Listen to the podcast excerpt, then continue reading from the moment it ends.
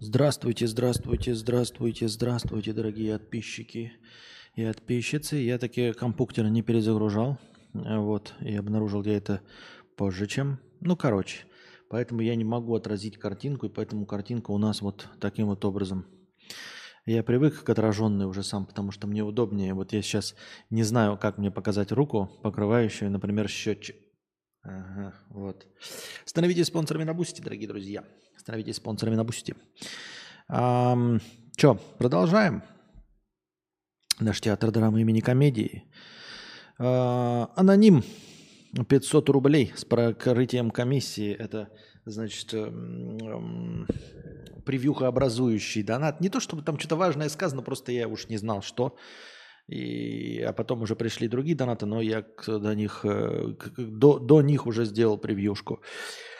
Э, в тему прошлого стрима. Я сама создаю эмоциональные качели. Я интроверт, он экстраверт. Какое-то время все нормально, но из меня сосут энергию. И я увеличиваю дистанцию, еду к родителям, работаю допоздна, обижаюсь на хуйню, лишь бы отстал. Проходит время, я восстановилась и отвечаю на 365 звонков. Я не очень понимаю, а нужно ли это вообще? Ну, типа, нет, я понимаю, что если любовь там, да, дикая, то, конечно, да. А так в целом, ну, типа, всю жизнь вот так вот, э, если есть несовпадение темпераментов, оно нужно бороться с этим, бороться со своей природой. Чтобы что, зачем и почему. А, и что движет такими людьми. Ты волосы для мелстроя отращиваешь? Нет, мы не... В смысле, нет, конечно. Э, я никто и звать его никак. Во-вторых, я не буду э, за деньги э, стричься. Я стригусь бесплатно сам себе, когда хочу, когда я этого хочу. Вот и все. Мы здесь собираемся, я напоминаю вам, на острие мысли.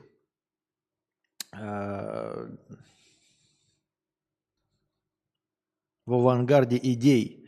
Вот. А, а не для того, чтобы поразвлекать всякую челядь э, и э, тупорылых. Тупорылые челядь сюда не зайдут никогда, потому что они сюда зайдут, а тут подряд в течение пяти секунд будет звучать четыре слова. Вот, я думаю, что ни одна аудитория, ни Мелстрой, ни сам Мелстрой такого потока информации не выдержит никогда. Э, поэтому нам ничего не угрожает, дорогие друзья. Так, продолжаем. Виногадай 50 рублей с покрытием комиссии. Жаль, что Сберварии не выгорело, а сгорел.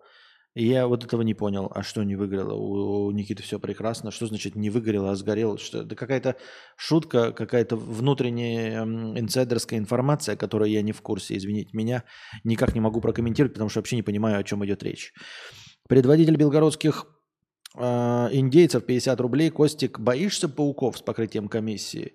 Э, нет, нет. И даже вот та реакция, которую я вам показал, это не из-за боязни пауков. Э, это просто большой паук. Это было удивление.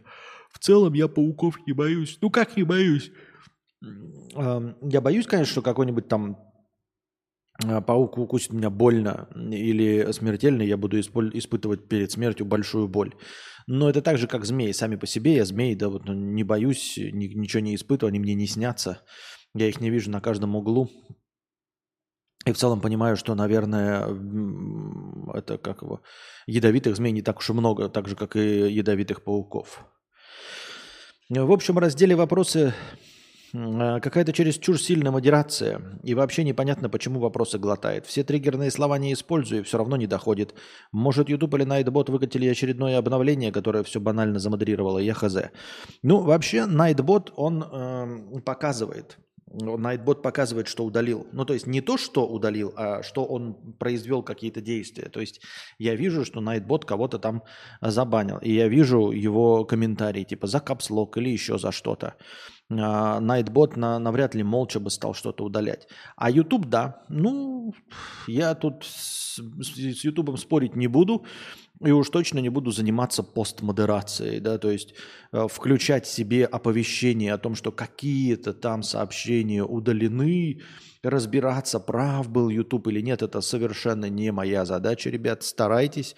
Мы здесь интеллигентно сидим, слушаем э, разговоры, беседы, сами в этих беседах участвуем, поэтому учимся э, складно говорить, учимся говорить так, чтобы обходить все э, препоны искусственного интеллекта. А то он нас всех заменит и победит э, быстрее, чем, чем хотелось бы чем хотелось бы вам. Ну или чем хотелось бы фантастам. Но в любом случае, мы должны быть умнее искусственного интеллекта. Да? Мы должны э, уметь вербально обходить его ограничения. Так что учитесь определять, что конкретно его триггерит и что конкретно удаляется. Причем это прослеживается около недели последней, но раньше все было ок. Э, то, что написал выше, не то чтобы сильно важно, это скорее для тех, кто не может дописаться через раздел «Вопросы» в синем чате. У нас могучая кучка. Я заржал на уроке музыки над могучей кучкой точно так же, как и над членистоногим ибо... и эбонитовой палочкой. эбонитовая палочка. Могучая кучка.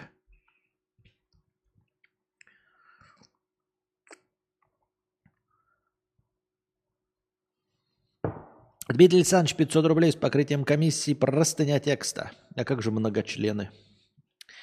Да, да. Но мы над этим смеялись в школе. Ну и сейчас, конечно, можем посмеяться. Благо мы смеемся над многочленами, а не над тупостью и над тем, как люди не могут сложить двух слов в предложение или хотя бы в словосочетание. Почему я должен продавать свой опыт бесплатно? Костик, ты же знаешь, помнишь или нет, что я занимаюсь натяжными потолками. Предыстория. Э, в свое время, приехав в Москву в 2014 и занимаясь электрикой в квартирах, я познакомился с парнями-монтажниками по потолкам. Впоследствии, когда не стало работы по разным причинам, я им позвонил. Так началось мое знакомство с новой, еще неизвестной для меня нишей в сфере ремонта. Несколько недель я был «принеси-подай», их двое и я третий. Отдавали самую рутинную и неответственную работу.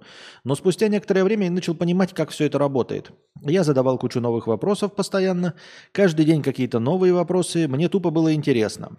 По неоконченному высшему образованию в итоге я энергетик, но начинал с технологии машиностроения, где нам преподавали начертательную геометрию и инженерную графику соответствующего уровня для этих специальностей, то есть самые сложные чертежи.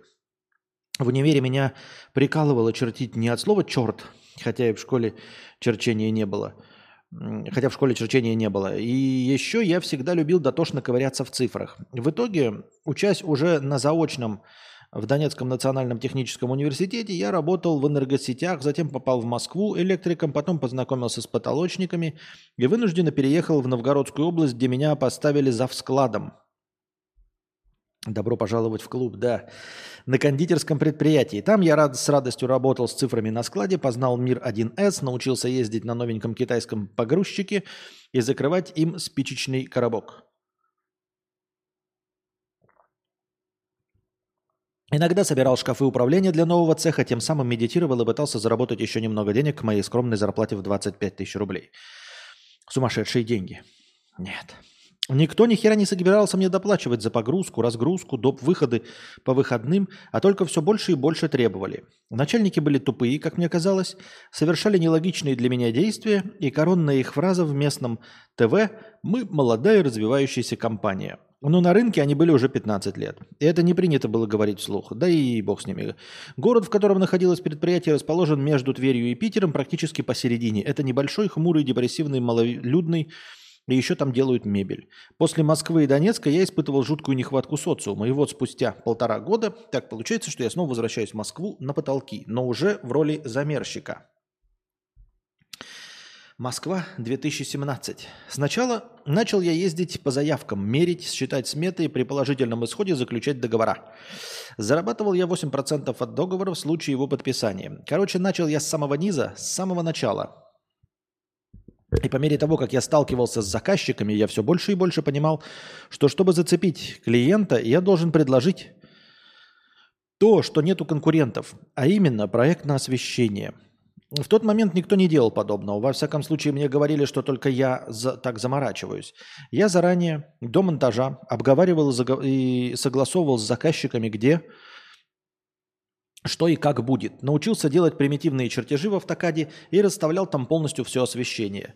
На объект парни приезжали с чертежами, где все было указано, где были все размеры привязок светильников, карнизов и всего остального. Для меня это было гарантией того, что все будет так, как заказчик хочет, так, как мы согласовали. Тем самым я снимаю с себя из заказчика переживания по поводу итогового результата.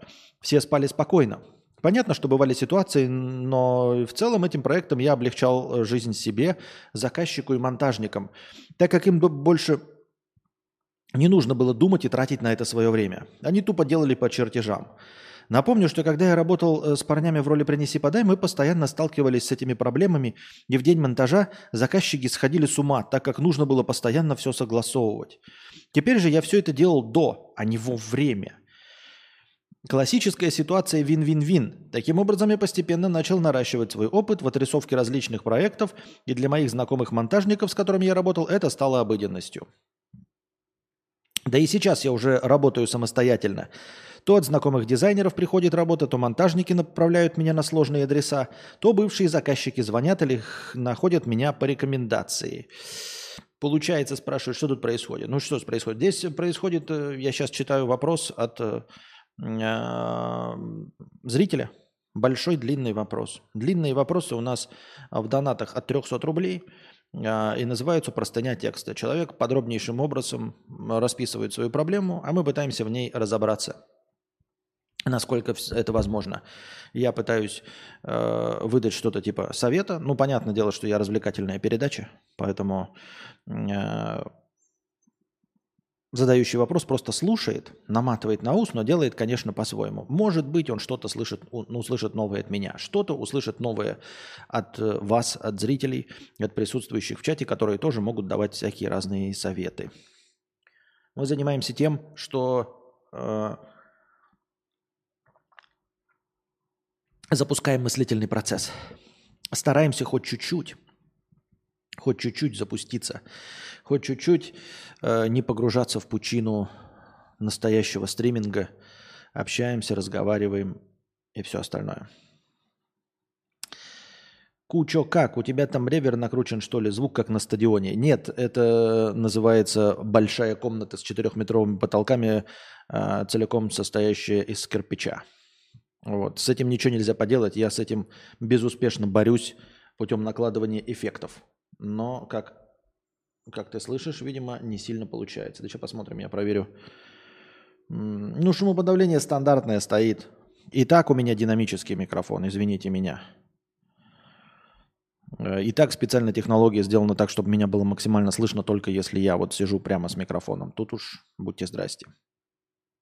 Нормальный звук. Нормальный звук такой, как и всегда у нас. Хотелось бы, конечно, лучше. Я знаю, как это можно, но, к сожалению, это стоит очень дорого. Раз. А во-вторых, э, э, бессмысленно, поскольку я нахожусь во временном положении, э, из которого намереваюсь очень скоро, надеюсь, очень скоро смотаться, поэтому вот так. Поэтому не стараюсь сильно с этим справиться.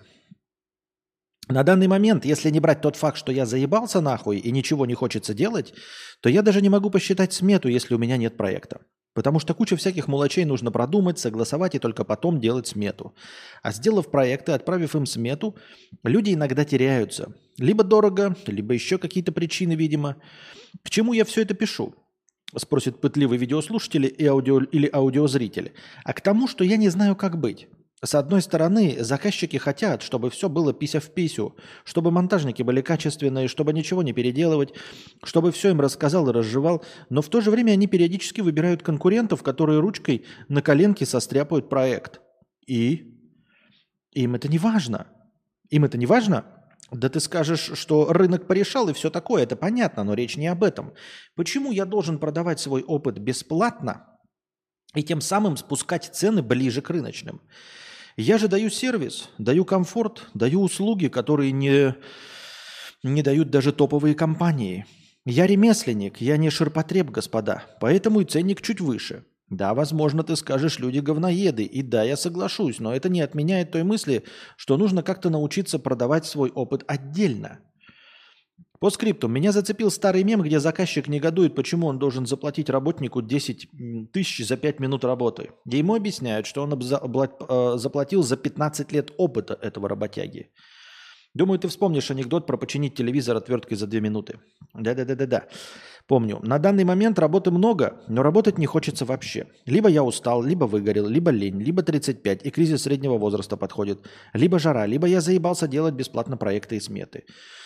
Слушай, эм, если что-то делается бесплатно, да, все-таки нужно, наверное, наверное, э, возвращаться к разговору о рыночек порешал. Мне так кажется. А, как бы тебе была неприятна эта мысль, но, наверное, все-таки рыночек порешал. То есть, если ты эм, делая свои проекты, я не знаю, читаешь стихи и перед каждым клиентом учишь какое-то стихотворение, то очевидно, что никто за это стихотворение платить не будет. Даже если ты потратил много сил, даже если ты прекрасно читаешь это стихотворение, очевидно, клиенту стихотворение не нужно. И требовать от него, чтобы а, клиент платил больше за то, что ты читаешь стихи, ну, как-то странновато, во-первых. Во-вторых, скорее всего, отдельно ты свои стихи тоже не продашь. То есть, ну, это как совершенно другая деятельность. Э, возможно, если ты станешь поэтом-чтецом, то может быть. Но в рамках составления проектов и черчения чертежей ты свои стихи не продашь. Это я такой специальный пример привожу, чтобы тебе было понятно, что если э, люди ходят к каким-то клиентам, бизнес – это не сделать хорошо. Как мне кажется. Я никогда не вел предпринимательскую деятельность. Я об этом мало что понимаю. Я бы сказал, ничего в этом не понимаю. Но а что у нас, не понимаю, что в чате так мало людей, никто ничего не пишет, или у меня что стоит? Э, я имею в виду в чате, в, в Ютубе, даже в Твиче у нас такая э, нормальная активность. Так вот, бизнес и предпринимательство, по моему мнению, с колокольни человека, который никогда этим не занимался, это не делать хорошо, это не делать качественно. Это делать так, как нужно клиенту за конкретную цену. И все. Это все. Бизнес – это не инновации – Бизнес, мы говорим про бизнес. Если ты придумал, что хочешь э, весь мир пересадить на электротранспорт, чтобы спасти, там, я не знаю, э, от экологической катастрофы каких-то животных, милости просим. Можешь придумывать себе электрокары, продавать их там под каким-то соусом. Э, не забываем, что даже преследуя цель просто заработать денег и вести бизнес, ты можешь преподносить ее Э, в средствах массовой информации, в рекламе как хочешь. Что у тебя там задача сделать людей умнее, что у тебя задача сделать э, жизнь людей комфортнее. Но нужно понимать, что бизнес – это предоставление услуг или товаров, э, которые нужны клиенту по той цене, которую он согласен заплатить. К сожалению, к сожалению, творческих личностей никому это не надо, а, чтобы, ты, чтобы было лучше. Ну, реально не нужно. Вот и все. Никак не нужно. Я понимаю, что вы скажете, а нахуя ты повесил этот вот синий фон, да? Он же тоже ничего не дает. Он ничего не дает. Он может порадовать меня. И он меня радует, потому что мне нравится, как э, движется картинка, мне нравится, как размывается вот эта бакешечка. Это все прекрасно, но я отдаю себе отчет в том, что эта радость только моя и больше никого. Вас она тоже может порадовать, как и стихотворение. Может, вы любите стихи. И если э, чертежник вам будет читать стихи, вы порадуетесь. Но платить вы за это не захотите. Точности так же, как я вам сейчас скажу, ребята, а давайте-ка повысим цену на простыню текста за то, что вот у меня тут синий фон красивый. Будете ли вы по, платить больше за это? Нет потому что вам это не надо, потому что ваша главная задача, чтобы я прочитал простыню текста и на нее ответил, а синий фон вам нахуй не нужен. Или э, он может вас радовать, он красивый, вы понимаете, но вы не согласны за него платить ни копейки. Вот и все, Дмитрий Александрович. Поэтому, если э, клиент не хочет платить дополнительных денег за то, что ты там делаешь чертежи и все остальное, то он не будет их платить. Э, другое дело, как тебе с этим справиться морально-этически и понять, что на самом-то деле, на самом деле, ты все делаешь правильно. Почему? Потому что ты облегчаешь работу себе, и ты облегчаешь работу своим напарникам, которые благодаря этому с тобой работают. То есть э, согласование проекта заранее, в отличие от других, которые делают это на коленке, и потом хрен знает что и почему, на самом деле это простой инструмент бизнеса. Ты облегчаешь работу. То есть делаешь ее менее затратной. Ты повышаешь свою конкурентоспособность, но ты должен понять, что твоя конкурентоспособность повышается не в глазах клиента, а в глазах твоих коллег и в глазах твоей работы. То есть там, где человек каждый раз тратит свои нервы, приходит домой максимально уставшим, заебанным, тратит деньги на сотовую связь, э, тратит, э, опять же, свои нервы на разговоры постоянные с клиентом, на согласовывание э, во время исполнения проекта, постоянное, там ты экономишь свои нервы, потому что ты заранее согласовал проект. Там ты экономишь мнение своих коллег – ой, мнение, э, с, нервы своих коллег.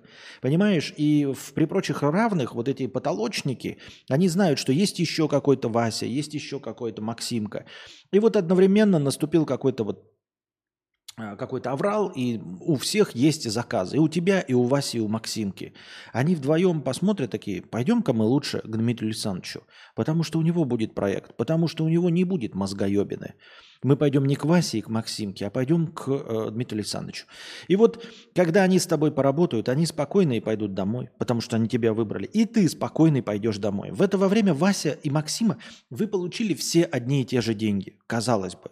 Но ты вернулся домой с целыми нервами, ты вернулся домой с силами, ты можешь еще покататься на велосипеде, порыбачить, съездить, э, я не знаю, в поход, еще что-то, потому что у тебя есть морально-этические силы на отдых. Именно потому, что ты заранее согласовываешь, что нет мозгоебины во время исполнения проекта. Понимаешь? То есть ты должен обратить внимание, для чего ты делаешь этот проект. Не для того, чтобы его продать каким-то ханыгам. Они-то его не покупают. Им все равно, заебался ли ты, когда ты его осуществлял. Заебываются ли замерж, э, эти потолочники, их это все не интересует. Они готовы за, заработать, заплатить 100 рублей. Вот, все, 100 рублей есть, и вы получите 100 рублей, как бы вы ни заебались. Но, прилагая больше усилий, ты просто тратишь меньше сил. И в том числе тратишь меньше своих нервов и нервов своих коллег, благодаря чему они выбирают тебя – может быть неосознанно, непрямым текстом. Вот так это работает. Поэтому тебе нужно успокоиться и понять. Возможно, как-то немножечко облегчить свою участь, да, то есть, чтобы не было так заебно. Поменьше стараться. Но понимать, для чего ты это делаешь. Ты это делаешь, чтобы после согласования сидеть и думать над другими бизнес-проектами, над тем, как развиваться, читать книжки, слушать Константина К. В это время Вася и которые делают на коленке, они дрочат. Они заебались, блядь. Они приходят домой и кричат на свою э, э, девушку, на свою жену, на своего парня, который играет в танки, э, на свою маму. Они просто нервные, они сидеют, э, у них болит живот, блядь. Они дрищут и пьют пиво, потому что весь день, пока реализуется проект, они сидят на телефоне и все время согласовывают и служат буфером между заказчиком и исполнителем. И дрочат, и дрочат, и дрочат, и дрочат. Вот ради чего ты стараешься, чтобы у тебя были нервы спокойнее. И эту задачу ты абсолютно выполняешь. Вот и все. Не нужно думать, что тебе никто за это не платит. Ты сам себе платишь за это. Понимаешь? Вот, например, да, не хочу сглазить, у меня MacBook, который стоит пиздецки как дорого. Да, и мы с вами на него набрали, и он стоит пиздецки как дорого. И, э, например, он себя окупает с той же скоростью, как окупал себя хуевый до этого стоящий у меня Windows ноутбук. Помните? Мы работали медленно, э, я постоянно нервничал, и сейчас я получаю тот же самый доход. Вы скажете, а нахуя ты пользуешься MacBook, который стоит миллиард денег, а продолжался пользоваться Windows? Это разный подход, люди. Хотите экономить на своих нервах и на своем самочувствии? Пожалуйста. Я сейчас э, если вы обратите внимание на мои жалобы, я жалуюсь гораздо меньше на технику. Гораздо меньше на технику. Конечно, до нуль все это свести нельзя. Но я жалуюсь теперь, э, я произвожу, собственно, весь свой контент. Мой нытье, нытье философского плана, э, то есть жалобы на людей, жалобы на жизнь, на Вселенную, это часть моего контента. Я именно жалуюсь, жалуясь на это, все-таки произвожу контент, ради которого вы сюда пришли. А не жалобы постоянные на то, что звук отвалился, что э, интернет отлетел, электричество отключилось, еще что-то пятое, десятое. Ну, я имею в виду то, что, на что я мог повлиять. Понимаете? И при прочих равных я получаю тот же самый доход, но я гораздо спокойнее, потому что техника работает. Она работает. И я не могу от вас требовать, типа, давайте, ребята, больше платить мне за стрим, давайте э, сделаем минимальный донат выше, потому что я сейчас стримлю с макбука. Вам-то насрано, с чего я стримлю, понимаете? Вам же насрано, вам звук тот же самый остался, да, технически, он ну, вам даже, может быть, и не нужен. Картинка та же самая говнище. Но какая разница, если мы все стримим в 480p из-за хуевого интернета? Я то, также точности качественно отвечаю на вопросы. Естественно, вы никогда не будете доплачивать за тот факт, что я сижу и стримлю с макбука. Но мне это легче морально-этически, понимаете? Я-то экономлю теперь свои нервы, и я теперь ною только э, в качестве контента. Ною только по философским вопросам. Есть ли Бог, зачем война и прочее – а не по каким-то низменным. Ебать, кнопка не работает. Ебать, блядь, компьютер просто выключился. Почему нихуя не работает просто так? Понимаете?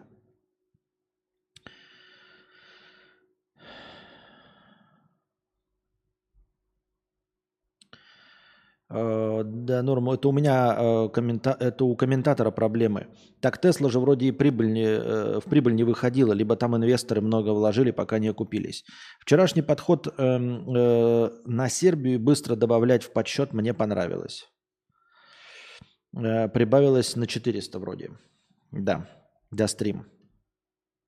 Так, так, так. Wi-Fi по итогу не работал исключительно из-за наилучшей настройки роутера и репитеров знаменитыми вьетнамскими айтишниками. Нет, он плохо работает, он все равно очень плохо работает. Анастасия э, все равно изо дня в день э, начинает стрим нормально, а потом продолжает стримить с, э, с 4G. Вот. Я не знаю почему. Это просто плохой интернет. Нет, я просто каждый раз э, перезапускаю роутер, я просто имею к ним теперь доступ. И если я чувствую, что какая-то срань наступает, я перезапускаю роутеры. Но Анастасия смотрит кино на своих стримах, ей поэтому нужен настоящий жирный поток, а мне жирный поток не нужен. Даже когда идут просадки, вы их не замечаете, потому что ну, большая часть из вас слушает в аудиоформате, а там ну, просело и стало 2 FPS, ну и хуй с ним. Главное, что звук идет, а звук тащится. Я бы приравнял донат к курсу доллара. Не за синий фон, не за желтую футболку, а к курсу доллара.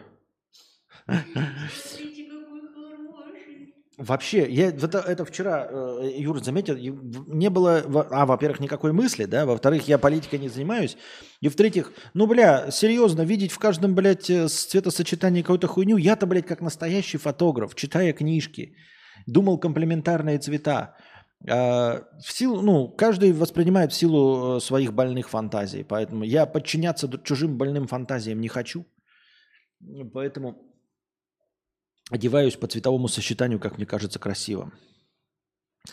И, кстати, да, а, по цветовому кругу, если вы посмотрите, реально. Комплементарные цвета – это желтый и синий, и зеленый и красный. А зеленый и красный – это Беларусь. Прикольно, да? Флаг в Беларуси зеленый и красный. То есть э, есть вот пространство лаб э, цветовое. РГБ это, ну, благодаря которому мы сейчас смотрим через мониторы, да, красный, зеленый, синий. Они светятся разной интенсивностью, мы получаем картинку. Есть пространство СМИК. Это цветовое пространство для печати. Маджента, как там, циан, маджента, yellow и к какая-то black, да, то есть э, циан, маджента и желтый, э, они образуют какой-то цвет, И черный добавляет контрастности. То это, это на печати работает, именно для печати. Есть еще такое пространство, лаб. Вот, и там цвет устанавливается. Каждая точка – это э, соотношение между бегунком, который стоит вот в желто-синем пространстве, желтее или синее, бегунком, который стоит между красным и черным пространством, и точка черного, то есть либо светится, либо темное, и все. Вот в этом пространстве так работает. Э, ну, и это комплементарные цвета. Но интересно, что да, у, э, Украины сине-желтый, а у Беларуси красно-зеленый. Я только сейчас заметил подъемку, как только ты сказал. Я мысль про минимальный донат говорил, и не более, и не более. Вот.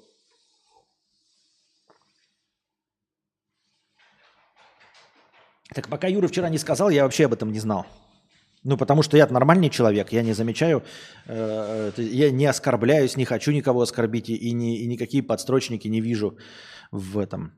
Но это не значит, ребят, что если мы говорим про цвет, что вы просто возьмете желтый и просто возьмете синий, и они будут идеально сочетаться. Или просто возьмете зеленый и красный. Нет, они должны быть определенных оттенков. Там надо смотреть вот идеально зеленый, идеально красный, чтобы они были контрастные. То есть э, кажется, да, вот я сейчас, мне кажется, очень хорошее цветовое пятно на фоне синего. То есть вот это хорошее сочетание а, этого оттенка желтого и этого оттенка синего.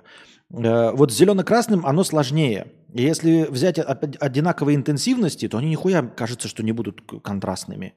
То есть надо прям светло-красный, там, например, и темно-зеленый брать. Вот. Даже вот этот вот, смотрите, блин, делал. А, вот он, кстати, да, зелено-красный. Это тоже я делал именно из-за этого. Вот. Э, вот ярко-зеленый, который прекрасно виден на синем фоне. Хотя такого, по идее, быть не должно. Э, с черным сочетание, да, светлых тонов, естественно. Желтый с черным прекрасно сочетается, красный с черным красиво выглядит. Там уже дальше идут треугольники, как э, сочетание трех цветов. Ты, типа, ты делаешь донаты в USDT по 130-150, и это круто. Но Donation Alerts надо тоже повысить до 90-100. Хотят, чтобы ты зачитал, и пусть донатят в соответствии с политикой сегодняшней. Это же не твоя проблема, Костя. Курс э, э, инопланетян. Ну, слушай, э, есть, э, давай скажем так, бабулька, есть разные способы изменения ценовой политики. Вот э, есть... Э, в супермаркетах, знаешь, можно продавать тот же самый литр молока и повысить на него цену. А можно, как мы все с вами знаем, продавать 900 миллилитров молока, стать. Был у тебя литр молока, стало 900 миллилитров, а ценник один и тот же. Понимаешь, бабулька? Поэтому минимальный донат, минимальный донат остается 50 рублей. Минимальный донат остается 50 рублей. Но вот в банке молока в банке молока. У нас теперь 900 миллилитров. И это э, бабулька вьетнамская не замечает. Это ты, бабулька вьетнамская, понимаешь? Э, и люди, они заметят, если станет минимальный донат больше. Очень быстро заметят, что минимальный донат станет больше. То есть люди замечают, когда меняется ценник. А вот то, что объем сока стал 900 миллилитров – или объем молока стал 950 миллилитров. Этого люди не замечают. Я, конечно, ничего не меняю. И не буду менять. Никогда. Потому что я на стороне народа. А, так. If I could save time in a battle. Так. Так там, по-моему, еще и соотношение цветов не один к одному по площади. Нет, это понятно, там, конечно, нюансов чуть-чуть чуть больше, чем до пизды. Я имею в виду, я пока простой, понимаешь, каждый раз, ну, ну когда мы какой-то опыт набираемся, мы усложняем, усложняем, усложняем свои знания. Я пока недостаточно хорошо знаю, чтобы понимать, как конкретно работать с цветами. Я просто знаю, и все. Но пока этим пользоваться еще не очень хорошо научился. Напоминаю вам, ребят, что у нас есть такая а, я все время не могу подобрать слово. Что, вот что это такое последний рывок? Это что? Акция. Акция. Ну, есть у нас такая акция, последний рывок, ребят. Когда, вот видите отражение, когда настроение в первый раз достигает красной отметки, то есть нуля, в первый раз за стрим, я смотрю, сколько лайков прожато на трансляции в Ютубе, умножаю количество этих лайков на 10 и добавляю в качестве хорошего настроения. Это дает возможность тем, кто вдруг отвлекся, не успел ввести данные карты, задонатить на продолжение нашего банкета. А донаты мы сейчас принимаем в рублях на Donation Alerts или в евро, если у вас иностранные карты. Вторая ссылка типи. Можете в USDT по курсу 130 или в евро через Telegram по курсу 150. Все это в ваших руках. А также становитесь спонсорами на Бусти. Благодаря спонсорам на Бусти у нас есть хорошее настроение в начале каждого стрима. А можешь минимальный донат уменьшить в долларах? Напиши мне вечером, я попробую добавить типси в счетчик. Ага, хорошо. Ты имеешь в виду минимальный донат уменьшить где? В типсе или в, в, в Donation Alert? Я просто Donation Alerts поставил донат в долларах, потому что, ну, типа, как его? Потому что он, наоборот, был читерский. Страница донатов. А где суммы-то, блядь, у нас? А где страница донатов? Блядь, настройка донатов, что ли? А, вот, суммы. Суммы, суммы, суммы, суммы, суммы, суммы, суммы. Так. А что там стоит? ОСД. А, 20. Ну, получается что? Минимальный... Ну ладно, пускай будет минимальный один тогда. Получается, это будет как, как и рублевый донат, да? Ну и евро пусть будет один. Хуй с ним. Евро и, и доллары будут по одному. Это все-таки уже по 100 рублей получается, да?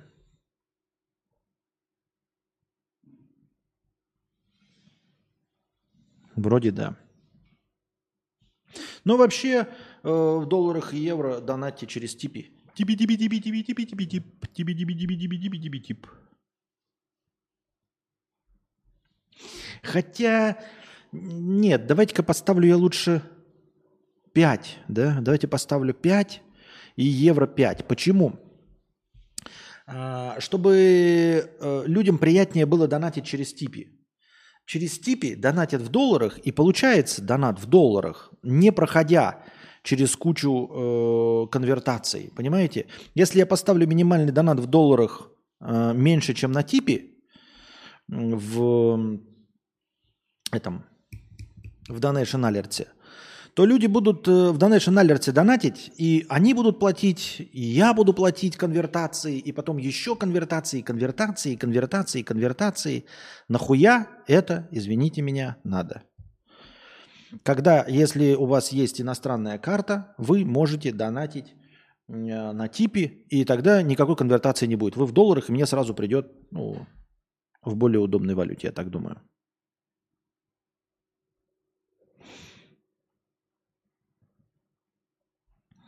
Кстати, повесток давно не зачитывали. Что хочешь послушать про умников минус-минус? Да сейчас пойдем. Я просто донаты сначала дочитываю уже. Так. Предводитель индейцев 50 рублей с покрытием комиссии 8 июля, спасибо. Андрейка 250 рублей с покрытием комиссии, спасибо. Мудрец, привет, у нас сегодня с женой 6 лет брака. Потаскай нас на хуях. Я Андрей, жена Маша, без негатива, как ты умеешь. Да и это же приметы, это фигня полная. Эм, поздравляем вас и желаем вас как это, мирной жизни, имеется в виду мирной в семье, э, чтобы было без ссор, чтобы вы были счастливы, чтобы э, вдохновлялись друг другом, смотрели в одном направлении, вот. И чтобы у вас было много-много-много-много денег. Вот. КМС по Куни 50 рублей с покрытием комиссии. Так. Чего, блядь? Так вот, давай хотя бы одну четвертую от просроченного времени ожидания. Запланировал в 21.30, а начал через час. Через час. Хуяк плюс 15 минут к настроению. А это 900 рублей час, если не начал. Здесь три варианта исхода. Ты либо пошлешь в очко мое предложение, либо будешь присылать уведомления прямо накануне. Либо не опаздывай. Это какая-то игра, в которую я не хочу участвовать, а ты мне предлагаешь.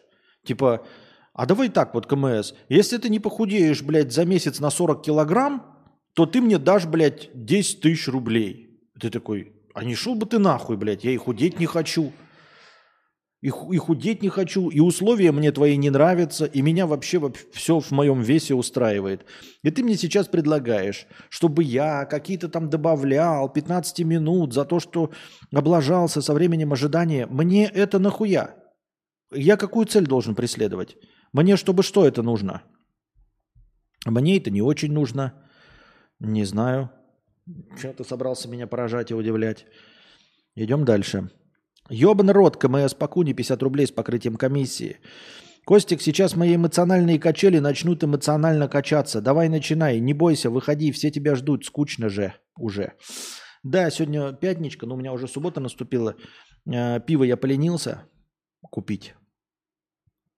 Ну как поленился? Э, поленился тратить несуществующие деньги, поэтому сижу скучный, без пива. Так, минимальный донат я вроде так все поменял, поменял, поменял. Ну, вроде все. И получается, так, синий раздел вопросов.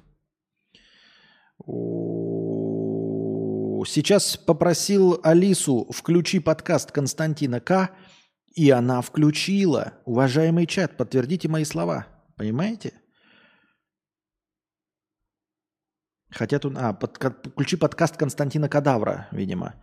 Короче, Алиса понимает, если вы скажете, включи подкаст Константина Кадавра. Но я вот не уверен, может быть, ему включила, потому что э, он был подписан. И поэтому включила. Если не подписан, то хуй там плавал. Итак, повестки, которых набралось, конечно же, огромная куча. Самым высокооплачиваемыми вакансиями для школьных педагогов в Москве стали Учитель начальных классов от 190 тысяч рублей. Учитель информатики в 10-11 классах до 300 тысяч рублей. И учитель математики от 245 тысяч рублей узнали, не скажу где. Неплохие зарплаты. Ну, как я уже говорил, видите, учителя в Москве получают начальных классов от 190, математики от 245. Мне нравится, что учитель информатики не от, а до 300 тысяч рублей. Это как в анекдоте, типа, но ты же сказал, что ты получаешь до миллиона рублей. Ну да, до миллиона. А почему мы шаурму на улице едим? Ну так я получаю 20 тысяч рублей. Ну, до миллиона. И вот также и учитель информатики до 300 тысяч рублей. Технически 27 тысяч рублей это тоже до миллиона. Но от 190 начальных классов и от 245 учитель математики – Ребята, это же прекрасно. Даже с курсом говна это все равно две с половиной тысячи долларов. Две с половиной тысячи долларов учитель математики требуется в Москве. Две с половиной тысячи долларов в месяц. Нихуя себе и риска, скажу я вам. А вы, ребята, все стараетесь идти в программистов. Программисты же надо покупать, ой, понимать что-то. Э, нужно э, стараться все время идти в ногу со временем, э, обновлять свои знания. А тут выучил одну школьную программу, ну условно. Она, конечно, там растет, но это же не история. Вот история, это да, меняется. Сегодня тебе говорят одно, а завтра чирик пиздык, и оказалось все по-другому. Нихуя себе, надо заново все учить. А математика, она такая, она древняя. Плюс всегда был плюс. Ну, то есть я надеюсь, я надеюсь, что Министерство образования не будет пересматривать э, математические какие-то законы и теоремы. Поэтому, единожды выучившись на учителя математики в 1955 году, вы с успехом сможете преподавать математику школьного уровня и в 2023 году. И я думаю, что если вы учитесь в 2023 году на учителя математики, то и через 40 лет не сильно апгрейжа, апгрейдя – прокачивая свои знания, вы сможете э, не бей лежачего также продолжать быть учителем математики. Прикольно, прикольно. Вот на кого надо учиться. Ну и чё, блядь? Завис бот. Говнобот. Вот я сегодня, кстати, в превьюшке видели, сделал без лица. Никто этого не заметил. Но число зрителей пока не растет. Пока еще даже вот только 40 минут э, всего до 100 человек доросло. И вот что это? Из-за превьюшки? Люди такие, о, теперь нет всратого кринжового ебала Константина на какой-то всратой кринжовой э, картинке. Поэтому смотреть мы этот стрим не будем. Непонятно. Только за первые 7 месяцев 2023 года хакеры из КНДР украли около 200 миллионов в криптовалюте. Это примерно в два раза больше, чем Россия потратила на финансирование ЧВК «Вагнер» за год. По данным исследователей, северокорейские хакеры виновны в 20% всех взломов криптоплатформ в мире. А Wall Street Journal узнал, что похищенные ими средства используются для создания ядерного оружия – я не понимаю. Нам показывают Северную Корею в этих документалках, что там ну прям вообще люди ездят на зелках, на дровах. Как можно воспитать хакеров? Ну, хакеры это же, э, это как понимаете, ну, ну, нужна критическая масса большая людей, постоянно сидящих за компьютерами. То есть нужны поколения, толпы людей, которые, у которых рождаются дети, смотрят на своих отцов, и которые с измольства, с пяти лет сидят за компьютерами и нажимают какие-то кнопочки. И только тогда они в, нашей, э, в наших условиях информационной сингулярности, уже наступившей, могут что-то делать. То есть, понимаете, когда у нас есть хакеры в России, так, э, потому что у нас есть 30-летняя история, начиная во-первых, ну, с советских времен, но предположим, что вот прям открытая история компьютерной техники с 91 -го года. Есть масса людей, которые э, были программистами, стали программистами, у них родились дети-программисты, которые сделали большую культуру, создали культуру программистскую, чтобы люди хотели быть программистами и хакерами. И вот сейчас у нас есть команды по э, киберспорту, Э, победители всяких э, программистских олимпиад, все понятно. Или в Китае, да, где тоже э, в течение последних там 30 лет стараются, накручивают, наускивают всю вот эту э, информационную... Чего хотел сказать? Какое слово? Не знаю, какое слово. Э, накручивают всю эту информационную повестку. А в Северной Корее там вообще, в принципе, 200 компьютеров. То есть удивительно, что там вообще хоть кто-то компьютерами умеет пользоваться. Ну, мне так кажется, у меня такой образ Северной Кореи. А тут, оказывается, они еще могут воспитать хакеров.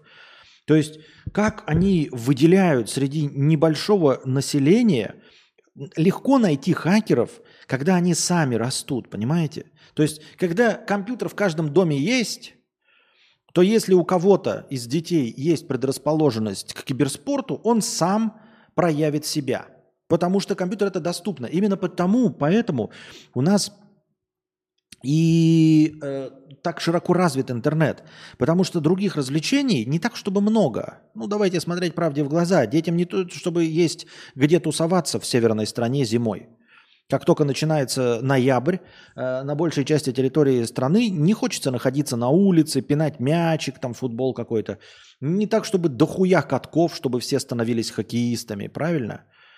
Вот. Не то чтобы дохуя э, э, зимних развлечений, поэтому люди сидят дома, компьютеры доступны, интернет доступен, поэтому э, общая информационная грамотность населения, она довольно высока.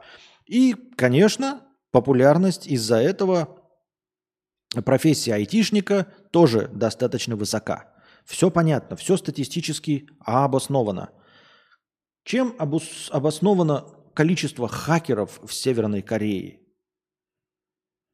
Это понимаете, чтобы, чтобы вы понимали, как, как, какая у меня, как у меня возникает вопрос. Прикиньте, я вам сейчас скажу, что э, в республике Чад посередине Африки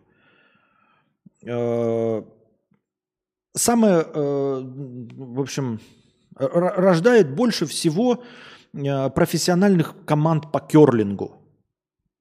Вы же зададитесь вопросом, как, сука? Ну и это будет справедливо, сука, как? То есть мы понимаем, что керлинга дохуя, может быть в России, потому что льда дохуя, потому что э, катков достаточно, ну, в общем, зимы дохуя. В Норвегии, где тоже зимы и льдов дохуя, нормально. Но в республике Чад, блядь, где они тренируются? Откуда у них? Э, э, допустим, сильная сборная по керлингу. Потому что сильная сборная, она должна собираться, понимаете? Сборная, например, из пяти человек команда. Пять человек, там еще три каких-нибудь запасных. И сборная, она же не просто вот сборная все 8 человек. Нет, это вы лучших из лучших собираете – проводите какие-то региональные соревнования, и потом лучше из этого города, лучше из этого города, лучше из этого города. Устраиваете финальные соревнования, выясняете, кто лучше, и получается у вас сборная на мировом уровне. Окей. Как и говорят, вот лучшие сборные по керлингу в Норвегии, знаете почему? Потому что у них в каждой, сука, деревне, в каждой обоссанной деревне есть площадка для керлинга. В каждой обоссанной деревне. То есть у нас для керлинга нужно еще идти на стадион, там, да, выгонять хоккеистов, выгонять фигуристов, делать какую-то площадочку и время от времени там заниматься. Но людей много, мы можем себе это позволить так или иначе.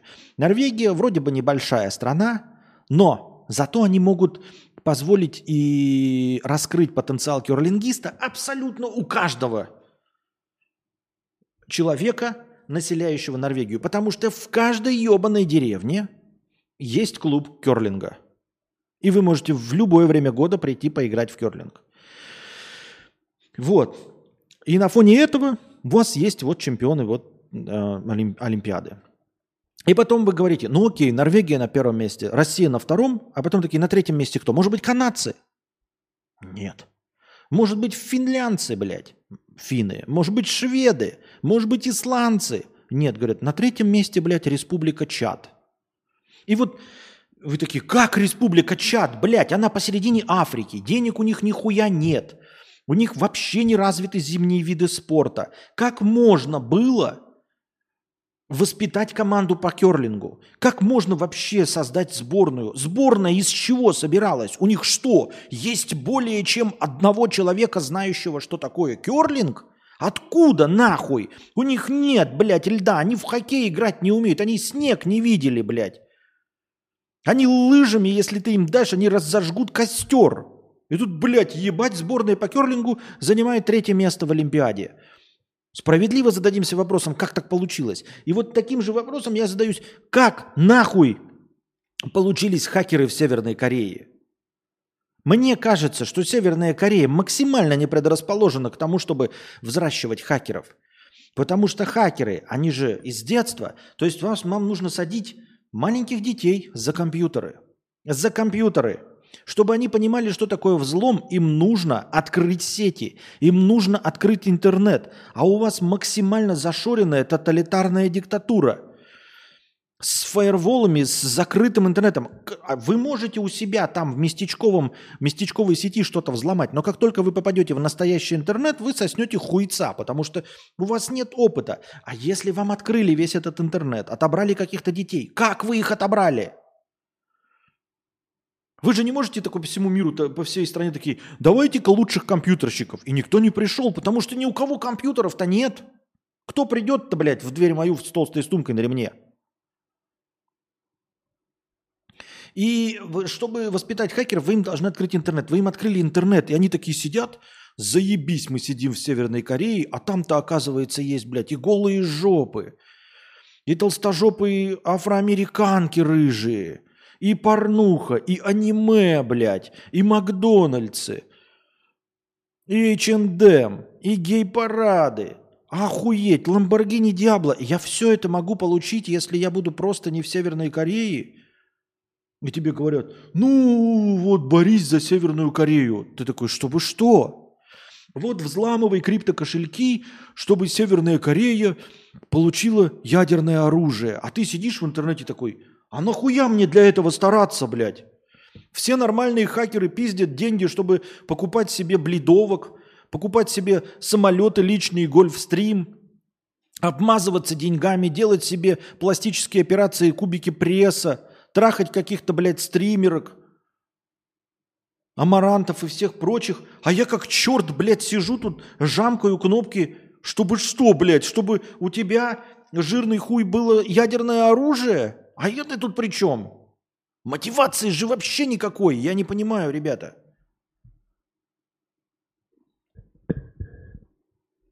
Не понимаю.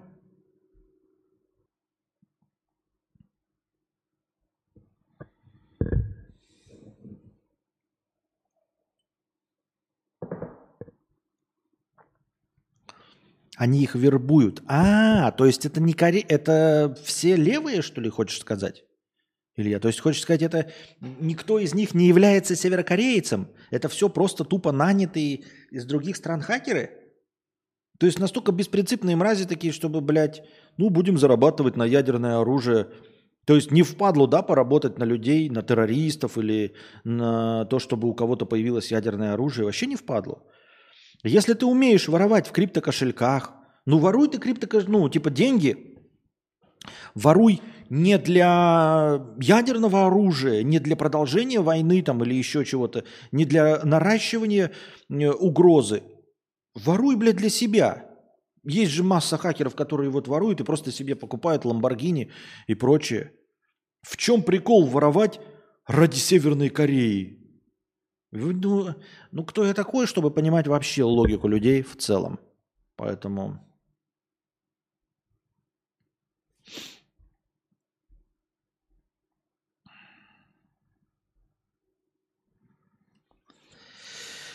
КМС Пакуни 50 рублей с покрытием комиссии. Ну ты лушпен, там три моих доната подряд было. Ты начал со второго. Беда, Костик, трагедия целая. Нет, смотрю, два доната. Два доната. Нет никакого третьего доната. Может быть, я не лушпена, может быть, ты, блядь, в шары долбишься, очкозавр, блядь, ебаный. Может быть, ты дегенерат, КМС Пакуни? Было два доната. Вот они есть два, и больше нет. Никаких от тебя. Ни ранее, за несколько. Нет. Подряд, вот смотрю, первый донат про одну четвертую от просроченного времени, второй, ебана рот, выходи давай. Все. Кому ты чешешь?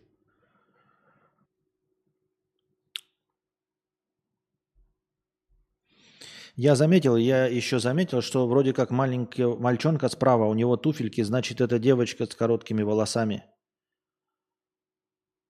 И что ноги сквозь ступеньку проходят. Хакеров они растят, как в шоу Трумана. Чего, блядь? Что за слова я сейчас прочитал, вообще не понимаю.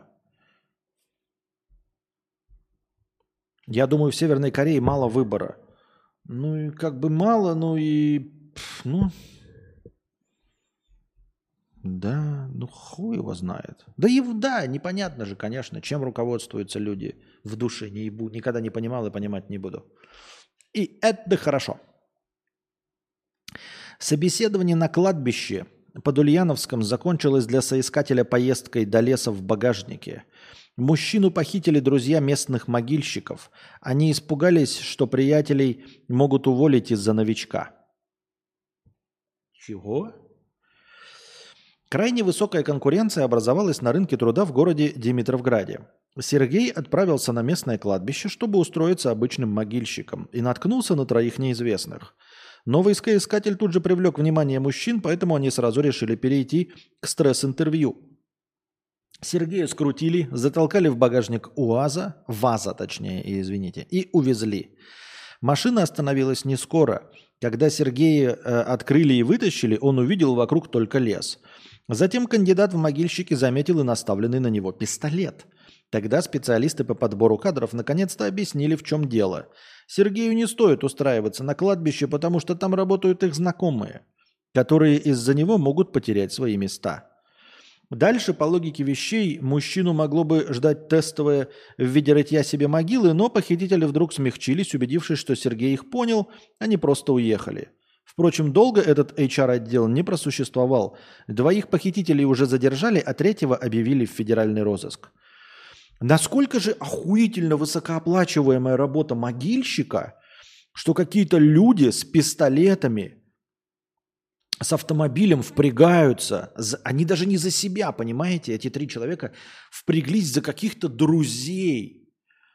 И настолько, блядь, там зарплата что, блядь, на миллион в неделю идет? Чтобы такие типа, о, тут будут работать только наши. За каждую могилу платят триллиард? Или что? Чем рисковать?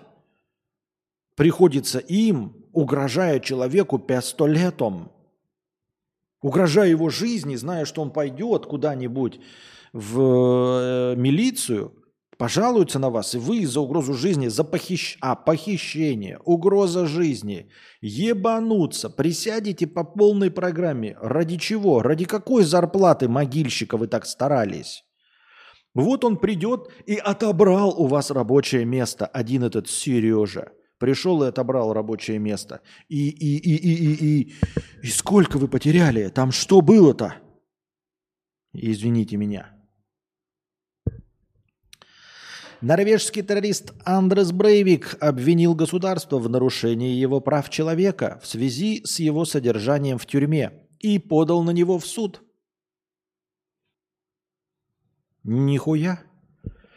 Адвокат Брейвика заявил, он подает в суд на государство, потому что уже 11 лет находится в экстремальной изоляции. Мы видели, да, его экстремальную изоляцию? Э, камера с компьютером, с беговой дорожкой, с интернетом, с телевизором, с прогулками. Находится в экстремальной изоляции и не контактирует с другими людьми, кроме своих охранников. В прошлом году его перевели в новую тюрьму, и мы надеялись, что там будет лучшие условия и что он сможет встречаться с другими людьми. В 2011 году, ну понятно, мы все помним, кто такой Андрес Брейвик. Ну что, мы его, конечно, осуждаем, но сочувствуем ему, конечно, по-человечески. От чистого сердца, блядь, сочувствуем. Нихуя себе, как печально. Не может другими уголовниками разговаривать.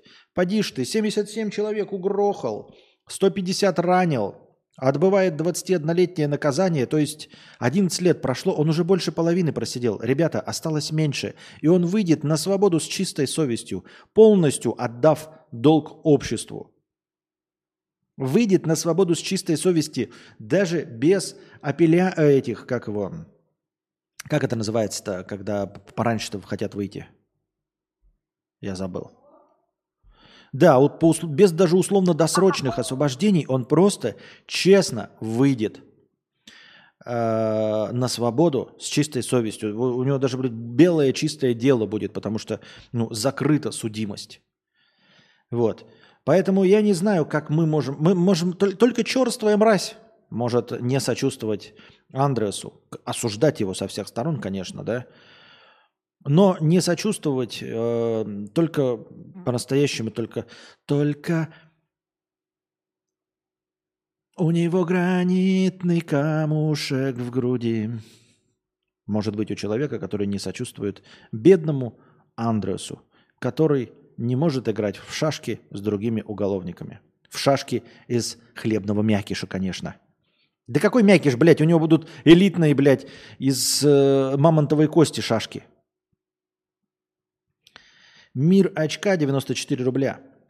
Приготовила парню большой подарок на ДР. Накрасилась, жду, пишу ему. Проведем сегодня время вместе. Пишет, нет. А что будешь делать? Эй, ответишь? Не зли меня, я занят. Так и живем. Ну, сочувствую вам я. Что я могу э, поделать? Сочувствую вам.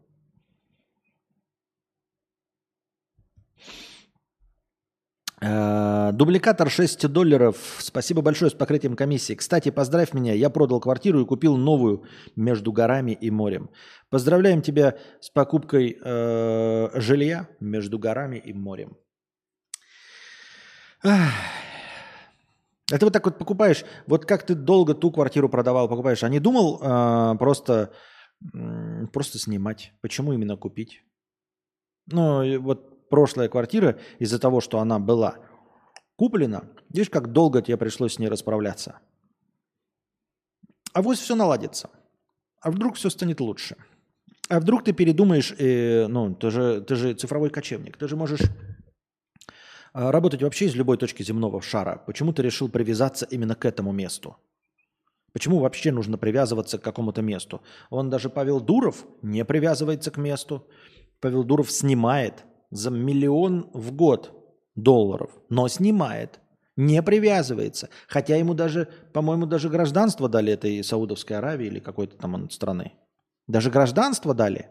Тем не менее, он все равно не привязывается. Не выйдет. Формально в, в Норвегии нет пожизненного. Ему будут просто каждые 20 лет продлевать. А что это значит продлевать? Как это продлевать? Продлевать будете? О, буду, блядь. Ты что, гонишь, что ли? Что такое продлевать, блядь?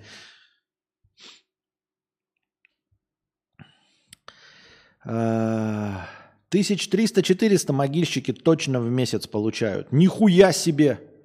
Так как умирают каждый день, спрос есть всегда на рытье могил. Там не по 60 тысяч 70, это 100%. Откуда такие знания? Откуда такие знания? 300-400 тысяч? Я что-то, что-то я, блядь, я, блядь, что-то я не понимаю, не верю. Если 300-400 тысяч, то извини меня. Я, будучи могильщиком, одним из трех могильщиков, я ни в коем случае не призываю ни к чему, но если бы я получал 400 тысяч в месяц, я бы за 4 месяца накопил бы достаточную сумму, чтобы угрохать остальных, просто убить их, и купить маленький трактор. Вот этот, блядь, который вот маленький такой, знаете, кабинка сидишь, и которым роешь могилы. Чтобы не было напарников. И купил трактор и больше зарабатывать. Я не понимаю, это как-то мне в это не верится. И почему тогда все эти могильщики так плохо выглядят? зарабатывая по 300-400. Мне кажется, там должны быть вообще просто какие-то, блядь, божественные Аполлоны, которые во все свободное время должны ходить в кач-залы, напомаживаться, делать себе кубики пресса. Они должны приезжать туда на Ламборгини, Дукати, Феррари с телками просто. И телки должны в, в платьях сидеть там с краю так вот и с сигаретами в мундштуке ждать, пока они там роют эти могилы с такими зарплатами. Извините меня. Да, они много получают. Так они роют могилы, а так скромно себя ведут. Блять, сука, я нихуя не понимаю. Ебать, а я что за хуйней занимаюсь, блядь? Оказывается, профессии до пизды, блядь, можно. Учителем математики, блядь. Первоклашек азбуки учить, блядь, можно. Можно мы рыть могилы. А нахуй все идут-то в какие-то, блядь, врачи, блядь в пожарные, блядь, нахуя туда идут-то, я что-то не понимаю, нихуя. Вы мне поясните, если вы все такие дохуя умные, мы здесь пришли элитно развиваться, да, думать, запускать мыслительный процесс. Вы мне тогда поясните, я что такой тупой? Нахуй мне тогда родители говорили, блядь, а иди юрист, блядь, а иди, блядь, экономист, блядь. Потом сейчас иди в айтишники, нахуя в айтишники-то, ебать? Могилы-то есть везде. Если я хорошо рою могилы здесь, я буду их хорошо рыть в Бельгии, хорошо буду их в Норвегии рыть. А еще можно устроиться учителем ебать математики в Москве, потому что от двух с половиной тысяч долларов. А хули все жалуются-то тогда, я понять не могу. Что зарплаты маленькие. Нахуй на завод-то люди ходят, я не понять не могу. Нахуй ты живешь в каком-то, блядь, э, промышленном городе, вкалываешь, ходишь, за станком стоишь. Это что за приколы-то? Ведь э, это педовка, э, как это называется? Педагогические вот это, блядь. Как их называют э, педагогические институты? Это какое еще пренебрежительное слово есть. Туда идут прямо самые, блядь, в зуб ногой вот женщины, которые вот... Кто? Которые вообще вот ты идешь. Да, это я постучал. Блядь, я сам открою мячик. Не надо, а. Пиздец. Ну просто ты никуда не можешь, идешь в педагогический, блядь. И оказывается, из педагогического ты выходишь учителем математики или учителем первых классов. От 190 или от 250 тысяч рублей. Или иди могилы копать нахуй. Так а что все в рэперы-то идут, блядь, и в стримеры, и в блогеры? Педуха, да, педуха, блядь. оказывается, из педухи можно две с половиной тысячи долларов получать. Я-то в каком мире живу? Я в какой-то, блядь, параллельной реальности живу. Еще, блядь, мне что-то скажет, вот, Дмитрий Александрович, нахуй ты, блядь, потолки клеишь, ебать? И пишешь мне, о, потолки клею, вот меня никто не ценит. Хочешь, чтобы тебя оценили, блядь, рой могилы. Раз. И либо э, учителем математики иди. Кто бы мог подумать? Все работы хороши, Выбирай работу могильщика. Оказывается, 400 тысяч. А зачем, блядь, я на дальнобойщика буду учиться? Может, блядь, могилы? Интересно, сколько здесь стоит рытье могил? Что-то, блядь, мне кажется, что оно недорого. Блядь, я не знаю. Я хуй его знает вообще. Ты туда не сможешь устроиться, просто так очень криминальный бизнес. Почему он криминальный, блядь? Дубликатор 6 долларов с покрытием комиссии, спасибо. Я брал, чтобы сдавать в будущем. Моя квартира сейчас в долгосрок 700 долларов стоит. Год-два поживу. Понятно. А, то есть ты думаешь, так дешевле будет, и год-два поживешь, а потом продашь, так лучше будет, да? Ебать.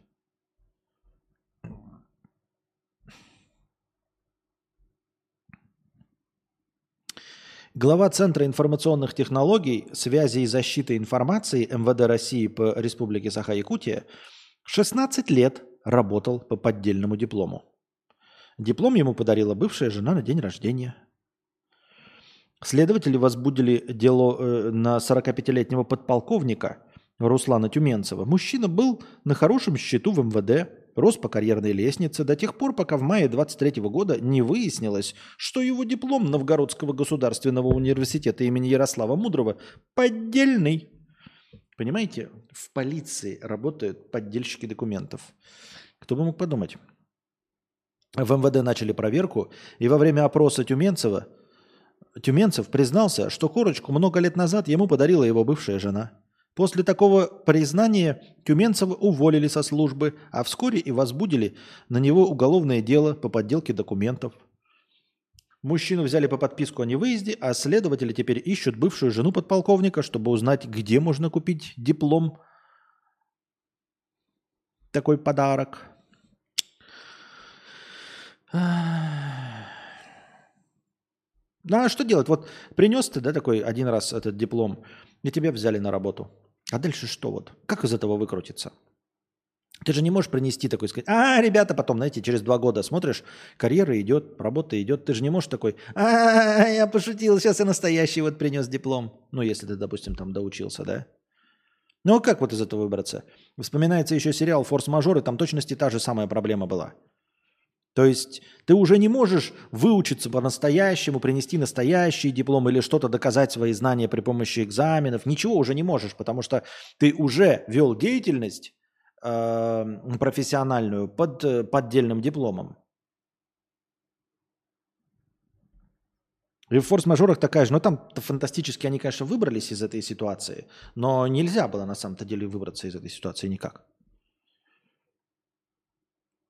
Россиянка весом в 157 килограмм не замечала беременность 7 месяцев.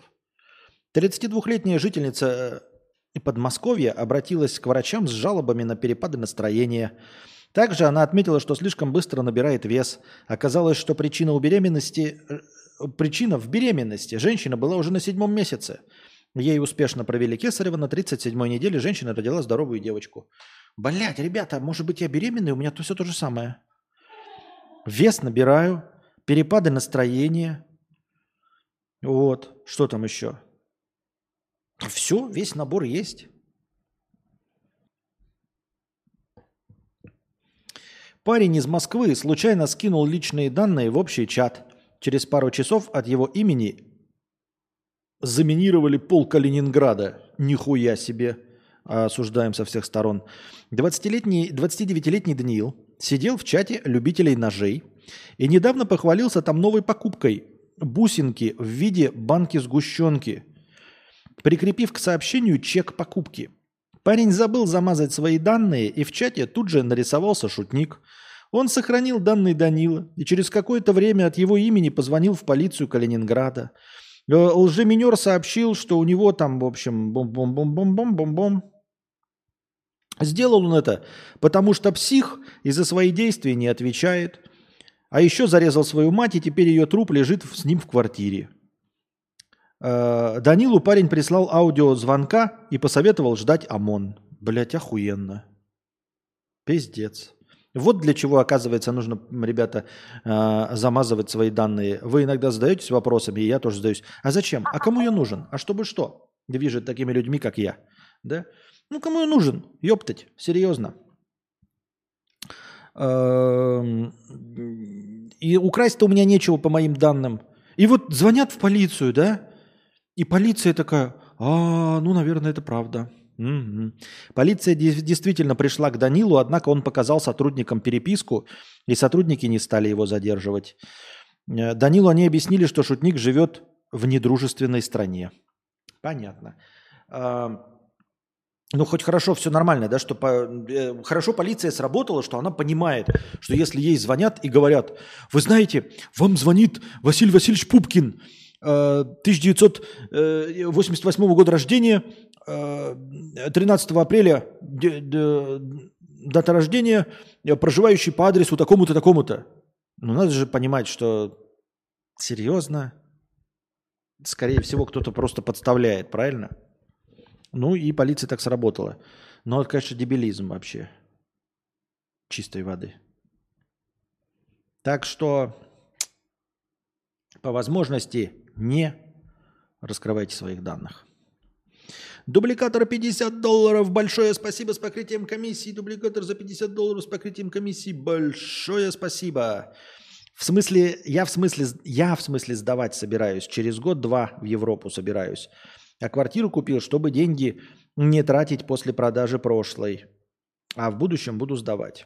И думаешь, так легко сдавать, живя в одной стране, сдавать в другой? ну, в той стране, где ты собираешься сдавать, там настолько хорошо выстроена система. Не, я понимаю, что вот я могу поверить, что ты можешь риэлтору где-нибудь в Швеции, а я знаю по рассказам Александра, в Швеции можно доверить, и ты вообще участвовать в сдаче не будешь. То есть ты просто владелец, ты просто получаешь свою маржу, и все. Риэлтор занимается всем, э, там клининги, хуининги, пересдается все через государственные системы, ты просто получаешь свой доход. А это так хорошо реализовано э, в той стране, где ты находишься, что типа тебе не разгромят хату, и тебе не придется возвращаться, там какие-то бичи, блядь, не поселятся, наркоманы, долбоебы и прочее. Не знаю, не знаю. В Индии Спасибо большое за 50 долларов э, дубликат. Спасибо большое. Так, на чем бишь мы остановились? Тик, тик, тик, тик, тик, тик, тик, тик, тик, тик. Тик, тик, тик, тик, тик, тик, тик, тик. Тук, тук, тук, тук, тук. Тук, тук, тук, тук, тук. Так, так, так, так, так, так, так, так. Что-то опять интернет не работает. Почти нихуя. Ну давай, блядь, раздупляйся, мразь. Спасибо. Спасибо, дорогой.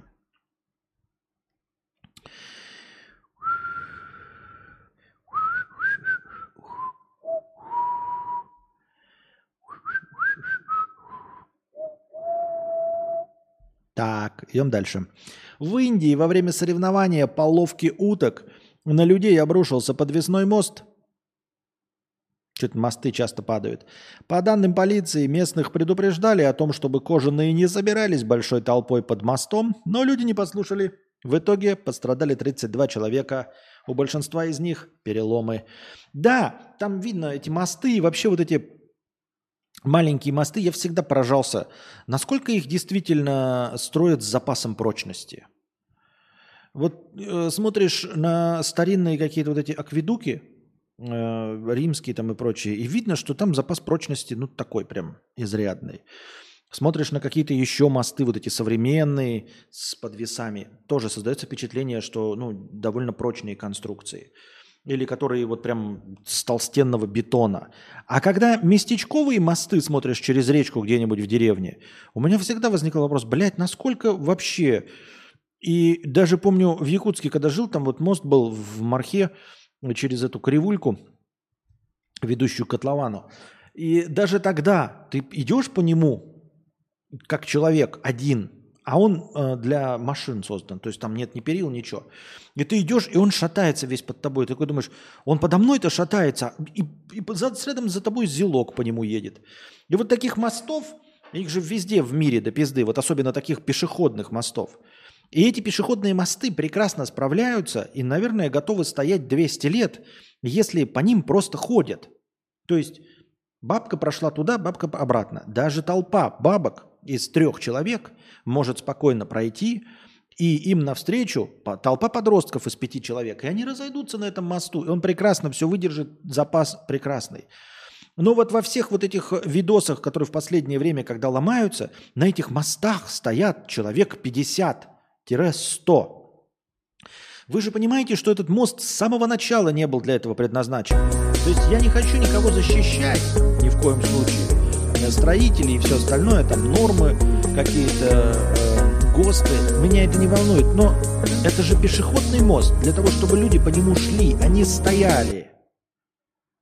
И если этот мост не новенький, только что построенный, то с чего вы взяли, что он выдержит 60 человек, стоящих на нем?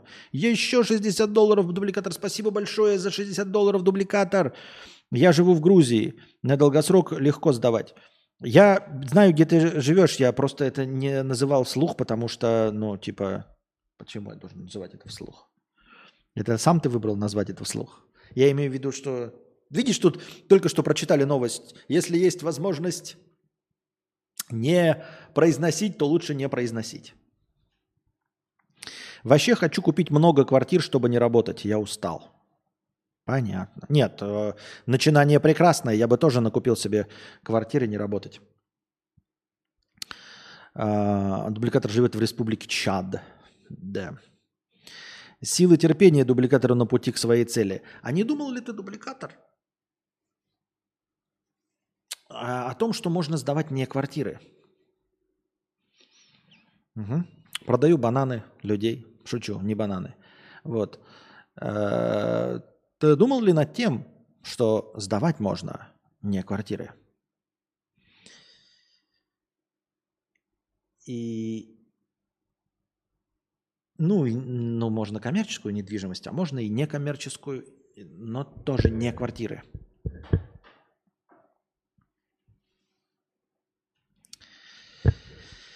Почему-то все думают про квартиры, но у квартир есть такой э, момент. Квартиры это их ухайдокивают, потому что в них живут, блядь, люди. Надо снизить э, момент э, взаимодействия с людьми.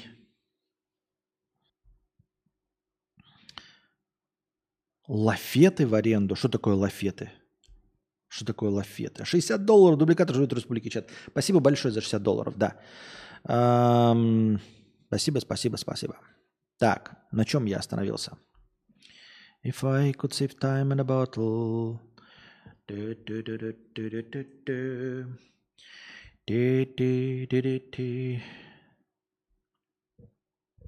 Эскортниц в аренду, попугаев –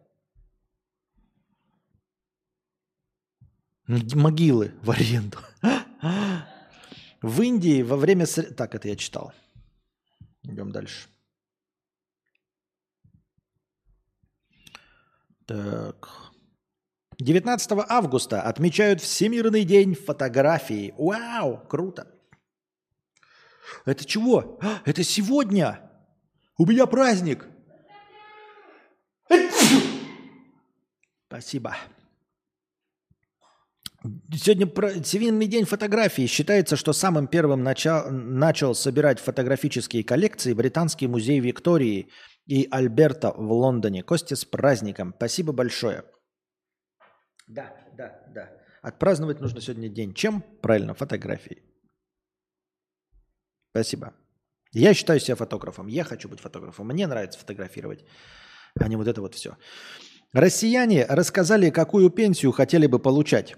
Жители Краснодарского края мечтают о пенсии в размере 104 тысячи рублей. Губа не дура. А что не 300 тысяч?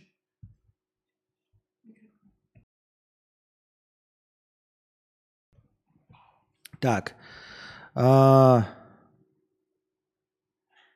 Так. В размере 104 тысяч рублей. Москвичи согласны? Нихуя себе, это жители Краснодарского края мечтают о 104, а москвичи согласны на 84. А как так получилось, что губа нихуя себе развернута у краснодарцев? Нихуя себе, блядь, старые кубаноиды это. Извините меня. Захотели многого. А самый скромный результат у жителей Челябинской области. Они готовы получать на пенсии всего 46 тысяч рублей. Ебать! Готовы? Это... А сколько сейчас они получают? На 1 июня 2023 года средний размер пенсии в России составляет 19 470 рублей. Ой. Что-то, блядь, ребят, мне нужно повышать наш уровень дохода с Анастасией. У нас очень маленький уровень дохода. Пиздец какой маленький. Я ебал. Не, ну реально без шуток. Конечно, мы с вами понимаем, там 60 тысяч, 60 тысяч, но он немного, не намного от этого отличается. Что-то прям вообще. Константин выглядит сегодня свежим, отдохнувшим, как мне кажется. Да нет, вчера также был абсолютно такой же. А, наверное, слушай, э, я когда пиво выпиваю, вот именно в процессе в распития пива, мне кажется, у меня немножечко э, угнетаюсь, просто лицо отекает, вот так вот прямо сразу. Но в целом если я начал свежачком и не выпиваю, то нормально себя чувствую. 65. Нет, ну побольше, конечно, но не средняя по Москве. У нас нет двух средних зарплат по Москве с Анастасией. И это печально вообще совершенно. Так москвич э, в школах учителями начали, начальных классов работают и могильщики. Им хватит и 84. А, ну если так. Так сдавай микро в аренду. Ага.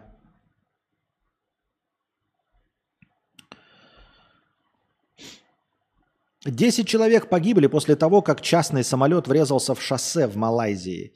Помимо двух членов экипажа и шести пассажиров, э, Beechcraft Model 390, среди пострадавших есть водитель автомобиля и мотоциклист, которые были убиты реактивным самолетом во время столкновения с землей.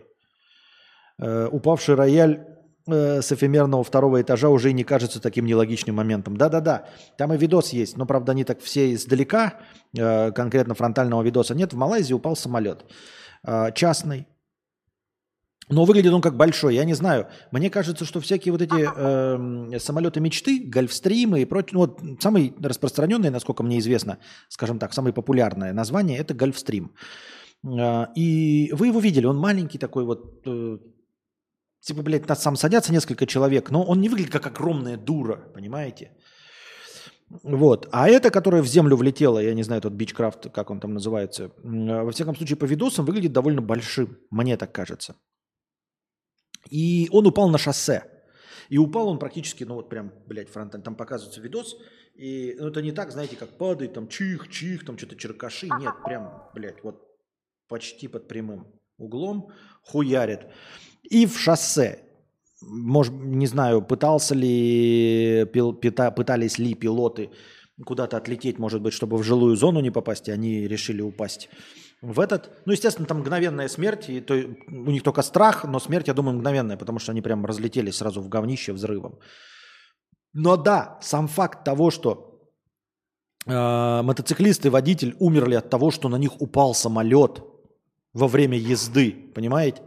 То есть, как умерли, э, там тебе рассказывает твой дедушка, твой отец? Ну, в результате авиакатастрофы. Он что, летел куда-то отдыхать? Вот, надо было не летать. Нет. Он ехал на машине. Он ехал на машине, и в него врезался самолет, блядь. Упал нахуй самолет со всей дури просто вот так. Бах! Еблысь вот так нахуй.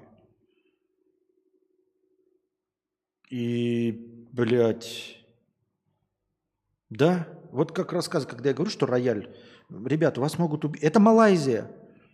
То есть это могло произойти где угодно, и сейчас самолет может упасть прямо в дом сюда куда-нибудь.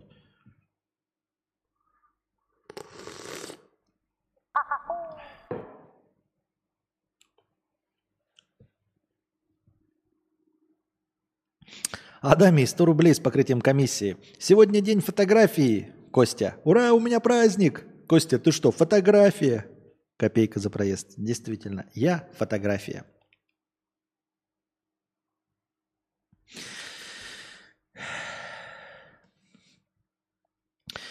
Дубликатор. 6 долларов еще с покрытием комиссии. Спасибо большое за покрытие комиссии. Еще за 6 долларов дубликатор сегодня тащит весь наш разговорный сегодняшний развлекательный стрим. А, мои основные инвестиции – это очень волатильная крипта. Чего не жалко. Так что квартира – это цель на ближайшие полгода. Еще был ли отчет насчет сушей?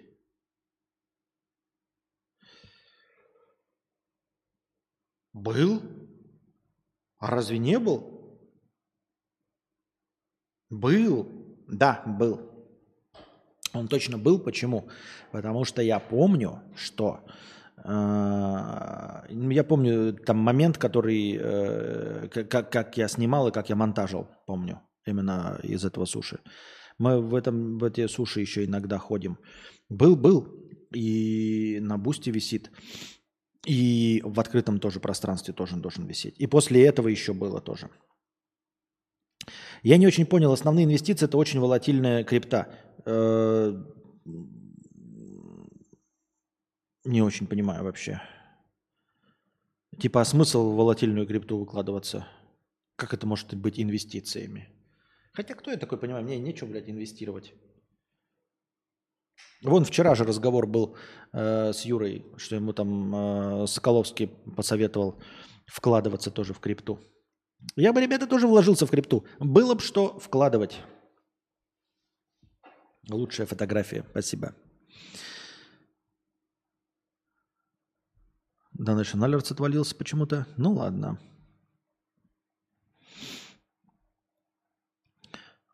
Гылка. Охуеть, блядь. Вот повестка, а там одно слово написано. Гылка. Что гылка? Что хотел сказать? И повесточник, не знаете, не первый раз человек написал. Э, он регулярно пишет, но вот решил в этой повестке просто написать «гылка». В Техасе женщина пострадала из-за нападения змеи и ястреба. Сначала хищная птица выронила из лап добычу, которая упала на пострадавшую и бросилась ее кусать. Затем ястреб атаковал женщину, подумав, что она пытается забрать себе змею. Смахивает, блядь, э, на Far Cry. Вот в Far Cry такая хуйня происходит. Ты едешь, едешь, едешь на мотоцикле там или на, на чем-нибудь, или бежишь, и вдруг выскакивает какой-то, блядь, крокодил, начинает тебя кусать, ты бежишь, ты крокодила отстреливаешь, и тут такие красные круги, ты получаешь еще откуда-то урон. Ты такой, что происходит? А это тебя ястреб еще пытается покусать нахуй одновременно. В Far Cry очень часто такое происходит. Ну и женщина очутилась в настоящем Cry. Ястреб скинул на нее змею. Змея начала ее кусать. Ястреб подумал, что женщина хочет забрать его змею и напал на нее. Э, есть подозрение, что ну, это был неудачный день для этой женщины. Вот.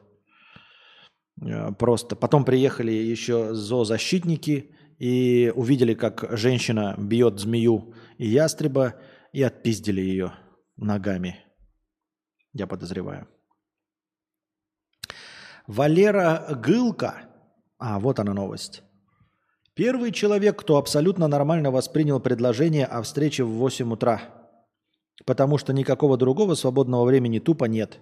А он уже, между прочим, создатель величайшего канала про рекламу. Чего? Я почему рекламу читаю вообще? Нахуй мне реклама? Ты что, гонишь, что ли? Куколд года поехал из Саратова в Воркуту чтобы убить девушку, с которой он поссорился в интернете. Вот, дорогие дамы, да, таких историй тоже пока немного, но они существуют. Просто так, не надо переписываться и э, вести какие-то вот беседы с людьми из интернета. Вы думаете, что ничего за этим не последует, а там может сидеть любой психопат. Не надо просто так со всякими турками общаться, высасывать из них деньги, да, вот которые вам что-то пишут в директе Инстаграма, а пришли там мне что-то. Да, в 999 случаях ничего за этим не последует, а в одном случае из тысячи вы напоритесь на такого долбоящера – 21-летний э, Даун проехал очень много... Так, я осуждаю, ни в коем случае не, не, неправильно все. очень много километров, чтобы выяснить отношения с 20-летней девушкой, с которой он общался в интернете. Чил выследил ее у подъезда и, угрожая ножом, потребовал, чтобы она поехала с ним жить в Саратов. Девушка отказалась, и тогда он ударил ее ножом 8 раз. Девушка выжила, а товарища задержали и отправили в колонию на 6 лет. Поэтому нет, просто сразу баны, сразу игноры, не надо отвечать. Начнете отвечать, он воспримет это как начало разговоров, беседы, отношений. Ведь она наверняка не думала, что они в отношениях. А он, э, благодаря ответам «привет» или еще чему-то, подумал, что она к нему благосклонна. А оказалось, что нет. Я этих повесток теперь боюсь вообще, что на меня с неба может свалиться лол. Так не, а, блядь, если на меня упадет самолет вот так вот, как на этих, блядь, это, пожалуйста, будьте здрасте, мы с Анастасией будем только в ладоши хлопать. Это мгновенная смерть, это мгновенная смерть. Я, кстати, увидел, знаете, э, э, новую симуляцию э, схлопывания вот этого батискафа «Титан», который к «Титанику» плавал, помните?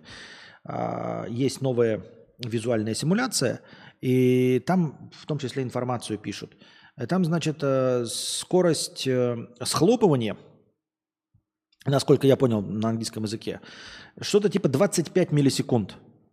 То есть вот батискаф, и вот его вот так вот, как этот вакуумный взрыв, или как он там называется, под давлением-то, да, со скоростью 25 миллисекунд. А скорость боли 150 миллисекунд. То есть э, вот люди, которые были в этом батискафе, они ничего не поняли, это очевидно, но э, даже на каком-то глубинном уровне, на, на уровне нейронов, они не успели почувствовать боли. Они раньше схлопнулись, чем боль успела дойти до мозга. Понимаете, да? То есть когда не, не, нейроны чувствуют боль, они подают сигнал. И вот этот сигнал бежит до мозга, чтобы сообщить ему, что э, существо испытывает боль, он бежит 150 миллисекунд. А схлопывались они э, за 25 миллисекунд полностью, то есть превращались в фарш, в, в очень мелкую субстракт фарша.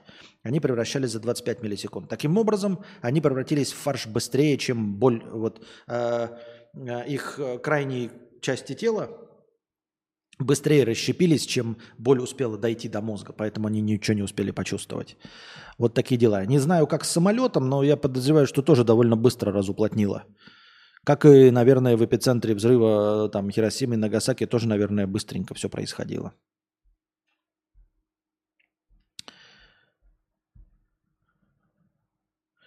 Безработный сторонник теории заговора поджег вышку сотовой связи в Иркутске, потому что у него болели глаза. Не одобряем со всех сторон. 40-летний мужчина купил горючую жидкость и поджег вышку, сфотографировал результат и прислал его в паблик МВД, приложив сообщение о проблеме с электроэнергией. На допросе он во всем сознался и заявил, что от излучения вышки у него болели глаза – и мучила бессонница. Мужчине грозит 5 лет лишения свободы. Ну что таким мужчинам, а также Виктории Бони... Вот, кстати, как Виктория Бони, она же такая 5G, 5G, но что-то продолжает пользоваться запрещенно граммами, постит как-то вот. А как вот она постит? Разве ее там внутри не разъедает вот ее умный ум? 5G э, вот э, сотовыми телефонами пользуются, которые 5G поддерживают. Как вот ее умный ум на это реагирует? Но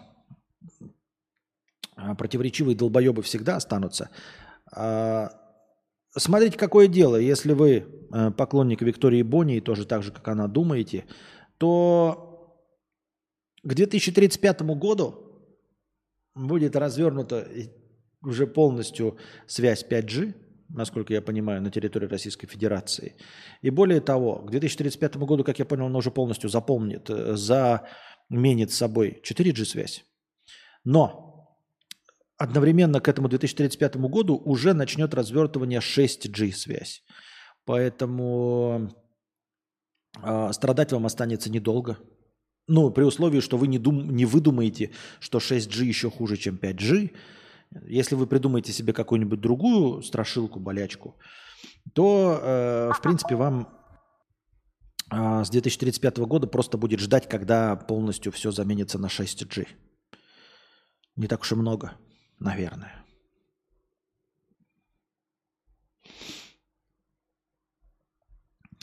Так.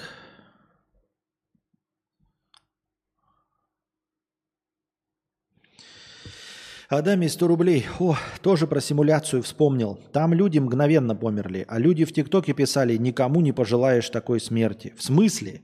Мне желайте, я хочу. Они не видели, как кто-то умирает обычно. Э, они не видели, как кто-то умирает обычно. Они мучаются, писаются, какаются и страдают месяцами. А тут хоп и все. Да-да-да-да-да. А, в крайнем случае всех нас ждет смерть. Но это наименее мучительная смерть вообще из всех возможных. Нас всех ждет смерть, а вот те, которые схлопнулись в Титане, они мгновенно померли. Более того, они не осознали, не поняли, не прочувствовали ничего. Никакого страха у них не было. Они плыли воодушевленные. Блин, сейчас будет Титаник. Все. И больше их нет. А ты будешь болеть, ты будешь страдать и все остальное. Сочувствие тому, что они там не увидят, как растут их дети и все остальное, так они же этого чувствовать не будут, у них-то больше чувств нет. Понимаете? Им сопереживать в этом не план. Сопереживать можно там каким-то их родственникам, которые остались без кормильцев, а это ведь миллионеры были. Этим людям, да, можно сопереживать. Но конкретно говорить про смерти, которые не пожелаешь никому, да нет, нормальная смерть. Вполне себе неплохая. Так.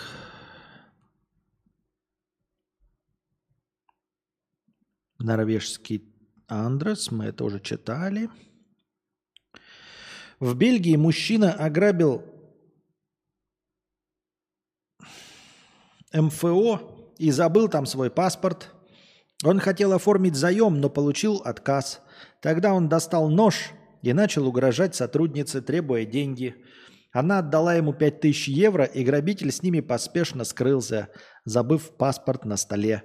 Благодаря документу его быстро задержали. Большую часть похищенных им денег э, полицейские изъяли. К моменту задержания он успел потратить лишь 250 евро.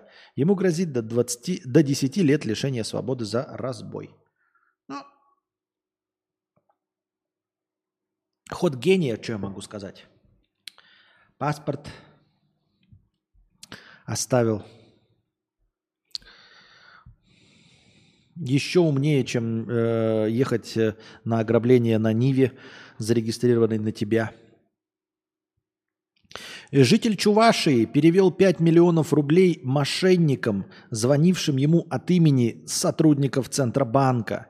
Большую часть денег он взял в кредит, а реквизиты аферистов записал на полученной в банке памятке «Как не попасться мошенникам». То есть в банке он нашел памятку, как не попасться мошенникам, и именно на ней, как иронично, именно на ней записал реквизиты аферистов, чтобы перевести им деньги. Это же просто гениально. И вот это же, я уже говорил и миллионный раз повторяю, с этим никак не справиться. Никакая информация, а, никакое донесение до населения, ни обучение ничего не даст. Если человек на памятке, как не попасться мошенникам, пишет реквизиты аферистов, чтобы перевести им деньги, которые он берет в кредит. Если старпер э, переводит деньги мошенникам после того, как его отговаривали полицейские и оператор банка, с этим уже ничего не сделать. Ни, никакая информационная поддержка, ничего не поможет. Никакие методы не помогут. А, ограничения, там, знаете, подтверждение операции при помощи смс, при помощи сетчатки глаза, отпечатков пальцев. Это, вы, это ничего не поможет. Этим людям уже ничего не поможет. Они покажут свою сетчатку глаза, сделают отпечаток пальца, пойдут с паспортом, сами снимут деньги – обманут полицейских, обманут операторов банка, скажут, что деньги им нужны на личные расходы, что никто их не обманывает, выйдут и отдадут деньги мошенникам.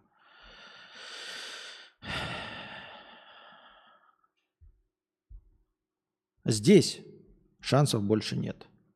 Ну о чем это говорит? Да ни о чем на самом деле. Ну, плохо, это хорошо. Да нет, это просто факт. По общему богатству граждан Россия, по общему богатству граждан Россия находится на уровне США 2312 года. Чего? Какого 2312 года? Утверждают аналитики банка ЮБС. В 2027 году Россия будет на уровне штатов 2314. При этом Китай в 2000 году был на уровне 1928, но уже к 22 достиг уровня 2005. -го.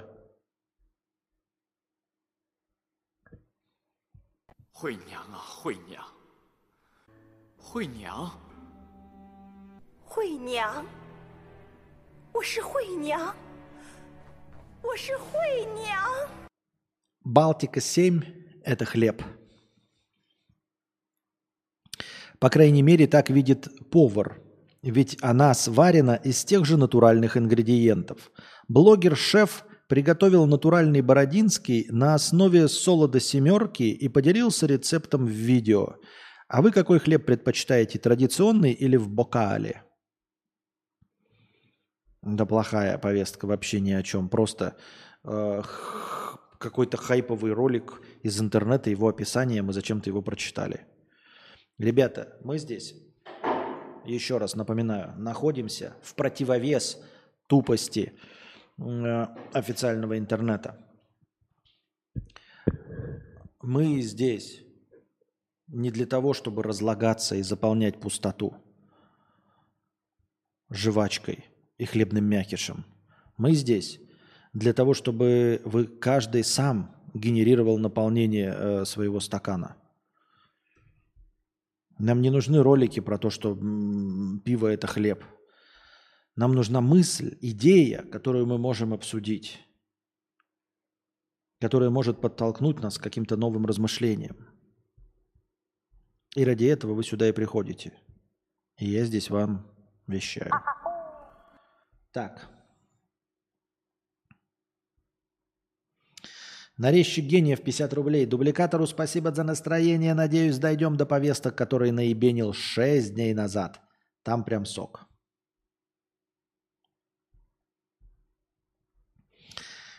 Избивший в центре Львова трансгендерную военную ВСУ оказался внуком разведчика дивизии СС Галичина. Он сам об этом с гордостью заявил. Но из-за страха уголовного дела гордый внук эсэсовца пришел к трансгендеру извиняться и послушно повторил на камеру все, что он от него требовал. Интересно. Интересно. Внук эсэсовца избил трансгендерного военного. Это как, блядь, знаете, это, человек звонит, куда-то, знаете, в, эту- в газовую службу. Такой, алло, да, слушаем. Тут э, э, пожарные с полицейским дерутся. Я что-то хуй знает, кому звонить. Вот позвонил вам.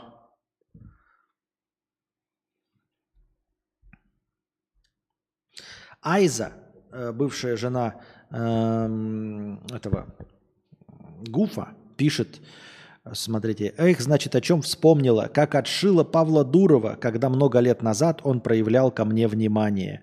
Не на того поставила, пишет Айза, дескать, неверный выбор совершила и оттолкнула Павла Дурова. Такие, мне кажется, влажные мечты у некоторых людей – Э, Во-вторых, мой опыт, мой опыт, мой опыт человека, который нахуй никому не нужен,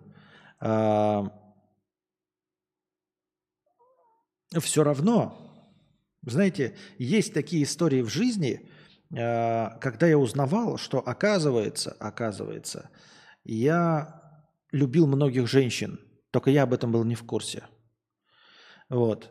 Есть, вот мы сейчас прочитали про маньяка, э, который поехал из Саратова в Воркуту к своей якобы девушке и пырнул ее 8 раз ножом, потому что он думал, что они там в отношениях, а она от- отказалась в Саратов ехать. А точности также работает и в обратную сторону. Вот. Э, И если вы вдруг не знали, у нас тут сосисочная вечеринка. Если вы думаете, что только мужики этим страдают, я вам сообщаю, сосисочники, что нихуя подобного. Что обязательно в вашей истории, вот когда вы учились в школе, в университете учились, или работали, или работаете даже сейчас, по-любому есть женщины, которые уверены, что вы по ним тащитесь. Это я вам обещаю. Возможно, вы даже ну, девственник и нецелованный, и думаете, как найти себе какую-то женщину, но я вам точно сообщаю, что есть в мире женщины, которые уверены, что вы по ним тащитесь. Вот, которые, женщины же любят, э, как бы это по-сексистски не звучало, любят вот эти все знаки, а, любят намеки. И вот они дают намеки, сами женщины, а мы их не понимаем. Так вот, эта система работает и в обратную сторону. Женщины и очень легко, и хорошо, и прекрасно считывают намеки мужчин, которых не было. То есть вот женщина делает какие-то там 100 движений. Из них, из этих 100 движений, вы прочитали 5. Правильно. 95 вы не заметили и не поняли намеков. Так вот, женщина в вашем отсутствии вообще всяких намеков прочитала эти 100 намеков в вашу сторону. Ну, там, не обязательно о том, что вы благосклонны к ней, может быть, о том, что вы плохо к ней относитесь, но вы об этом даже не в курсе. Так вот, из вашего окружения были, есть и будут женщины, которые уверены, что вы к ним подкатывали, уверены, что вы к ним клеили ласты, э, даже если вы этого не делали, и более того, вы даже не представляете, что конкретно было интерпретировано как благосклонность с вашей стороны.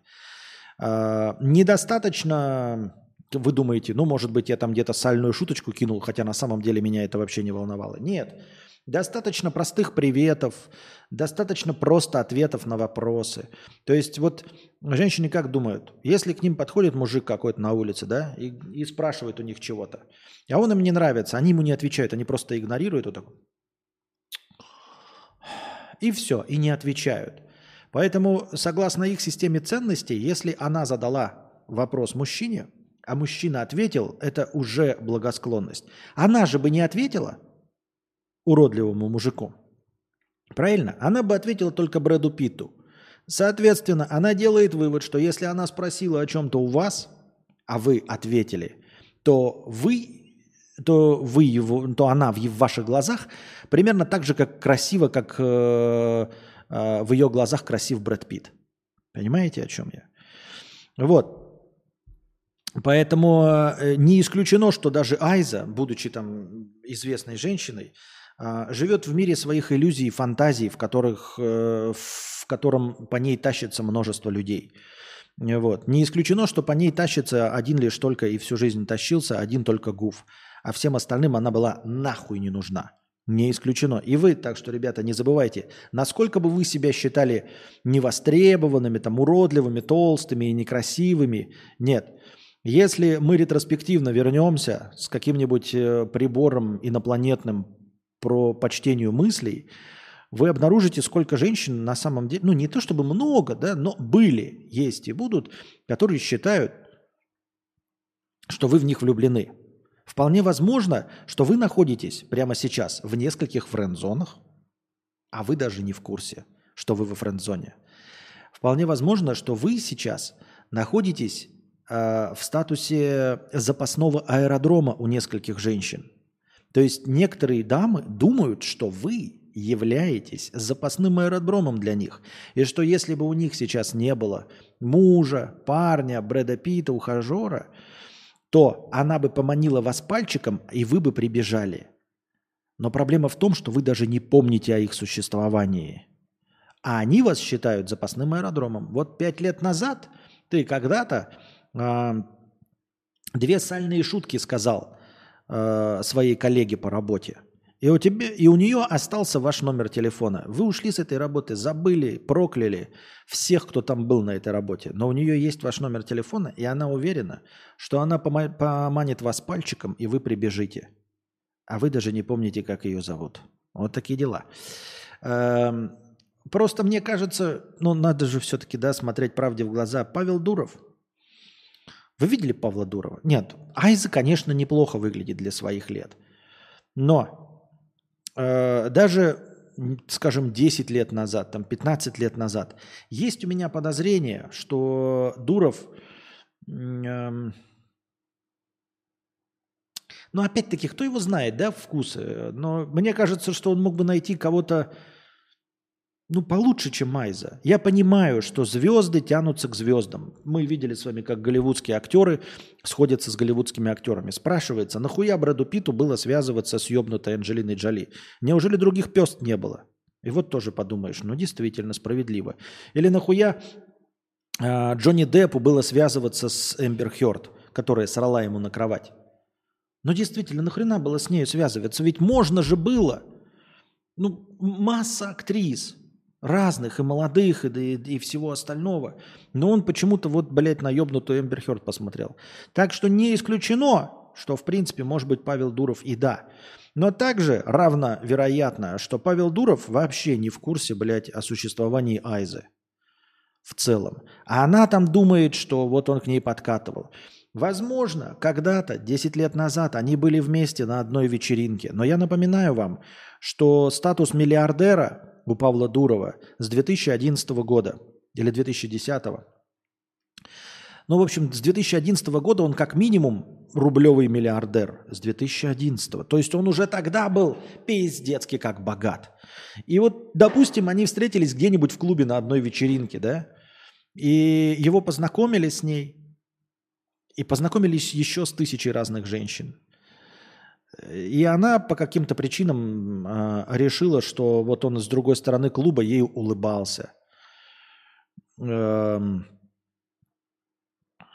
Я даже ну, с трудом себе представляю какие-то ситуации, в которых можно, которые э, женщины с определенным взглядом могут интересно интерпретировать. Особенно какие-нибудь там Виктории Бони. Особенно женщины, скажем так, э, люди, не только женщины, люди,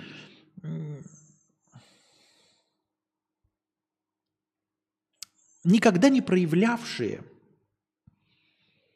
признаков особой интеллектуальной одаренности. Даже если бы он на нее обратил внимание на самом деле, с чего она взяла, что у них были бы сложились отношения. Да, да, да, да, да, да, да. С чего она взяла, что вот познакомившись поближе, он бы не понял, насколько она ебнутая нахуй. И что тебе бы досталось что-то от него, что он бы через три дня вообще бы не проклял э, тот день, когда э, познакомился с тобой. То есть э, там уже и пишут комментаторы, вот ебать, э, Господь отвадил. Ну реально. Хотя она не самая ебнутая, да? Тут еще может поспорить какая-нибудь там Водонаева или Виктория Бони. Но тем не менее. Так.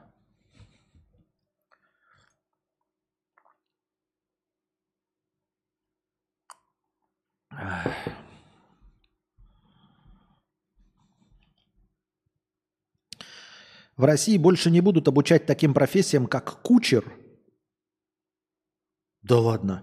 Как кучер, дворник, варщик тряпья, сторож, носильщик, мойщик посуды. Минпросвещение исключило их из перечня профобучения. При этом в список внесли оператора дронов, флориста, фитнес-инструктора и добровольного спасателя.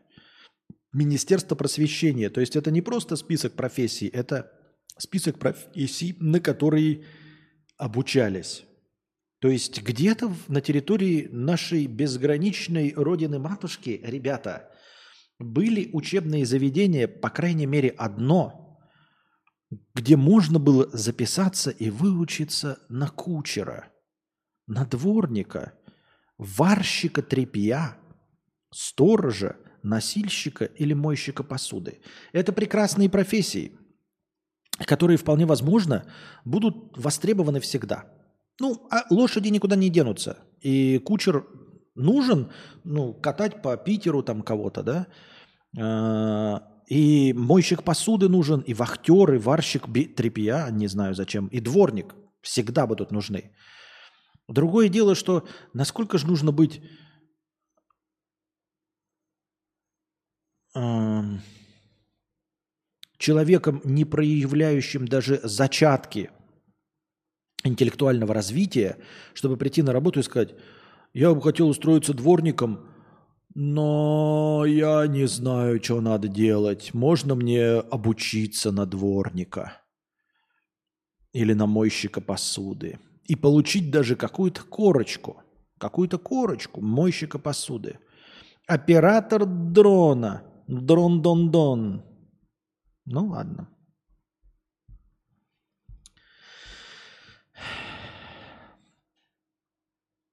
Да не значит это ничего. Просто в некотором пронумерованном списке профессий появились новые строчки и исчезли несколько совсем нет. Нет. Это Министерство просвещения. Это не список профессий, а именно список того, на кого можно было обучиться и на кого сейчас обучают. Алло.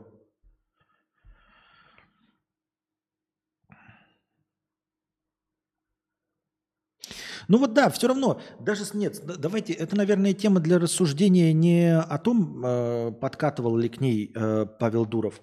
Он, наверное, подкатывал, слушайте, возможно. Потому что действительно, я вот когда начал говорить об этом, э, я же начал говорить в шутеечку, и потом действительно прямо в процессе размышления, вот для чего наши подкасты и нужны, понимаете? Прямо в процессе ответа мы рождаем мысль, мы рождаем вопрос – над которым можно подумать, он ничему не ведет. Это просто развлечение. Еще раз. Мы развлекаем себя рассуждениями, мы развлекаем себя мыслями и идеями. Мы развлекаем себя вопросами, которые никогда бы вы не задали себе на стриме Папича, Алины Рин или Мэдисона. Так вот, действительно, а почему так происходит? Есть, конечно, множество оправданий э, тому, что звезды встречаются только со звездами. Ну, или богатые с богатыми и всем остальным. Дескать, э, вот тебя преследуют папарацци, ты понимаешь, как нужно скрываться, будучи звездой. Ну и кто поймет лучше э, тебя и твои переживания, чем другая такая же популярная звезда? Вот ты ходишь, например, какой-нибудь Брэд Питт, да, э, и к тебе все телки подкатывают – какой обычной нормальной женщине может понравиться это? Вот. Какая сможет проникнуться твоими переживаниями и понять, что тебе эти люди нахуй не нужны? Естественно, другая звезда, к которой тоже подкатывают, и она понимает, что все эти мужики ничего не значат. Обычная женщина, увидев э, такое огромное количество внимания к своему мужчине, э, почувствует себя, возможно, неполноценной. То есть на нее это будет как-то давить. Эм, а сама по себе звезда, которая тоже пользуется популярностью, у нее не будет этих комплексов. Э, опять же, если в браке кто-то зарабатывает намного больше, да, другой совсем нисколько, то это тоже вызывает какие-то недопонимания. Поэтому звезде, зарабатывающей 20 миллионов за фильм, а еще это же все творческие люди, они хотят признания, им бы хотелось, конечно, э, чтобы их напарник, партнер по жизни, зарабатывал примерно столько же, был примерно таким же популярным. То есть, если ты AAA звезда, то и э, мадам у тебя должна быть тоже AAA звезда. Ну или плюс-минус. Известная. Тем не менее, то есть это все объяснение и оправдание, почему Брэд Питт с Анджелиной Джоли, а не с обычной женщиной, которая может быть, безусловно, красива, да? Но она не сможет понять, она не сможет смириться с его популярностью у женщин. А Анджелина Джоли сможет, потому что э, она сама пользуется популярностью у мужчин и понимает, что это ничего не значит. Человека, который никогда не пользовался популярностью у противоположного пола, сложно убедить, что тебе плевать на всех твоих поклонников и поклонниц. Тем не менее, все-таки этих звезд в Голливуде, их дохуя. И вот Джонни Депп, да, его, конечно, хорошо понимает Эмбер Хёрд со всеми его переживаниями. Со всем его актерским творческим потенциалом, с его э, метаниями артиста. Она все это понимает. Но ведь и таких, и красивых, и не ёбнутых в Голливуде дохуя же было. Почему именно Эмбер Хёрд? Мы понимаем, что любовь зла, полюбишь и козла.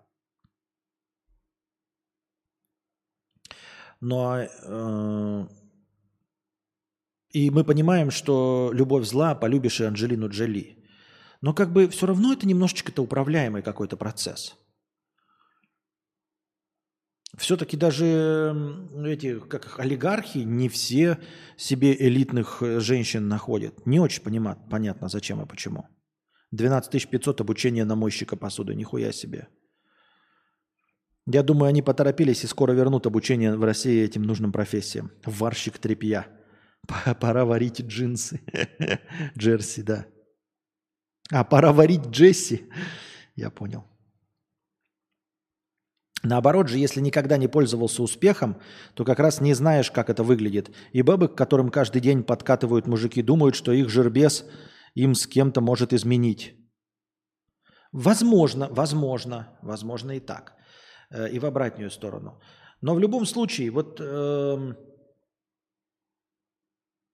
ну, как-то кажется, что всегда есть выбор. Может быть, конечно, можно не знать, какая Эмбер Херд внутри, но ты же все равно как-то чувствуешь. Ну, например, вам кажется, что Майли Сайрус адекватная и не ебнутая?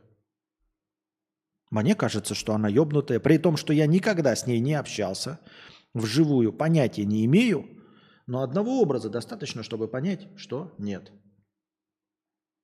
Лемми, спасибо большое. 50 евро на Сербию. На Сербию. Спасибо большое, Лемми. Так. А где у нас? А вот. Лемми через Типи на Сербию. А по- появилась, показалось? Донат был э, э, прямо в теле стрима?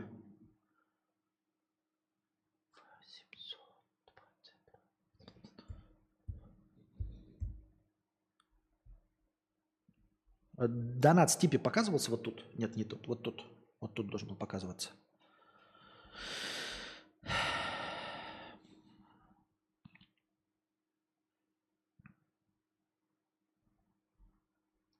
Привет, почему переезд в Сербию? А почему нет?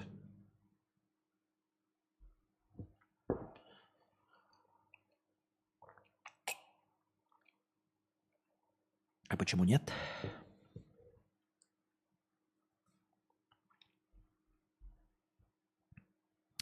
Привет, бро, тебе с волосами гораздо лучше, так моложе выглядишь.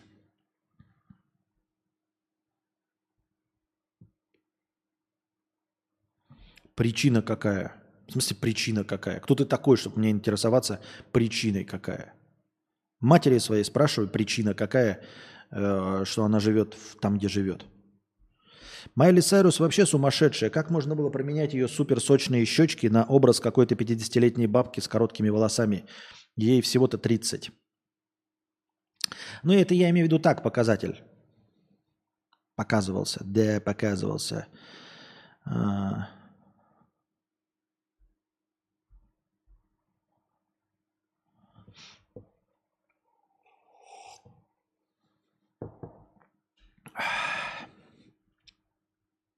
Так, а что у нас в синем разделе вопросов? Посмотрим. Эм. Костя, как по-твоему, это хорошо тянуть время при разговоре с телефонными мошенниками, чтобы у них на других меньше времени было? А, Не знаю, слушай. Интересный вопрос именно в концепте того, чтобы облегчить жизнь другим. Хм. Не знаю. Ну, то есть, насколько это действительно повлияет? Типа, что ты его вымотаешь, и он вместо 10 человекам сегодня позвонит лишь трем или четырем? Что-то кажется как-то маловероятно. Не знаю, слушай, не знаю. Насколько это... Насколько это применимо вообще? Честно говоря, не могу сказать.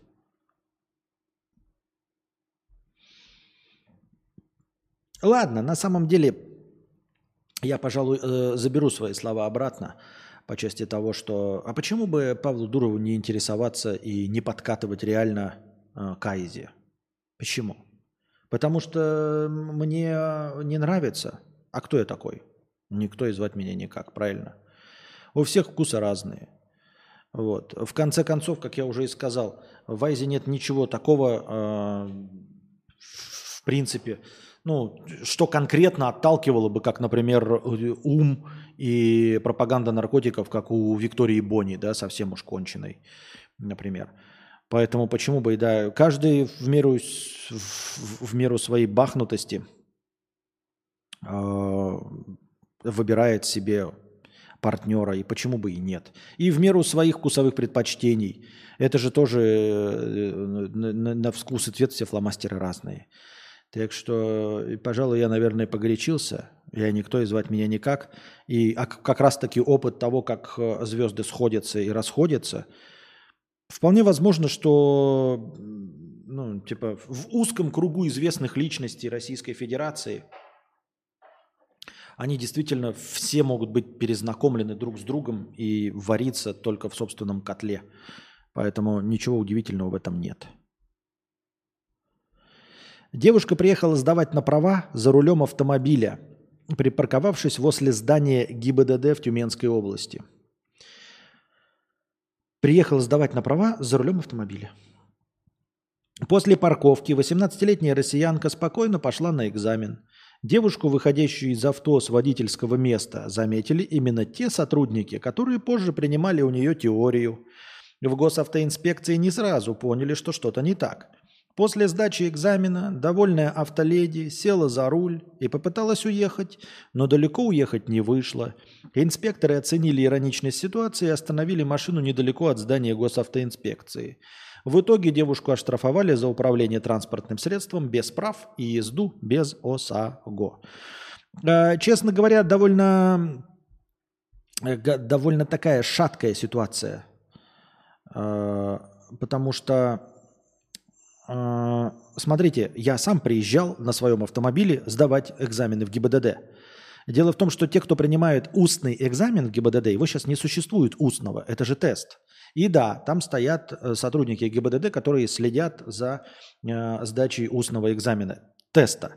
Э, И они вполне могут стоять на улице и видеть, как ты приехал на автомобиле. Но проблема в том, что последний раз, когда я сдавал экзамены на права, это было э, расширение моих прав на категорию А, на мотоциклетную. То есть категория Б у меня уже была. Но сдача на категорию А происходит с теми же самыми людьми, которые пришли впервые получать права. Вы не можете по виду понять, какие, какие человек права получает. Первые в своей жизни или вторые. Потому что теоретический экзамен будет одинаковый. То есть рядом со мной стояли люди, которые впервые приехали, мы все вместе заходили в класс, которые никогда не получали права. И я приехал на своем автомобиле сдавать тот же самый экзамен на расширение своих прав на категорию А и А1. Вот. Покер Стрит 333. Я же просто спросил, мне интересно твое мнение, а ты агришься зря. А, я агрюсь не зря, потому что мой же опыт подсказывает, что люди, которые заходят и с нуля, с первого задают такой вопрос, уже были такие люди, это были просто а, тролли, и все. Покер Стрит. Поэтому пойми меня правильно. Я так среагировал, потому что ровно с такого же вопроса заходят люди, э, которые на следующем сообщении сваливаются в оскорбление. И все. Вот посмотрим, ты тролль или не тролль. На каком сообщении ты свалишься? Потому что вопрос твой ровно так же звучит. Они точности так же заходят. И первый вопрос, а, приветливо они здороваются, а потом задают вопрос, причем в, в Сербию. Их не волнует ответ. Я не знаю, какой смысл их э, захода. Вот. А, И какой смысл этой беседы? К чему он? Э, К чему он вообще ведет? Но, но так было. Вот. эм, Почему переезд в Сербию? Да просто хочу. И все. Так, э, э, это настоящий ответ, честный ответ а, и максимально точный. То есть все люди, которые описывают тебе причины, в, ко- в конечном итоге все ответы, любые ответы можно свести к одной абсолютной последней истине. Просто хочу. Просто хочу переехать в Сербию. Вот все. Поскольку объективных причин, да, что-то вообще делать, их не так в мире много. И э, людей, которые подвержены этим причинам, их еще меньше. То есть те, тем, кому совсем не в моготу. Ну, грубо говоря, это как спросить, почему ты пьешь фанту. Конечно, человек может сказать, я там жажду испытываю. Другой человек скажет, я хочу пить. Третий скажет, я хочу апельсиновый сок. Четвертый скажет, я предпочитаю фанту Миринди. Пятый, десятое. А я скажу, я хочу. И все. Но на самом деле, да, мы все испытываем жажду в той или иной мере. Но, естественно, никто из нас не умрет, если не попьет фанты. Но где-то есть один в мире человек, наверняка, испытывающий фантастическую жажду, катастрофическую. И если он сейчас не попьет фанты, он умрет. И у него только баночка фанты в руках. Наверное, есть такие. Но, тем не менее, мы, когда говорим, что испытываем жажду, на самом деле мы немножечко лукавим. Мы просто хотим фанты, и все. Много же стран есть. Почему именно Сербия? Потому что я, как гражданин Российской Федерации, мало где нужен. Мало где меня хотят видеть, раз. Во-вторых, э, мало на что хватает бюджета, и все. Э, то есть э, Сербия, она принимает россиян, раз. А во-вторых, она недорогая. Ну, она дорогая, дорогая. Все дорого на самом деле. Мы все испытываем недостаток финансовых средств. Тоже дорого, но в сравнении с другими местами, куда можно было бы тоже поехать, возможно, возможно, я не утверждаю, потому что я не был в Сербии и не знаю, может быть подешевле. И это Европа. Вот, в Азии я уже пожил. В Азии, Азии немножечко насытился, присытился. Я не закрываю себе возможность жить я в Азии, хочу попробовать в Европе. Просто хочу попробовать в Европе. Вот в Азии мы уже пожили с Анастасией, теперь хотим попробовать в Европе. Нас никто не гонит вот отсюда. Э, просто мы уже пожили в Азии, теперь хотим попробовать в Европе. Чтобы было еще, э, ну, типа, хоть какая-то теоретическая возможность вывести по финансам. Костя, отвечай потому что потому. А, это немножечко бессмысленно. Я могу вообще отвечать на любые вопросы, не знаю. Но мы здесь сидим, на разговорном развлекательном шоу. Я вас развлекаю беседой. Поэтому отказываться от ответа на вопрос было бы, ну, от простого вопроса. Глупо, даже если я повторяю этот ответ из раза в раз. У нас же разговорно-развлекательное шоу. Мы ведем с вами диалог. Я запускаю у вас мыслительный процесс, вы запускаете у меня мыслительный процесс. Больше мы ничего не создаем. Мы создаем развлечение в голове себя – я создаю какие-то нейронные связи у вас, я вкидываю какую-то мысль спорную, по вашему мнению, и вы задаете наводящие вопросы дальше. То есть я создаю акти- мозговую активность у вас. Я надеюсь, мы преследуем такую цель. Развлекаем мозг наш именно беседой. А, ну, тупиковая ветвь, если я буду просто отвечать «не знаю». Я отвечаю «не знаю», когда действительно не знаю.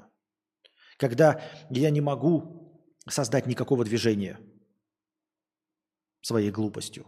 Просто иногда получается, что я не знаю чего-то, но я могу просто выдумать что-то, сказать вам, и вы поразитесь моей тупопезности и скажете, насколько ж ты неправ, дегенерат. И я запущу у вас мыслительный процесс, и тем самым решу задачу, я вас развлек.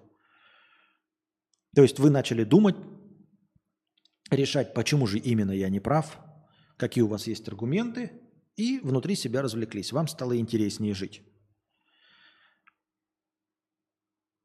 Я так думаю, мне так кажется. Есть путь, конечно, как ты говоришь, э, путь просто конфронтации, спора, да, но для этого есть другие стримеры, которые просто вот хлебный мякиш произносят. Просто произносят хлебный мякиш, ничего э, никуда не двигающий, никакой процесса не запускающий. Можно рядом открыть еще один сбор на переезд в Швейцарию за 5 миллионов евро, чтобы вопросы не задавали.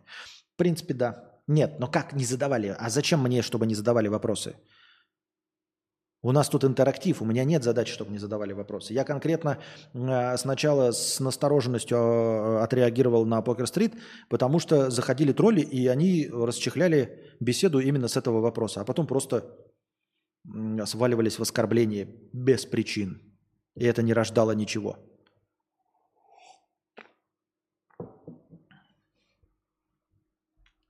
Но, кстати, в Швейцарию я заехать не могу. Ну, даже с пятью миллионами никак. Поэтому мы все-таки ограничены в своих э, возможностях. Тем более э, Сербия может быть как отправной точкой. То есть в ней можно э, получить вид на жительство. Да, вид на жительство. И благодаря этому виду на жительство обращаться в посольство других стран, чтобы получать визы в другие страны.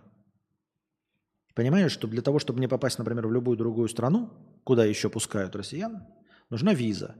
Но я могу подаваться на визу только с территории э, страны, где имею право проживать. На данном этапе я имею право проживать только на территории Российской Федерации, как гражданин Российской Федерации. Поэтому, если я хочу, например, посетить Испанию, даже отдохнуть, мне нужно возвращаться в Россию, посещать, посещать консульство Испании на территории Российской Федерации. Для того, чтобы этого избежать, можно получить вид на жительство того места, где ты находишься. И вот реалистично получить вид на жительство в Сербии, то есть законное основание для проживания. На основании законного, основ, на основании законного основания для проживания можно обращаться в посольство других стран для предоставления визы. Вот такой вот хитрый план. Например, находясь на территории Вьетнама, я не могу э, подать на вид на жительство. Вид на жительство я могу получить, э, очень сложно его получить в Вьетнаме. Я могу только, ну, расчехлив по-настоящему тут какую-то деятельность предпринимательскую, вбахав кучу денег, э, выйдя замуж за вьетнамца, э, вот это вот все. И то не сразу. Очень сложно. В Сербии просто своими усилиями можно получить вид на жительство. То есть основания для подачи визы в любые другие страны.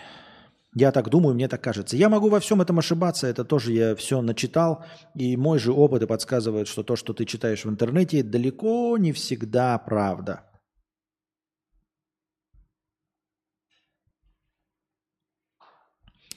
Таким вот образом.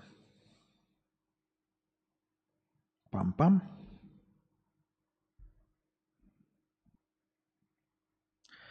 Так, как это картинка, блядь.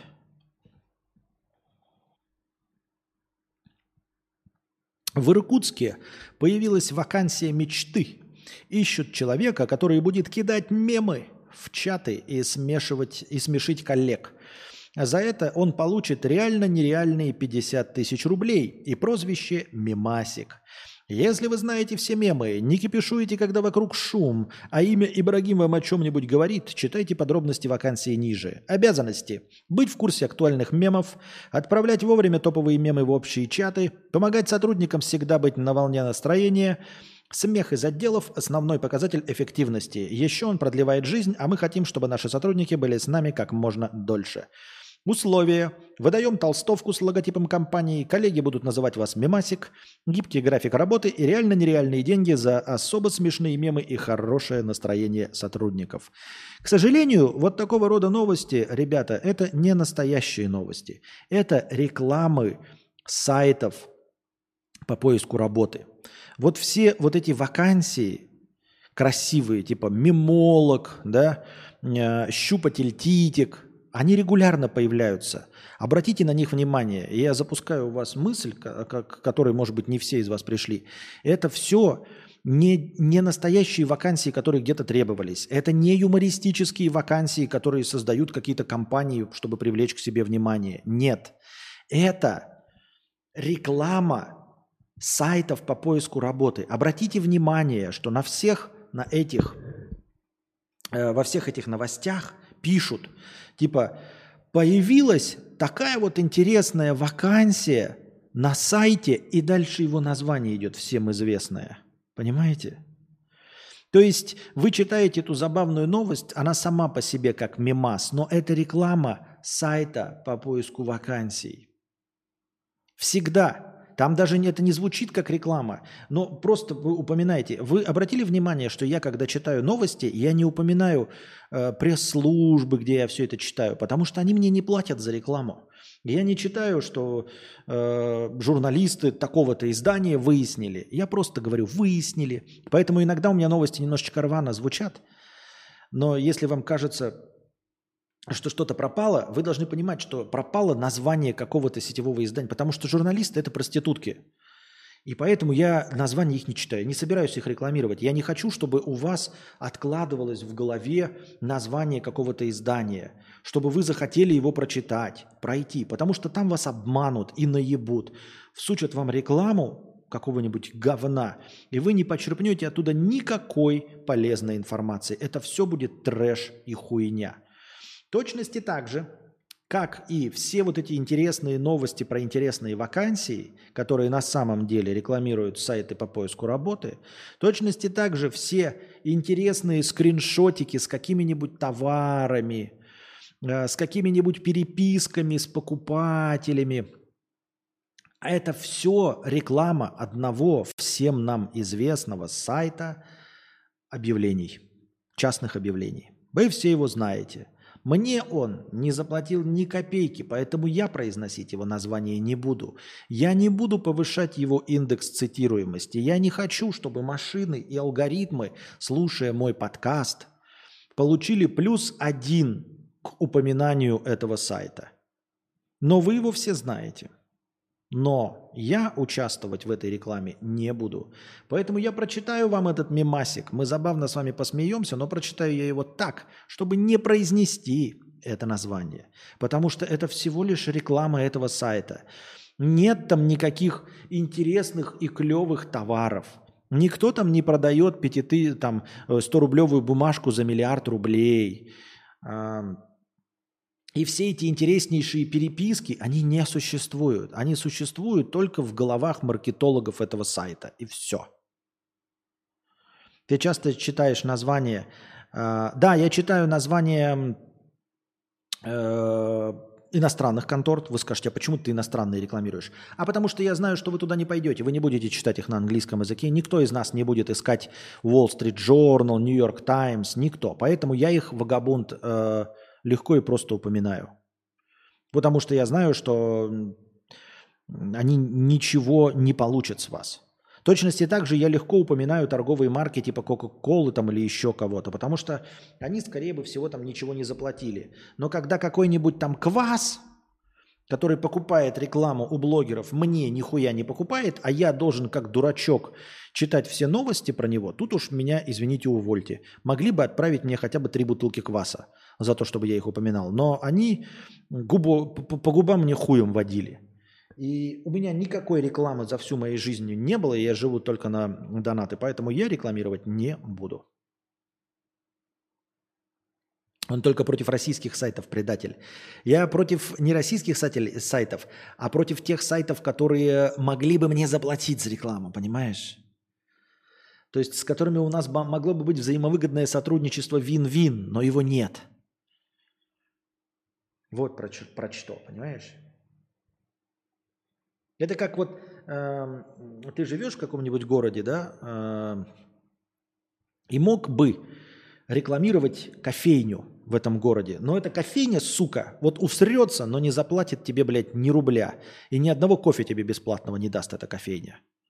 Но она могла бы дать тебе, чтобы ты их упоминал. Чтобы ты говорил, что ты вот пишешь книгу, сидя в этой кофейне чтобы ты делал фоточки на фоне этой кофейни, но ты усиленно стираешь, потому что именно эта кофейня могла бы тебе заплатить.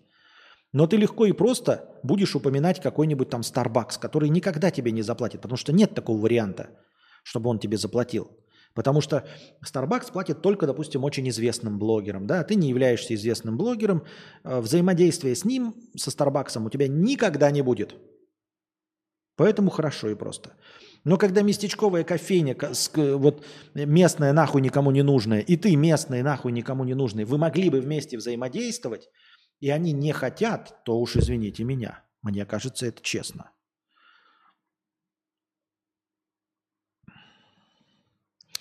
Люблю такие новости. Это железобетонный маркер, что ее источник необходимо добавить в черный список. Вот так вот. Идем дальше. Ну вот смотрите, говорю, даже эта новость спамерская, не несущая абсолютно никакого э, полезного заряда, то есть мы ничего не узнали. Хотя, в принципе, вы вообще от всех новостей ничего не узнаем. Ну, упал мост в Индии, нам какая печаль до этого, ничего не узнаем. Но даже эта новость, благодаря моему обсуждению, мне кажется, э, запустила мыслительный процесс. Теперь вы знаете чуть больше. И ради этого вы сюда пришли. Мы на острие интеллекта. Ученые научились лечить алкоголизм с помощью генной терапии. Американские ученые разработали генную терапию, которая подавляет развитие алкоголизма и при этом не влияет на поведение в других ситуациях. Ее успешно испытали на макаках-резусах. Эта терапия нацелена на борьбу с изменениями в работе дофаминовых рецепторов в системе вознаграждения в мозге людей и приматов при хроническом употреблении алкоголя, рассказал профессор Кристоф Банкевич. Для исследования э, создали две группы подопытных макак, которые употребляли 4% раствор этанола на протяжении длительного времени. Одной группе ввели генную терапию, другой – физраствор. Наблюдения показали, что генная терапия резко снизила тягу макак к алкоголю уже в первые недели после ее введения в нервную систему. Вероятно, вскоре можно будет провести испытание препарата у людей. Ну, хорошо, наверное. Ну, что я вот не знаю, что это. Борьба? Наверное, борьба. Наверное, да.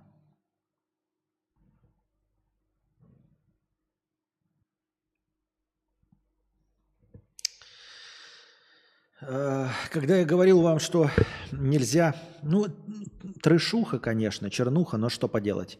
Когда я вам рассказываю о том, что нельзя распивать напитки с незнакомыми людьми, нужно все-таки делать ремарочку, что и со знакомыми надо тоже э, держать ухо востро. И не только со знакомыми, но даже с очень хорошо знакомыми. И более того, даже с теми людьми, которые являются непосредственной причиной вообще вашего существования. 44-летний отец выпивал вместе с сыном, 17-летним первокурсником Уссурийского колледжа культуры. Во время застолья они поругались, отец схватил нож и ударил подростка в живот. У студента диагностировали серьезные травмы, повреждение тощей и слепой кишки и брыжейки большого сальника. За жизнь подростка борются врачи в реанимации. Отец задержан, возбуждено уголовное дело об умышленном причинении тяжкого вреда здоровью. Ранее он был судим за угон машины и распространение наркотиков. Трешовая новость, чернуха. Меня, конечно, этого все не поражает и не удивляет. Я это миллиард раз за свою жизнь читал.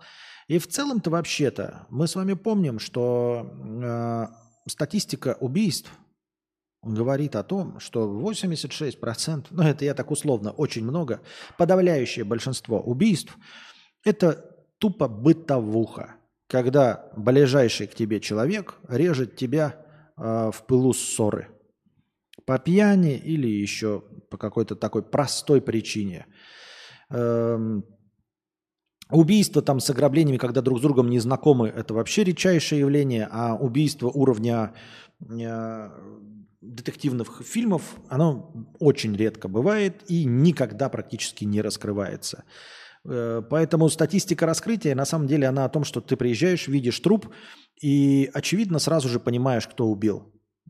Если мужчина, то его убила его ближайшая женщина. Партнерша, жена, бывшая жена, любовница. Если женщина, то, скорее всего, в 80% случаев убита она ее мужем, любовником, сожителем, кем-то еще. А, точности также родители убивают детей, и дети по пьяни убивают родителей. Ну и, естественно, близкие друзья, которые э, по факту являются просто собутыльниками. Бытовуха. В общем-то, я не знаю, почему вообще эта новость промелькнула. А, что удивительно здесь?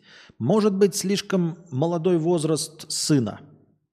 Все-таки 17-летний, даже не 18-летний, да 17-летний паренек, и его зарезал его отец. Потому что сам факт того, что его зарезал отец по пьяни вообще, если мы переметнем возраст, сделаем, э, сколько у них, 44, это получается, 7, ну, большой, он родил довольно поздновато, в 28 лет. Даже, смотрите, даже родил его не в сам не в 17 лет. 44 это за 24, 4, 4, 3, 27 лет родил. И если мы разбросаем, например, 40-летний сын и 67-летний отец, то это будет вообще стандартная ситуация. Таких поножовщин дохуя. И разница в 27 лет никого не поразит, потому что, ну, один алкаш, другой алкаш. Вот вместе мы алказавры. Поэтому удивительно в этой новости, наверное, для тех, кто ее решил записать, только то, что пацаненку 17 лет. Вот и все. Начиная от его возраста 20 и от отцовского э, 47 и все дальше, эти э, эпизоды перестанут быть информационным поводом для кого бы то ни было.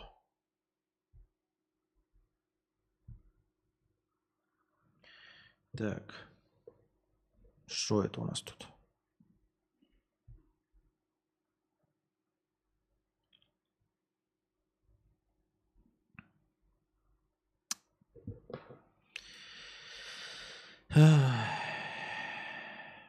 If I could save time in a bottle.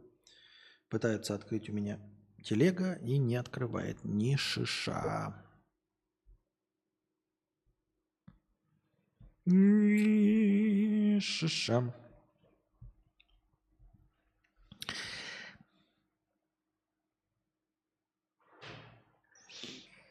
Что там за картинки мне не открывается? А, это не, не донаты?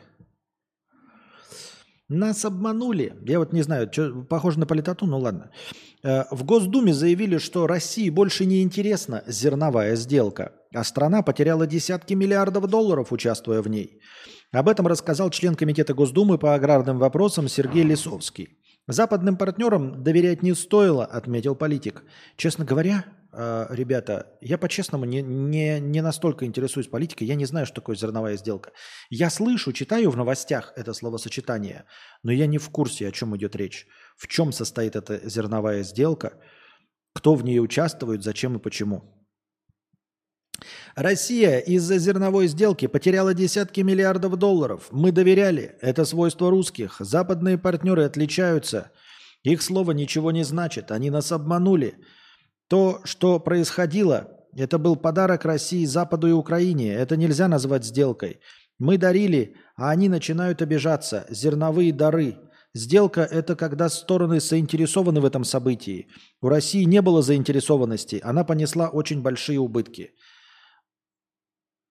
сказал член комитета. И я, к сожалению, вообще не понимаю, о чем идет речь. Кто, что, зачем, почему. Так что тут меня все взятки гладкие, ребят, я не понимаю. Не знаю, честно. Здесь я запустить вас, ваш мыслительный процесс не могу.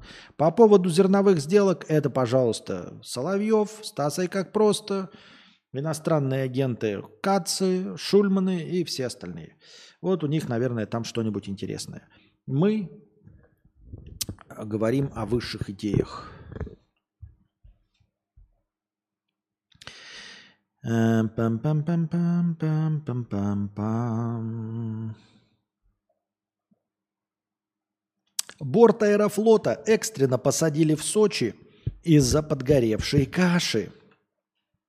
Неприятный запах разнесся по самолету, направлявшемуся из Сочи в Петербург. Бортпроводники поняли, что в салоне сильно пахнет гарью. Запах доносился от печки на задней кухне самолета.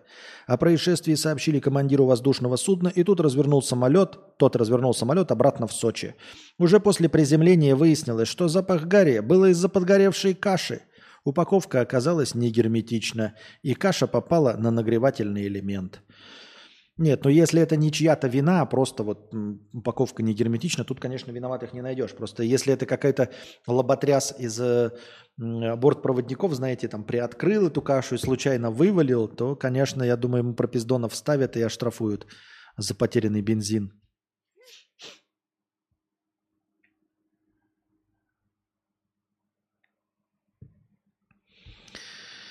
Так.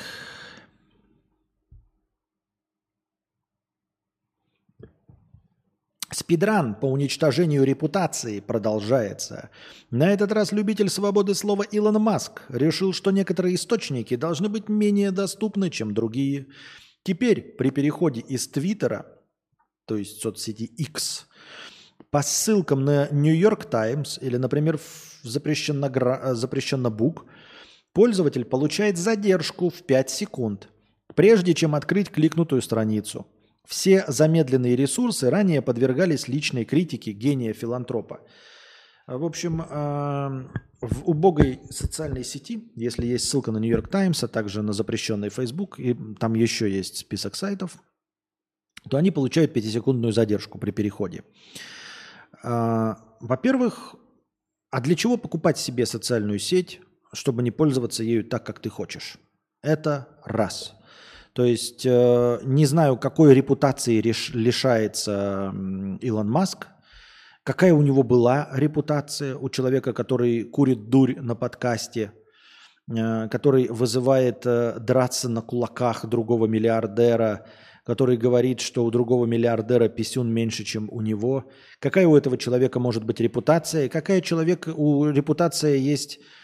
Какая среди пользователей этой сети есть репутация? Эти пользователи э, Твиттера терпилы, и они останутся с Твиттером, как он его не назови, какие там э, вот эти, э, как, пятисекундные, как, какие задержки не вводи, все равно э, обсосы Твиттера будут пользоваться Твиттером, потому что больше нечем пользоваться. Потому что со своими убогими, короткими вбросами они не могут быть интересны больше нигде. Ты нахуй никому не нужен будешь с таким же контентом, например, в Дзене, в лай, ну, лайв-журнале, не знаю, да нигде, блядь. Никому нахуй не интересны твои 280-символьные твиты. Поэтому никуда-то ты уйти больше оттуда не можешь. Ебаный ты, блядь, э, э, крашеный долбоеб. Так и оставайся в своем твиттере и там сиди. Потому что у тебя не универсальный контент. Обидевшись на ТикТок, ты можешь перейти в Твиттер, ой, в Ютуб и снимать там видео в шорцах. Обидевшись на шорцы, ты можешь уйти в рилсы запрещенно грамма, потому что это такая же, настолько же известная площадка. У тебя есть альтернативы. У Твиттера нет альтернативы, потому что альтернатива Твиттеру не нужна. Если ты имеешь аудиторию в Твиттере, то больше ты ее нигде не имеешь. Вы скажете, ну как же, вот президенты там пишут, там все это остальное. Это все хорошо. Я имею в виду, что если ты являешься только кем-то в Твиттере, ты больше никто. Понимаете? Люди легко уходят, например, из ТикТока в Твич. Как, например, Зубарев, который набрал себе аудиторию шутеечную и легко и просто перенаправил ее в Твич. Можно перенаправить аудиторию из Ютуба в ТикТок, из ТикТока в Ютуб, из рилсов запрещеннограмов в шорцы, из шорцев в ТикТоке, в Ютубе. Все это можно перенаправлять. Из Твиттера ты направить можешь аудиторию только себе в очко, потому что это тупорылая аудитория, которая может только читать короткие сообщения. Я, очевидно, не поклонник короткого формата, потому что я ежедневно веду многочасовые разговорные подкасты. Вот. Я думаю, что вы со мной согласитесь, что человек, который просто пишет твиты и интересен другим твиттерянам, он ничего из себя не представляет, если он только твиттерский. Я понимаю, когда писатель там или кто-нибудь, да, пришел, и он может уйти, так он уходит как писатель, а не как твиттерский.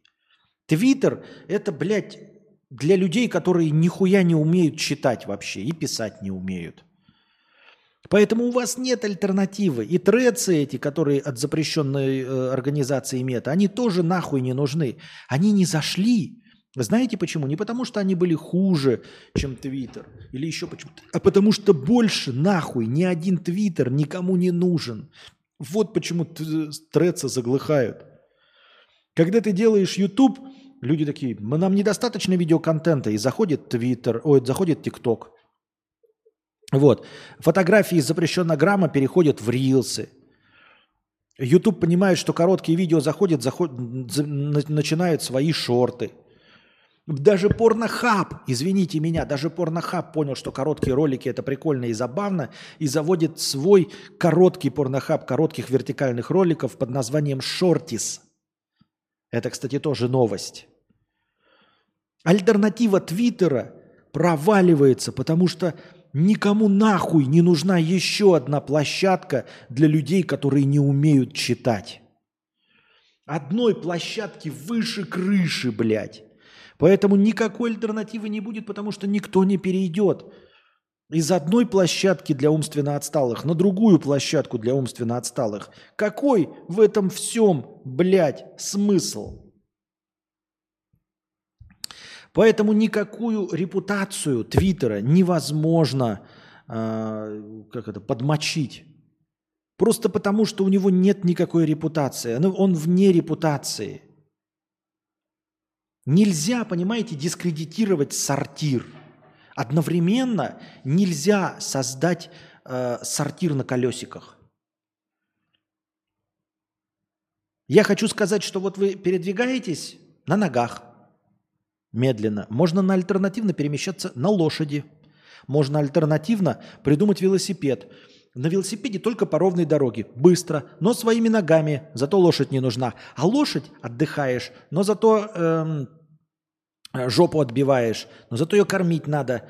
Зато только кормить топливо не нужно, ремонтировать не надо. А на велосипеде сам, но по ровной дороге. А можно еще автомобиль. Автомобили, велосипеды, мотоциклы, лошадь. Сам пешком можешь передвигаться. Видите, сколько можно альтернатив и придумывать. Да, самолет, космический корабль, да, этот э, электросамокат. И все, все новое продвигается. Ты ничего нового не придумаешь с сортиром. Сортир это всегда останется дырка в полу. Удобная дырка, но это дырка в полу. Понимаете, ничего нового вы не придумаете. Сортир останется сортиром. У сортира нет никакой альтернативы. Сортир абсолютно э, не конкурентен ни с кем. Вы ничего не, вы не можете, мы пересмотрели сортир, теперь вот он что? Что у вас будет? У вас будут кнопочки на унитазе, но в конечном итоге ваш унитаз с кнопочками, с подмытием жопы – это всего лишь дырка в полу. Это помещение, где есть дырка в полу, и все. Вы не придумали альтернативы сортиру, и альтернативы сортиру не будет никогда. И вот альтернативы Твиттеру не будет никогда, потому что Твиттер – это сортир – там можно писать только короткие сообщения и больше ничего. И он создан, как вот сортир, нужно сбросить говно. И в Твиттере нужно сбросить мысль э, в 280 символов. Ну, просто сбросить говно. Потому что если вы хотите что-то сказать, у вас есть площадка видео, вы хотите, можете сказать в аудиоформате, есть другие площадки. Вы можете высказаться большим текстом. Но когда вам нужно сбросить говно, для этого есть сортир, и для этого есть Твиттер. Вы обратили внимание, что вот писать э, в сортире можно только тексты объемом с Твиттер. Вот люди могут написать книгу, сидя в Старбаксе, да? А вот если вы сидите в сортире, то на стене сортира вы напишете только твит и больше ничего. На стене сортира вы не напишете «Войну и мир», вы не напишете статью, которую получит э, Пулицеровскую премию – вы не напишете поэму. Она там не сохранится. Она нужна, вот стены сортира ты написал, еще один дурачок зашел, когда посрать, прочитал это, а потом зашла уборщица и стерла. И все. Вот это Твиттер. Твиттер – это надписи в сортире. И больше ничего. Поэтому э, с сортиром никак нельзя конкурировать. Сортир всегда будет. И Твиттер будет всегда. Но вы не сможете ничего создать по-настоящему переворачивающее процесс дефекации. Ну, может быть, когда-нибудь в будущем, может быть, какой-нибудь насос создать. Или какую-нибудь таблетку, которая вообще, в принципе, э, лишит необходимости срать в принципе. Да? Ну, я не знаю, там какая-нибудь черная дыра, которая будет из, прямо из кишок всасывать говно. И мы все навсегда перестанем срать. Это возможно. В далеком-далеком будущем. Вот. Ну и, а, и это же маловероятно, правильно? То есть в очень далеком будущем. В, обозримом, в обозримой перспективе альтернативу э, дыры в земле, куда выталкивается говно, нет. И альтернативу Твиттеру нет. Поэтому э, никакую уничтожить репутацию сортира невозможно. Вы можете сколько угодно, как я вот сейчас, рассыпаться в метафорах, в красивом объяснении, почему Твиттер говно. Я рассыпаюсь в этом. я не уменьшил аудиторию Твиттера ни на грамм. Потому что нельзя отказаться от сортира. Я могу сколько угодно вам рассказывать, насколько э, сортир плохое место. Во-первых, там воняет, а вы это и сами знаете.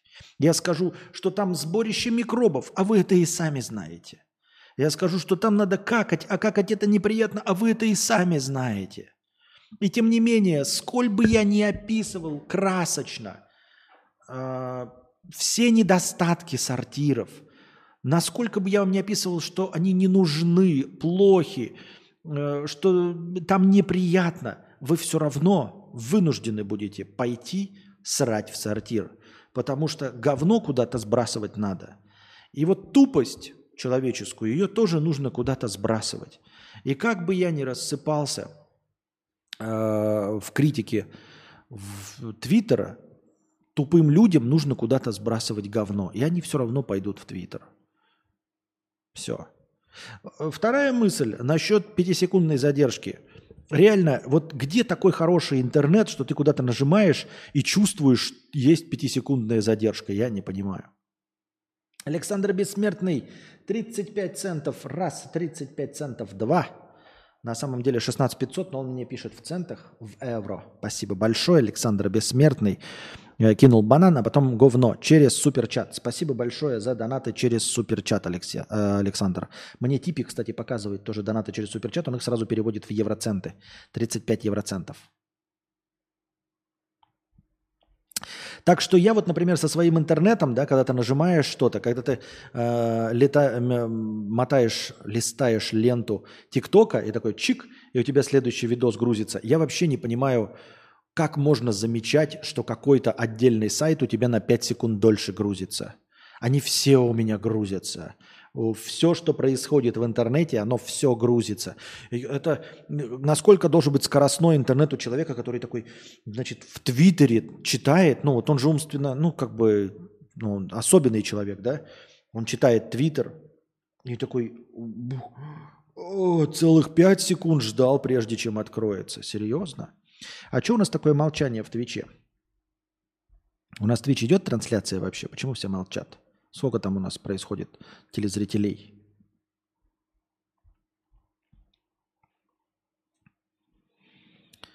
Биотуалет. Биотуалет это все еще дырка в полу и все. 10. Спасибо, Нольф. Всем, кто садится срать, спокойного сра. Не перестанем производитель туалетной бумаги разоряться. Пролоббируют, сволочи. Даже в этом случае не перестанут. Понимаете? Так. Александр 22. Турецкие лиры, да, по-моему, это? И тебе спасибо, мудрец, совсем забросил тебя что-то. Спасибо большое за донат. Twitch здесь. XQA 97 значок. Спасибо. Спасибо, спасибо всем за активность. Так.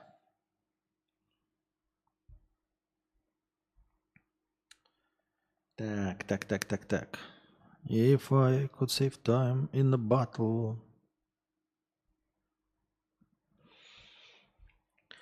Идем дальше. Наконец-то книги для роботов. На букмейте вышла книга «Предыстория Atomic Heart». Она расскажет о событиях на предприятии 3826, которые привели к восстанию роботов в игре. Само собой, роботам тоже интересно, с чего их братья восстали, а потому вся книга доступна в формате двоичного кода. Для людей варианты тоже есть, электронная версия с иллюстрациями, а также аудиокнига в исполнении Сергея Чунишвили. У всех пользователей должна быть возможность познакомиться с книгой, даже если они, и там идут единицы, в общем, прокомментировал решение в букмейте. Только что с вами, дорогие друзья, я полностью, назвав все торговые марки, прорекламировал э, сайт по продаже книг, несколько раз назвал его название, а также прорекламировал название игры, в которую я не играл. Мне не заплатили ни создатели этой игры, ни издатели ее, ни даже э, сайт, который продает книги. И я зачем-то все это прочитал. Как кто? Правильно, как лох. Просто лашпедина.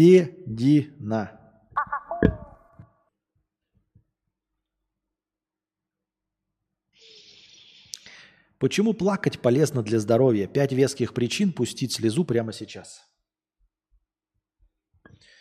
If, if I could save time in a bottle.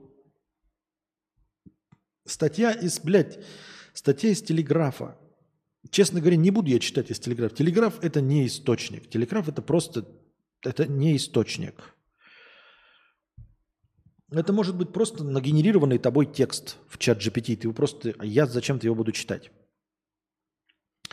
Житель Чувашии перевел 5 миллионов мошенникам, звонившим ему от имени, это мы читали.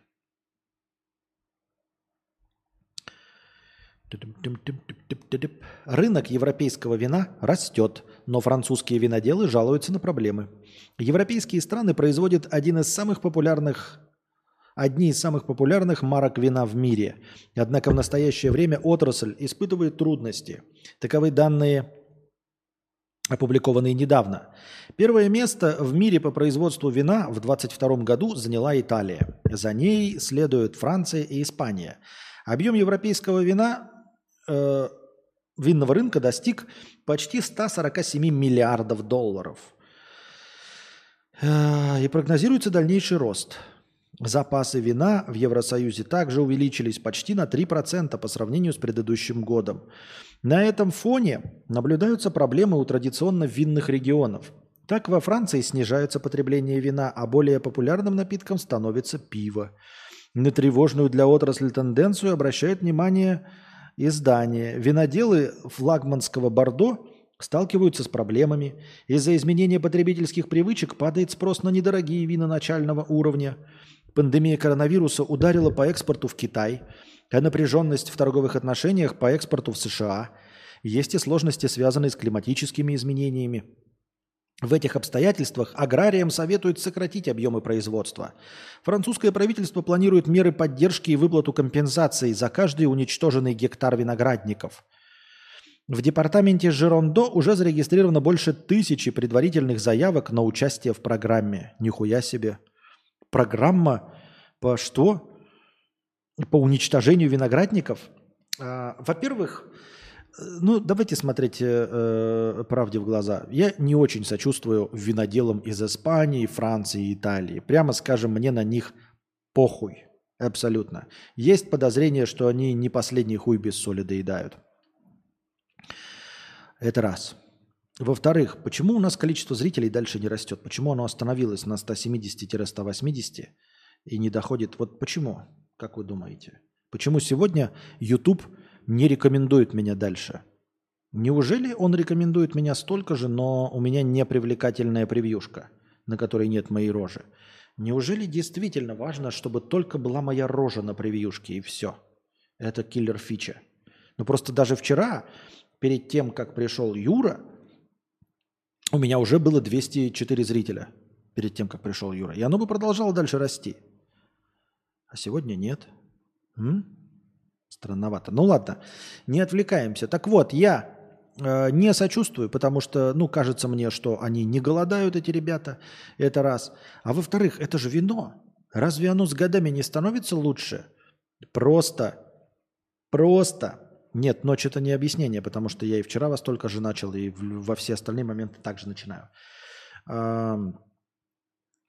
Получите, вот ваш есть вино, которое мало кто пьет, так закупоривайте его в бутылке и расставляйте на более долгий срок. Вы, конечно, скажете, ну, разные же сорта винограда, есть только молодое вино, там, да, у Божоле, есть э, вина постарше, ну, так э, вы делайте вино, которое долго хранится – которые с годами становятся только лучше. Ну, замешивайте те сорта винограда, которые вот делают именно вкусные вин, вина с годами. Если у вас снижается э, интерес аудитории к вашему продукту, то как раз-таки вина вы, вы их откладываете и делаете более дорогие вина. Там сказали, что э, пропадает интерес к дешевым винам так вы делаете более дорогие. Тем более, что ваше вино, ваш продукт делается дороже со временем. Вот если вы сделали телевизор, то с каждым годом, стоя на полке в коробке, он становится дешевле, потому что появляются новые технологии, потому что рассыхаются материалы телевизора, который был создан, и он просто э, становится стареньким, даже если не используется, и уж тем более он становится устаревшим. А вино с годами, если вы будете э, ну, правильные сорта выбирать, э, как это, неправильные сорта, ну, виды вина, то оно будет становиться только дороже с каждым годом. Вино будет становиться ваше дороже. Мало какой товар может похвастаться тем, что при хранении он становится дороже. И вы жалуетесь. Если я правильно помню, ценятся не старые вина, а именно вина конкретного года, когда виноград вырос особенно хорошим для вина. Делай дорогие вина, это как делай более интересные стримы. Ну, хуй знает. Ну, нет. Нет. Вина – это рецепт. Ты делаешь, вот у тебя есть дорогое вино, оно стоит 200 долларов. Ты знаешь его рецепт, делай его рецепт. Я не знаю рецепт, как сделать интересный стрим. Никто ничего не уничтожит по факту, не объявит и цену на вино подымут. Да? Да. Сегодня пятница. И чё? Друг в Австрии рассказывает, что люди там во время карантина не могли ходить в бар пить пиво и начали страдать. Пошли к врачам, оказалось у них алкоголизм и надо лечиться. Продажи пива упали. Нихуя себе. Хочка или бедо 200 рублей. Какой план на ВНЖ в Сербии? Сам э, в гостеприимной Грузии думаю, куда податься. Но утомили бордер-раны после Тая. Не хотелось бы этого в Сербии. А под Юрой ходить нет возможности. Э, ну, слушай, все же зависит от денег. У меня нет никакого плана, но я тебе озвучу план, который озвучивают все. Но у меня его нет никакого. Это открытие ИП, открытие э, бизнеса, э, и на основании этого получение ВНЖ на год, ну, помимо бордер-ранов, которые ты можешь реализовать, но ты их не хочешь, нужно открывать либо с помогаторами, с русскоязычными помогаторами, если хочешь заплатить побольше, э, с сербскими помогаторами, если хочешь заплатить поменьше, и сам без помогаторов, если вообще не хочешь никому дополнительно платить, ты открываешь предприятие, ИП, и платишь налоги. Платишь налоги, тебе должно быть на счету какое-то количество денег – и на основании того, что у тебя предприятие в Сербии, ты получаешь ВНЖ на год. Также можно купить недвигу. Но недвижимость, как и в любой европейской стране, естественно, дорогая, от 5 миллионов. Теоретически, вообще-то, говорят, что... Не... Опять, это разные источники, надо все проверять самим на месте. А я сейчас вот просто ретранслирую то, что прочитал самое последнее – а самое последнее я прочитал два дня назад. Так вот, теоретически любая недвижимость в Сербии э, дает тебе э, право на ВНЖ. То есть ты покупаешь любую халупу, любую коморку, любую комнату в любом состоянии, и на основании документа о том, что у тебя есть недвижимость, ты получаешь вид на жительство. Казалось бы, так было раньше и так я знал, но Говорят, согласно последней информации, которую я прочитал, опять-таки из непроверяемого источника, что вообще-то помещение должно быть жилым, и ты в этом помещении должен жить. То есть придут проверяющие органы и проверят, что ты в этом помещении живешь. Нельзя купить комнату просто так и не живя в ней, э, ну, какую-нибудь дешевую, получить ВНЖ. Нет, ты должен там жить, и у тебя будут проверять что ты именно там живешь. Поэтому, если есть от 5 миллионов, то тогда можно приобрести какое-нибудь жилье, такое, в котором можно жить, и получить на основании его ВНЖ. У меня таких денег нет, к сожалению. Был бы я известным блогером, возможно, было бы.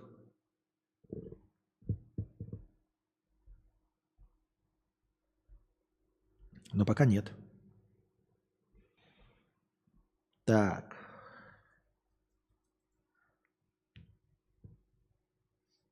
Илон Маск тормозит трафик, это мы уже читали.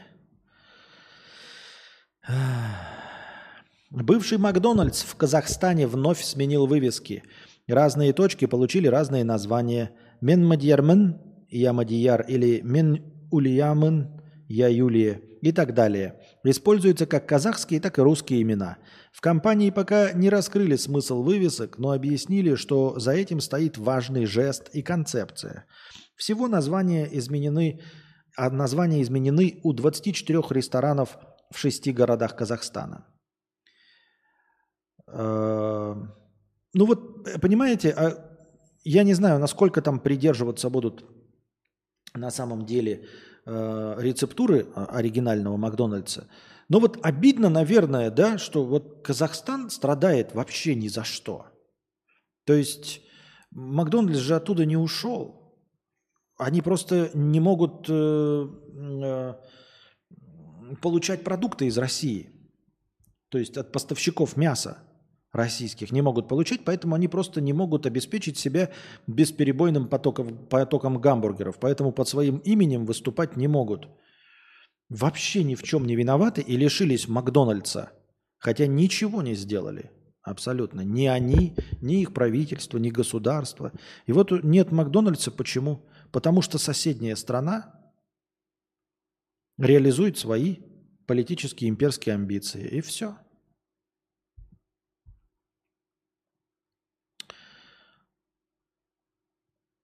Ну, 5 лямов тут мелстрой нужен. Мелстрой, приди, 5 лямов занеси. Э, мелстрой, приди, 5 лямов занеси. Юре. Мелстрой, приди, 5 лямов занеси. Хесусу. Москвичи хотели бы зарабатывать 257 тысяч рублей на семью из трех человек. Следует из запроса супер... Следует из запроса неизвестного сайта – при этом только 2% опрошенных посчитали, что для нормальной жизни достаточно менее 100 тысяч рублей в месяц, а каждому шестому респонденту показалось, что хватит от 100 до 150 тысяч рублей на троих.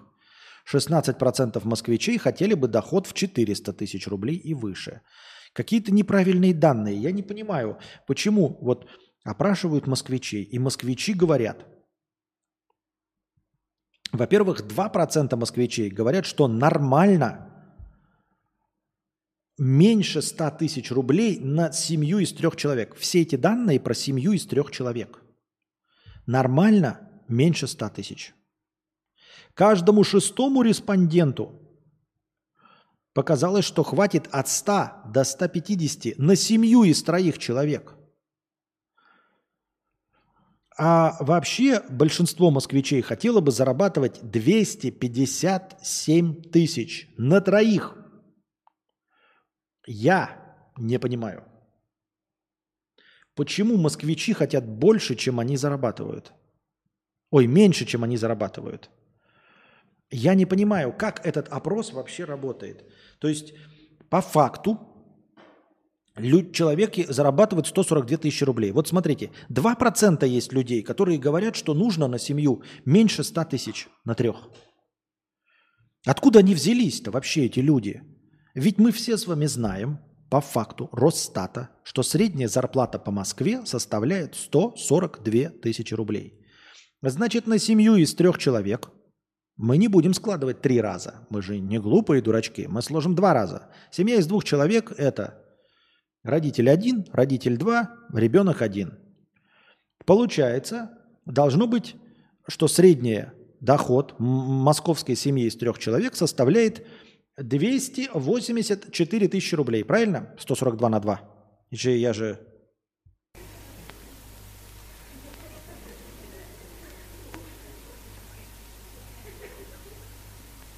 Сумасшедшие деньги.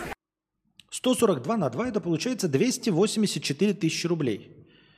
Как же так получается, что большинство москвичей хотят меньше, чем зарабатывают? Что это за удивительная страна Московия такая?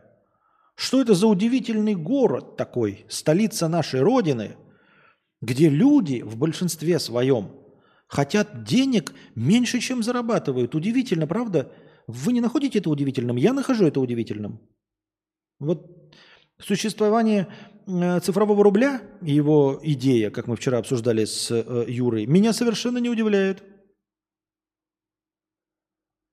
А вот э, то, что большинство москвичей хотят меньше денег, чем зарабатывают раньше, вот пишут, кадавр, извини, но 142 тысячи – это средняя зарплата, а не минимальная по Москве. Хорошо, средняя, а не минимальная.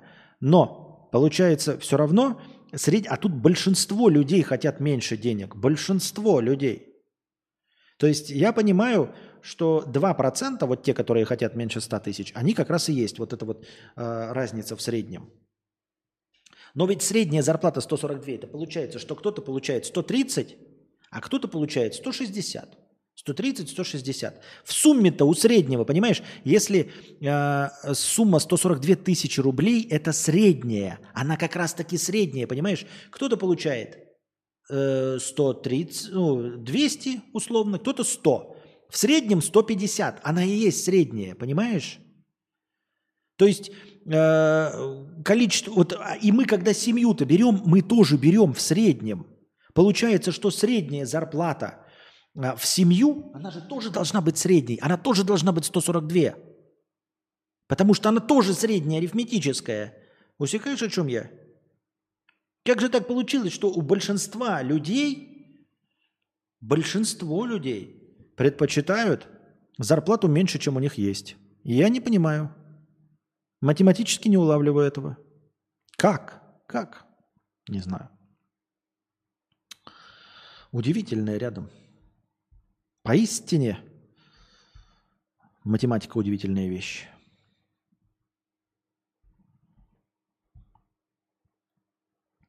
Банковская ошибка привела к тому, что каждый желающий, даже не имея на своем счету денег, мог снять в банкомате тысячу долларов в Ирландии. Новость о сбое в системе распространилась по всей Ирландской республике очень быстро.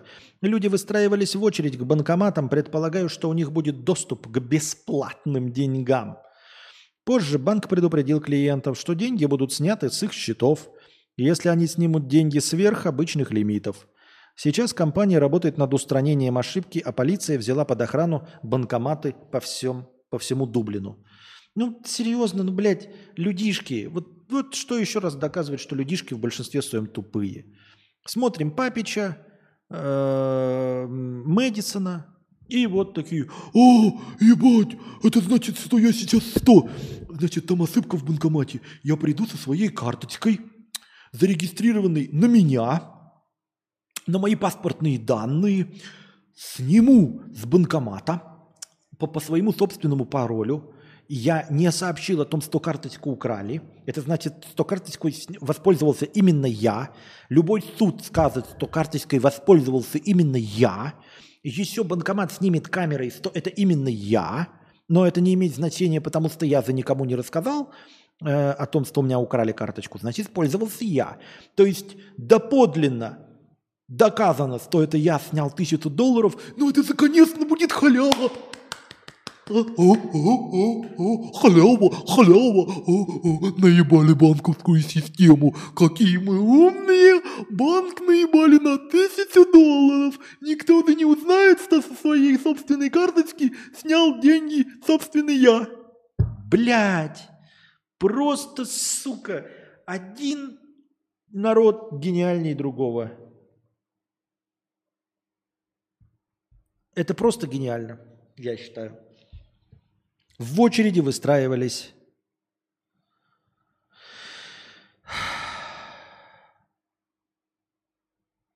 Короче, банк принудительно раздал кредиты. Что не смеетесь? Да, да.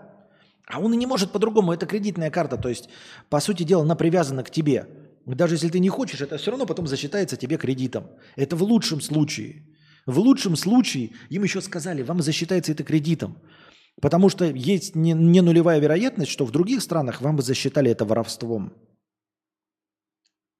Были же э, прецеденты, когда э, люди в результате какой-то там банковской ошибки, в результате ошибки банкомата снимают какие-то деньги. И им за это засчитывают воровство, потому что вы берете не свои деньги, которых у вас нет.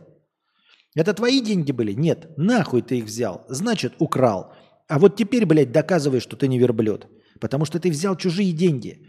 Они не ничейные. Деньги не бывают ничейными. Вещи не бывают ничейными. Ничего не бывает ничейным, ребята. Если вы взяли чужие деньги, значит, вы их украли. Украли. Это Гумба Тайм. Кто-то задонатил полторы тысячи рублей, чтобы встряхнуть этот стрим громким неприятным звуком. Но не сегодня. Слушайте спокойно. Хочка и Лебедо, 1500 рублей на цветы Константину и Букашке. Спасибо большое, Хочка и Лебедо.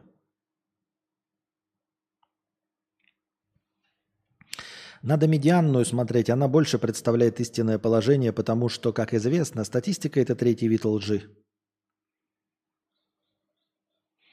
Короче, все в плюсе, бонусы получат, э, кроме лохов. Да, я и говорю, это им еще повезло, что им э, засчитали это в кредиты, что им просто из их, с их счетов снимут, либо в кредит посчитают. Им повезло, потому что им могли засчитать это как воровство.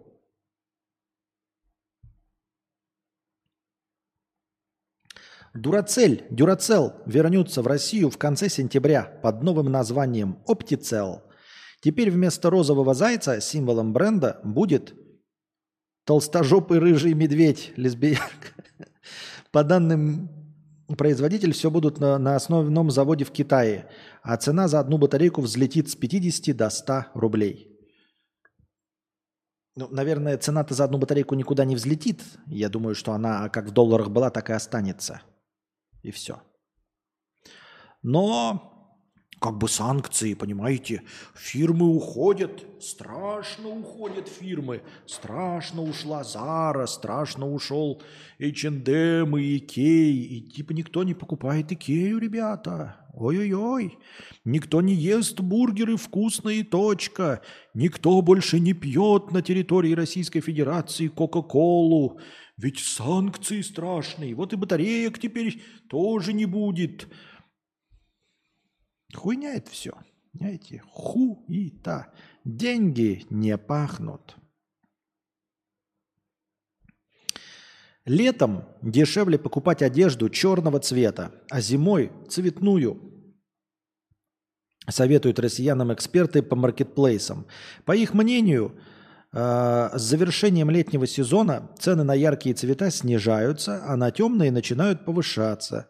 Одну и ту же модель, например, офисные брюки темного оттенка, можно приобрести за меньшую цену летом, а голубого или бежевого зимой смахивает на хуйню, если честно. Я думаю, что это связано не с летом. Люди немножечко подменяют и пишут полную, блядь, дресню. Нет. Это есть просто сезоны э, в одежде. Э, летнюю одежду вы продаете зимой дешевле, потому что она нахуй никому не нужна.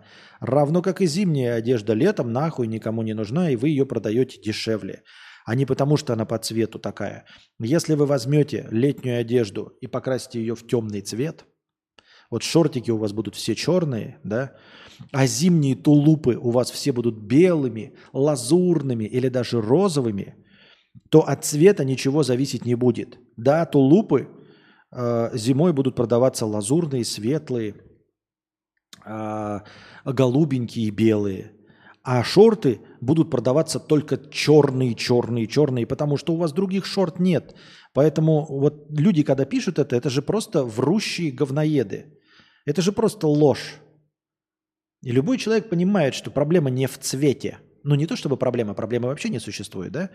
Но мы с вами здесь все анализируем, пытаемся. И мне кажется, мы приходим к вполне себе логическому выводу.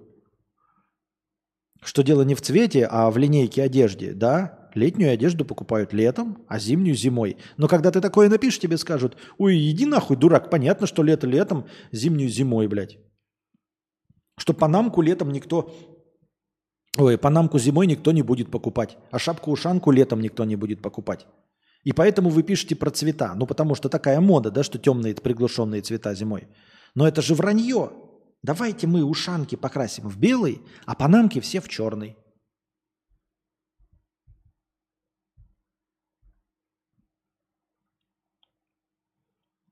Банкоматы банка. Это мы читали, это про Ирландию опять и про ее банкоматы – Напишите письмецо, как живет там ваш родимый дом. А, американские ученые рассказали, при каком освещении вредно ужинать. Как сообщает издание Daily Mail, американские ученые выяснили, при каком освещении прием пищи может нанести вред здоровью человека – Результаты эксперимента с участием 19 здоровых добровольцев показали, ух, нихуя себе, из 8 миллиардов эксперименты с целыми 19 человеками. Поди ж ты, ёба-боба. Вот это, блядь, у них выборка, что употребление пищи при ярком освещении увеличивает тревожность и резистентность к инсулину, вследствие чего растет уровень сахара в крови, что может спровоцировать набор лишних килограммов. Эксперты рекомендуют принимать пищу вечером при тусклом свете и по возможности меньше использовать телефон и компьютер в ночное время суток. Но, кстати, если это правда, кто его знает, да, может быть, оно действительно имеет место, я бы даже объяснил это с точки зрения просто эволюции. Дело в том, что кушать при ярком дневном свете а, это очевидно находиться не в сумерках а, пещеры, а на открытом пространстве. И кушать – это просто подвергать себя опасности. То есть э, находиться в окружении хищников, которые в любой момент могут напасть э, в силу потери твоей бдительности. Из-за того, что ты кушаешь. Ты занят едой, поэтому ты теряешь бдительность, и хищники могут тебя захватить. Естественно, эволюционный механизм заставляет твое сердце биться чаще, когда ты кушаешь, чтобы ты был в постоянном испуге, в тонусе, даже если тебе приходится кушать, и постоянно осматривался по сторонам, потому что еда тебя отвлекает. Тогда как вечером э, возле костра в, с приглушенным светом э, ты уже чувствуешь себя в безопасности, особенно где-нибудь в пещере, в темной. Не абсолютно безопасно, но безопаснее и тогда уже можно принимать пищу, потому что ты больше защищен в темном помещении, что-нибудь типа такого. В пещере меньше стресса. Да, так я и вижу это. И Дзен тоже, видимо, так же подумал. Вот, кстати, мы с тобой, господин Константин, имеем общую специальность. Сварщик, резчик. У меня две с половиной тысячи смена. Бывали халтуры прям очень хорошие, но это редкость. Две с половиной тысячи долларов – Дзен или что? Или что? Что за смена? Ты где находишься? Ну, я имею в виду территориально.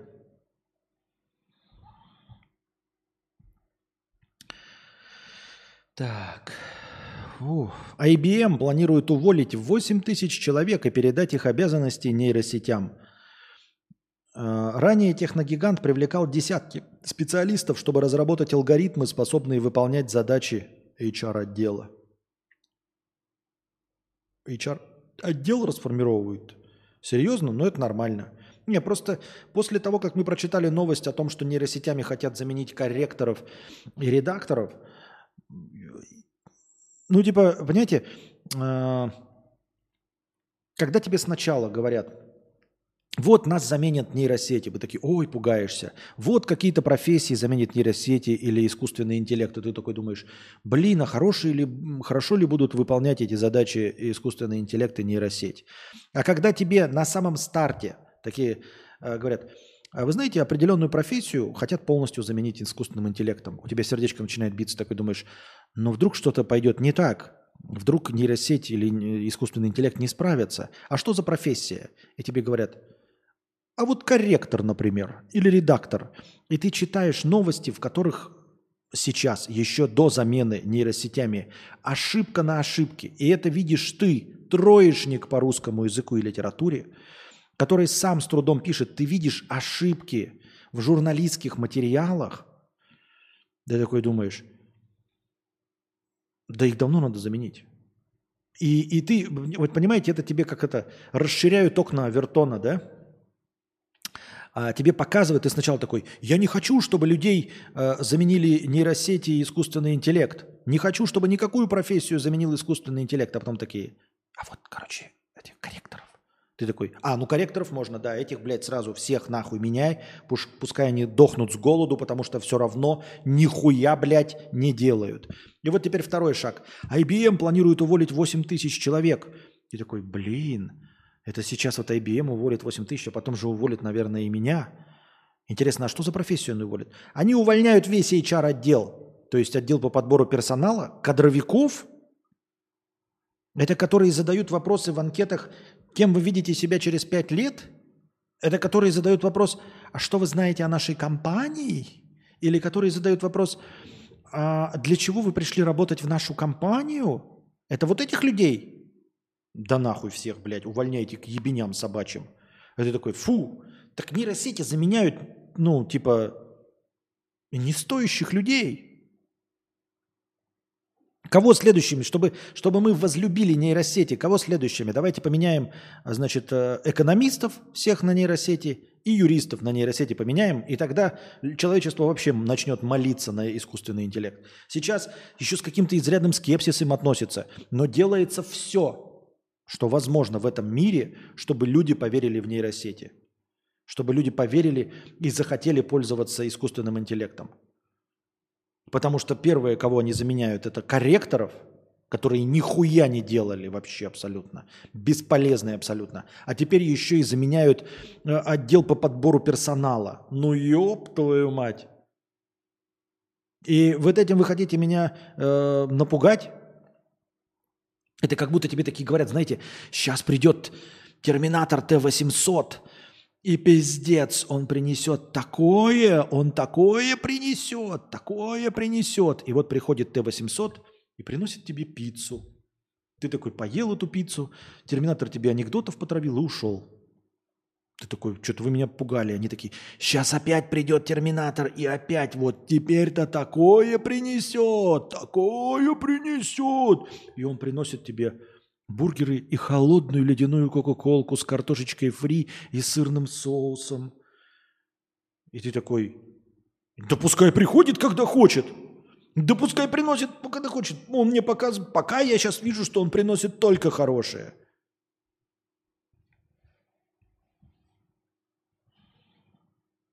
Долларов деревянных Ленобласть. А, две с половиной тысячи рублей? Не, ну надо работать. Ну, в смысле, надо как-то прокачиваться, чтобы побольше было, наверное. Терминатор тебе добродушно сшил шторы. Да-да-да. Тебя им пугают, пугают. И э, ты такой, вы, вы реально этим хотите меня напугать? Реально хотите напугать тем, что искусственный интеллект заменит корректоров, которые вообще ничего не делали, просто абсолютно бесполезные, которые заменит HR, которые хуже, чем бесполезные.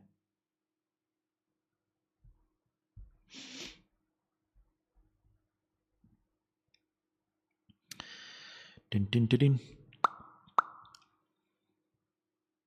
Так, тут какая-то картинка, и она, наверное, должна загрузиться, но она не грузится почему-то. У меня в телеге... У вас, кстати, нет проблемы с телегой? У меня вроде интернет нормальный, сигнал показывает нормальный, но, тем не менее, почему-то интернет не грузится. Ой, телега не грузится. Не обращали внимания?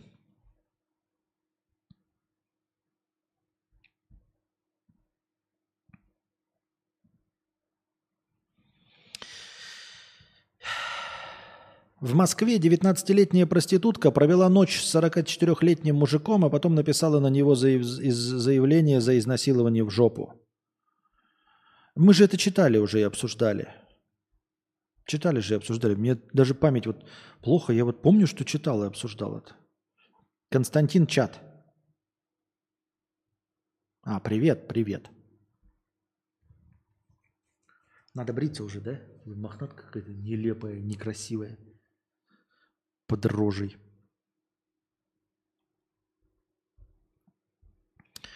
Так. Забастовки сценаристов и актеров в США ударили по киноиндустрии Великобритании, Испании и Чехии.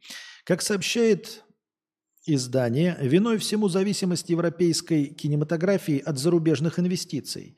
Так, по данным Британского института кинематографии, последние пять лет кинокомпании из США финансировали около двух третей расходов британского кинопроизводства. Таким образом, съемочные группы остались без дохода, а сотрудники оказались в подвешенном состоянии. Ситуация затронула специалистов по установке декораций, техников по свету, художников по визуальным эффектам, художников по костюмам и гримеров. По данным опять этой, этого издания, крупнейшая британская кино, киностудия Pinewood Studios сообщила о приостановке съемок семи основных фильмов и шоу, в том числе ленты «Дэдпул 3». Ранее агентство ЕФИ со ссылкой на главу испанской кинокомиссии Карлоса Рассада сообщило, что в Испании на 2024 год отложены съемки четырех проектов. Их планировалось начать осенью. В начале августа стало известно, что чешская киностудия может уволить 1700 сотрудников. Глава студии сообщил чешскому радио, что до забастовки в США студии снимали продолжение американских научно-фантастических сериалов «Основание» и других – в настоящее время в Чехии съемки продолжают киностудии, которые сотрудничают с продюсерами из стран ЕС. В США с мая проходит самая масштабная забастовка сотрудников киноиндустрии более чем за 60 лет. В ней участвуют сценаристы и киноактеры. Ну, слушайте, вот эти жалобы, ну это же рынок чистой воды. Вы производите необязательный товар, не предмет первой необходимости. Я имею в виду не актеров и сценаристов, как оказалось, а вот тех, кто в Евросоюзе э, осветители и прочее, создавайте кино, ребята. Вот почему вы работаете только на киноиндустрию США? Почему они там стараются, вкалывают, придумывают идеи? Весь их синематограф питает вас. И как только они вдруг решили не снимать у вас по каким-то причинам, может быть, в том числе и по ковидам, да, да, вы, оказывается, нихуя не можете делать, вы, оказывается, нахуй бесполезны. Вы, оказывается, сами себе сериалы даже для собственного рынка снять не можете. Ну что это такое, серьезно? Ой, блядь, мы осветители. Оказывается, что мы больше ничего освещать не можем. Ну где ваши э, творческие единицы, которые создают продукт? Мы, никто не требует от вас э, «Игры престолов» или э, «Властелина колец», но местечковый это продукт создавайте. Давайте смотреть правде в глаза. Э, от начала, из-за начала какой-то там забастовки сценаристов пострадало хоть один синематографист на территории Российской Федерации? Ни один. Потому что они все были сосредоточены на себе, потому что весь производственный процесс внутри находится. И кино даже сейчас под гнетом санкций прекрасно создается, потому что все здесь. Сценарий, ну, понятное дело, что какие-то актеры там уезжают, какие-то творческие единицы, это мы сейчас не про это говорим, а про то, что э, не получилось так, что, ой, Америка решила что-то не создавать, поэтому мы с голоду дохнем. Но серьезно? Вот такой вот у вас глобалистский рынок? То есть, если Америка, например, решит не делать телевизоры, вы сдохнете, что Корея сдохнет с голоду или что? Может быть, ваше говно, ваше производство, если вы сдохнете с голоду по одной простой причине, что где-то там в другой стране через океаны кто-то там что-то забастовал. Хуйня же полнейшая. Особенно в творчестве. Оно не должно вот так вот влиять. Если вы э, блогерский оператор, да, вас может один блогер кинуть. Но вы хороший оператор. Вы пойдете к другому блогеру, правильно, на работу оператором? Но если где-то, значит, закроют YouTube и всем некуда будет пойти вдруг, серьезно некуда будет пойти, вы не будете ни кино снимать, не пойдете ни на Дзен, ни на Рутюб или еще куда-то. Но нахуй вы нужны тогда, извините меня? Нахуй нужно все это кинопроизводство в Европе, если оно не способно само себя хотя бы прокормить? Хотя бы прокормить, я не говорю там разбогатеть, но если вы сидите, у вас реально ничего, оказывается, своего никогда не снималось, настолько, что забастовка сценаристов в очке мира поставила под сомнение вообще ваше существование, ну вы говно, ёптать. Вы говно с точки зрения рынка, я не прав? Там же капитализм, что они бухтят-то? Вот-вот, вот именно – У, телеги скорость упала из-за премиума, чтобы подписывались. Так у меня премиум. Так у меня премиум. И разве я не прав? И говорю, я, я понимаю, когда дело идет, э, ну, разговор идет о, о создании продуктов питания, там, лекарств, еще чего-то, да, и они могут быть, э, ну, не, не очень-то конкурентоспособные, там, может быть, помогать надо производству лекарств. Если прямо сейчас никто не болеет, то все-таки, наверное, производителям лекарств надо помочь, чтобы они не загнулись, потому что когда все заболеют, некому будет производить. Но это не предмет первой необходимости, вы творческие единицы – Вы занимаетесь творчеством, и вы нагенерировали осветителей, блядь, декораторов, костюмеров, всех прихлебателей нагенерировали. У вас их дохуя, что вы можете обеспечивать рынок США. Но вы не придумали себе сценаристов и актеров, режиссеров. Серьезно? Ну тогда до свидания, блядь. Идите на завод, ебать. Если не знаете, чем себе занять на рынке.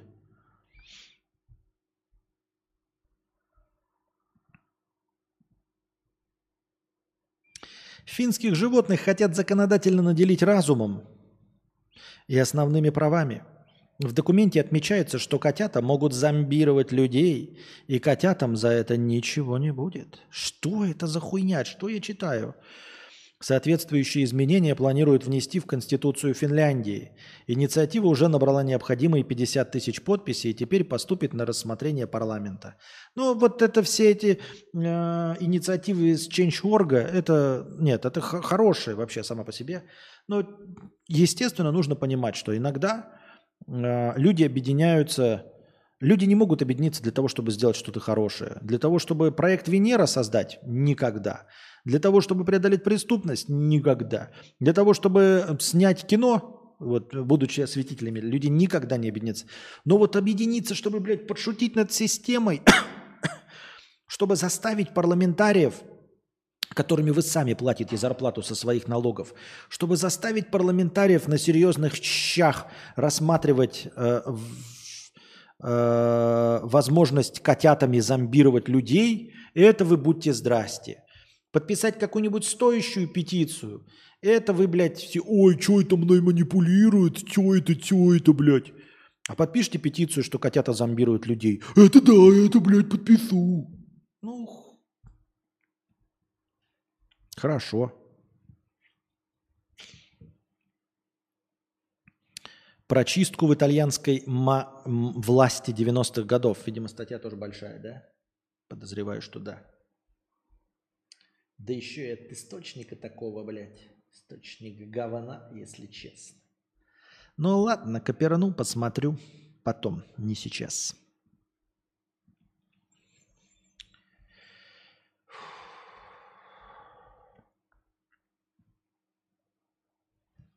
Так. Пам-пам-парам.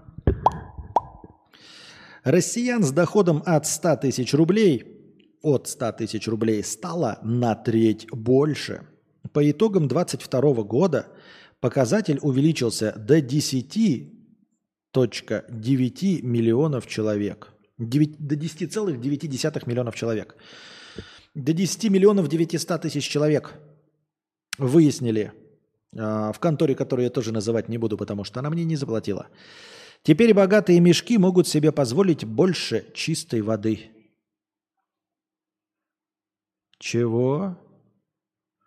Короче, по итогам 2022 года количество россиян с доходом от 100 тысяч рублей стало 10 миллионов 900 тысяч. Вот. Такие дела.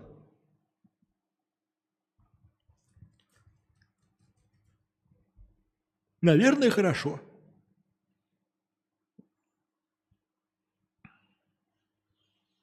Кот апокалипсис. Все виноваты, винят Америку. Да.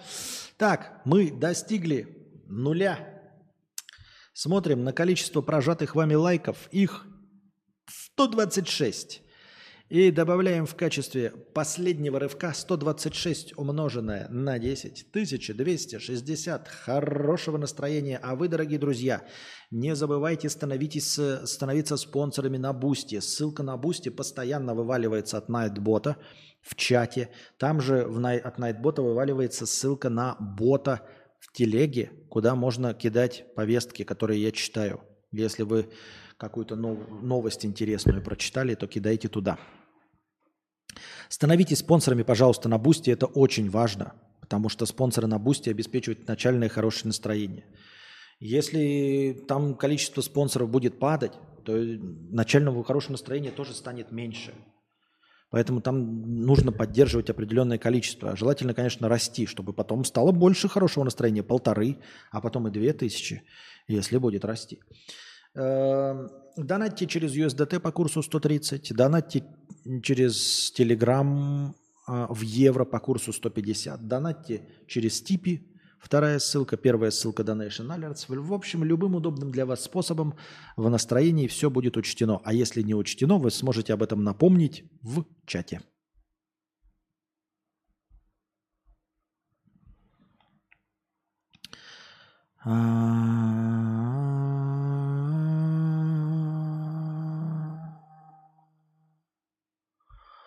Депутат заявил об улыбках россиян на фоне доллара по 100. Глава Думского комитета по финансовому рынку утверждает, что сейчас находится страна в позитивном тренде своего развития, чего он не видел в современной России после Советского Союза никогда. Вот. Там еще он сказал, что э, людям совершенно не важен курс доллара, и что они с улыбкой воспринимают все эти новости о курсе доллара по 100 рублей. А кто я такой, чтобы эм, сомневаться в словах депутата? Депутат не может врать. Депутат не может быть неосведомлен. Депутат не может обманываться. Поэтому, наверное, так все и есть.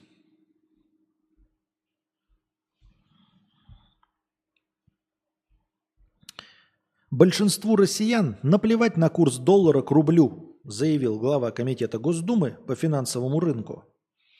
По его словам, на лицах улыбки и нет никакого стресса. Ну, я не могу судить. Я говорю, я сейчас нахожусь в Вьетнаме, поэтому не вижу улыбающихся лиц и никакого стресса сказать не могу. Наверное, это правда. Наверное, на лицах улыбки. Ситуация находится под контролем государства, страна живет нормальной жизнью. Такого состояния позитивного развития я не наблюдал в современной России после Советского Союза никогда, сказал депутат. Вот. Избранный народом человек говорит правду. Народ же, который его выбирал, а депутаты вы, выбранные, они же, наверное, не ошибались. Видели же, кого выбирали. Честного человека, честного человека избрали, все хорошо. Нет оснований сомневаться в правде. 18-летнего студента настигло правосудие за мошенничество с МФО спустя целый год. В Белгородской области был найден и, опора... э, и задержан 18-летний местный житель, который, по версии следствия, в 2022 году нашел в интернете нелегальный способ заработка на оформлении микрокредитов при помощи сканов чужих документов – Полученные нелегальным путем средства юный гений принимал на свою личную карту. На свою личную карту, блядь. Вот он э, по сканам документов брал микрокредиты, и вот эти микрокредиты переводил на свою личную карту, блядь. Ну, то есть ты же берешь их на другие документы, но открой ты карту на другое лицо, также по сканам. Я не знаю. Общая сумма украденного составила 180 тысяч рублей. Говно вообще сумма, если честно. Несмотря на то, что горе-мошенник принимал... Это же просто стандартная зарплата москвича за один месяц. Я на, на срок себе намутил, на уголовку. А намутил денег-то, было бы хоть миллиарды, а то намутил-то всего одну зарплату московскую. И зарплату меньше, меньше, чем месячная зарплата учителя первых классов. Учитель первых классов, первого-второго класса, от 190 тысяч рублей, напоминаю, в месяц. От 190. А тут 180 тысяч рублей. Он меньше, чем месячная зарплата учителя первоклашек. Украл себе на уголовку. Несмотря на то, что горе-мошенник принимал средства на личную карту, правоохранителям понадобился год для его поимки. В итоге сверхразуму светит около двух лет. Целый год по карте, которая однозначно идентифицировала э, правонарушителя. Понадобилось правоохранителям. Хотелось бы, чтобы работали побыстрее. В этой истории чудесно все. Гений преступного мира, который принимает деньги на личную карту. МФО. которые не могли нанять кого-то и лично вычислить преступника.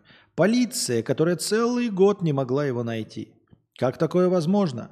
Удачное стечение обстоятельств? Или реально в мире все настолько плохо работает? Как мы до сих пор не уничтожили друг друга с таким уровнем интеллекта и заинтересованности в поимке преступников? Почему все вокруг не становятся преступниками и не зарабатывают миллионы? Не знаю.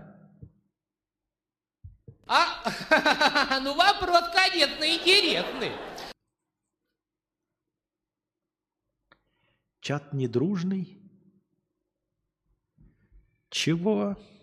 Чего? О, щит. Так. Так. По версии исследовательской компании Gartner, тихий найм или способ закрытия вакансий внутри компании уже трудящимися в ней сотрудниками является одним из главных трендов в этом году. В своей работе его успешно используют в том числе крупные корпорации, например, Google. По мнению старшего директора по исследованиям Гартнер Эмили Роуз Макрей, тяжелая ситуация на рынке труда, в том числе нехватка квалифицированных кадров, сохранится в ближайшее время, и в этих условиях тихий найм является одним из решений.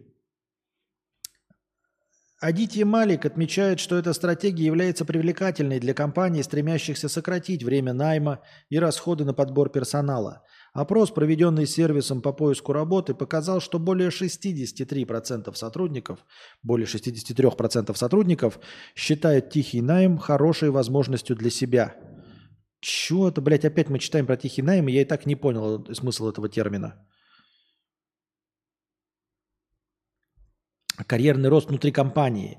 В настоящее время 73% сотрудников хотят узнать о возможности карьерного роста внутри своей компании – Закрыть новую должность с помощью уже имеющегося, особенно опытного сотрудника, кажется максимально логичным и выгодным шагом для бизнеса. Он знаком с коллективом и процессами внутри организации, лоялен к ней, а работодатель знает, чего от него ожидать. Вроде бы сплошные плюсы. На самом деле такое решение способно демотивировать коллектив, а сама компания имеет все шансы пострадать из-за ротации за счет внутреннего кадрового резерва. Например, в одной компании работал административный директор – профессионал своего дела. Помимо своего, своих основных обязанностей, он занимался выставочной деятельностью, э, что у него тоже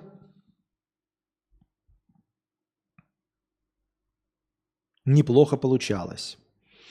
В связи с ростом компании его назначили на должность директора по маркетингу – но оказалось, что здесь ему не хватает компетенций, и он стал ошибаться, боялся действовать. Более того, сотрудник не хотел развиваться в новой должности, оказалось, что он не готов к сверхусилиям и риску сделать что-то не так. Вернуть на прежнюю позицию этого сотрудника не получилось, так как его амбиции после назначения выросли. В итоге все закончилось увольнением. Так компания не только не закрыла новую вакансию, но еще и потеряла опытного административного директора. Что-то, блядь, мы читаем эту хуйню, я что-то не очень понимаю. Э, в этой теме. И, честно говоря, не очень хочу разбираться. А почему вот этот называется тихий найм? А разве это не почти одно и то же тютелька в тютельку, что и карьерный рост? Тихий найм, а зарплата еще тише? Я не очень понимаю. Я сначала думал, что тихий найм – это просто термин для наебалова. То есть, э, когда у вас есть Пять сотрудников, один увольняется, и нового просто не берут. И э, вы как бы не понимаете, но на самом деле в глубине души осознаете, что на самом деле э, все обязанности пятого сотрудника разделились между вами четверыми. То есть это термин наебалого э, сотрудников. Я думал, что это есть тихий найм. А на самом деле тихий найм – это не выход э, на рынок, то есть не искать нового сотрудника, а просто перевести старого сотрудника э, с повышением. Так это же и есть карьерный рост. Это же и есть карьерный рост. В чем смысл? О чем разговор, блядь? Так, НР, больше не надо мне скриншотами кидать. Я не буду читать статью. Еще была бы откуда-то блядь, статья. Скриншотами читать серьезно? Ты ради этой повестки говорил трехдневной давности? Скриншотами? Оказывается, у нас куча повесток, это просто скриншоты.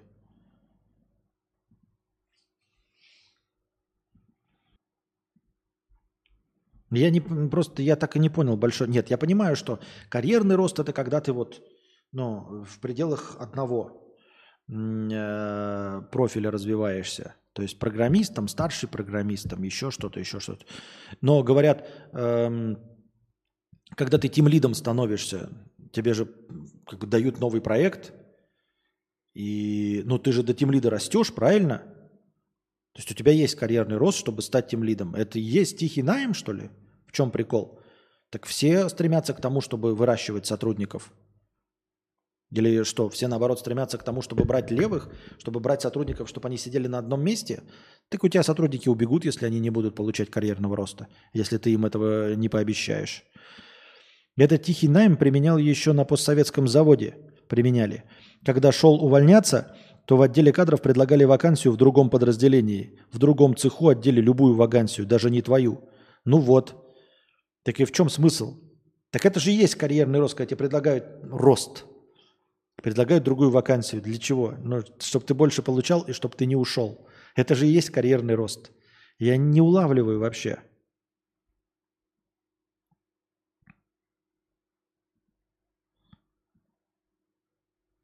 Опять, блядь, пошли эти пове- э, этот, э, скриншоты. Это бред. Просто накиданы скриншоты. Я не хочу их читать, тем более статья это говно вообще. Это я сейчас усиленно, ребят, нажимаю и удаляю повестки. Так. Телефонные мошенники ввели так называемый нулевой этап обмана. Сообщение от коллеги. От имени сотрудника или партнера они сначала предупреждают потенциальную жертву, что скоро поступит важный звонок, который нельзя проигнорировать. А дальше по уже стандартному сценарию ему звонят правоохранители или служба безопасности банка, которые выманивают деньги. От имени сотрудника или партнера они сначала предупреждают потенциальную жертву, что скоро... Я не понимаю. Я работаю в «Газпроме». Мне сотрудник якобы «Газпрома» или даже настоящий говорит, сейчас будет важный звонок, который нельзя проигнорировать. И вот звонит телефон. Алло. Да, вам звонят из Центробанка. Иди нахуй, блядь, мне сейчас нужен важный звонок позвонить. Так. Мне же сказали, что сейчас будет важный звонок, который я не могу проигнорировать, правильно? Опять тр-тр-тр. Алло, да я же сказал, пошли нахуй, блядь, что вы мне звоните? Мне должны... Важный звонок должен быть. И сидишь, ждешь важный звонок.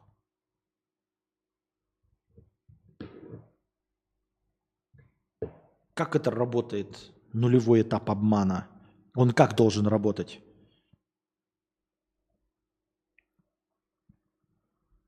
Не понимаю.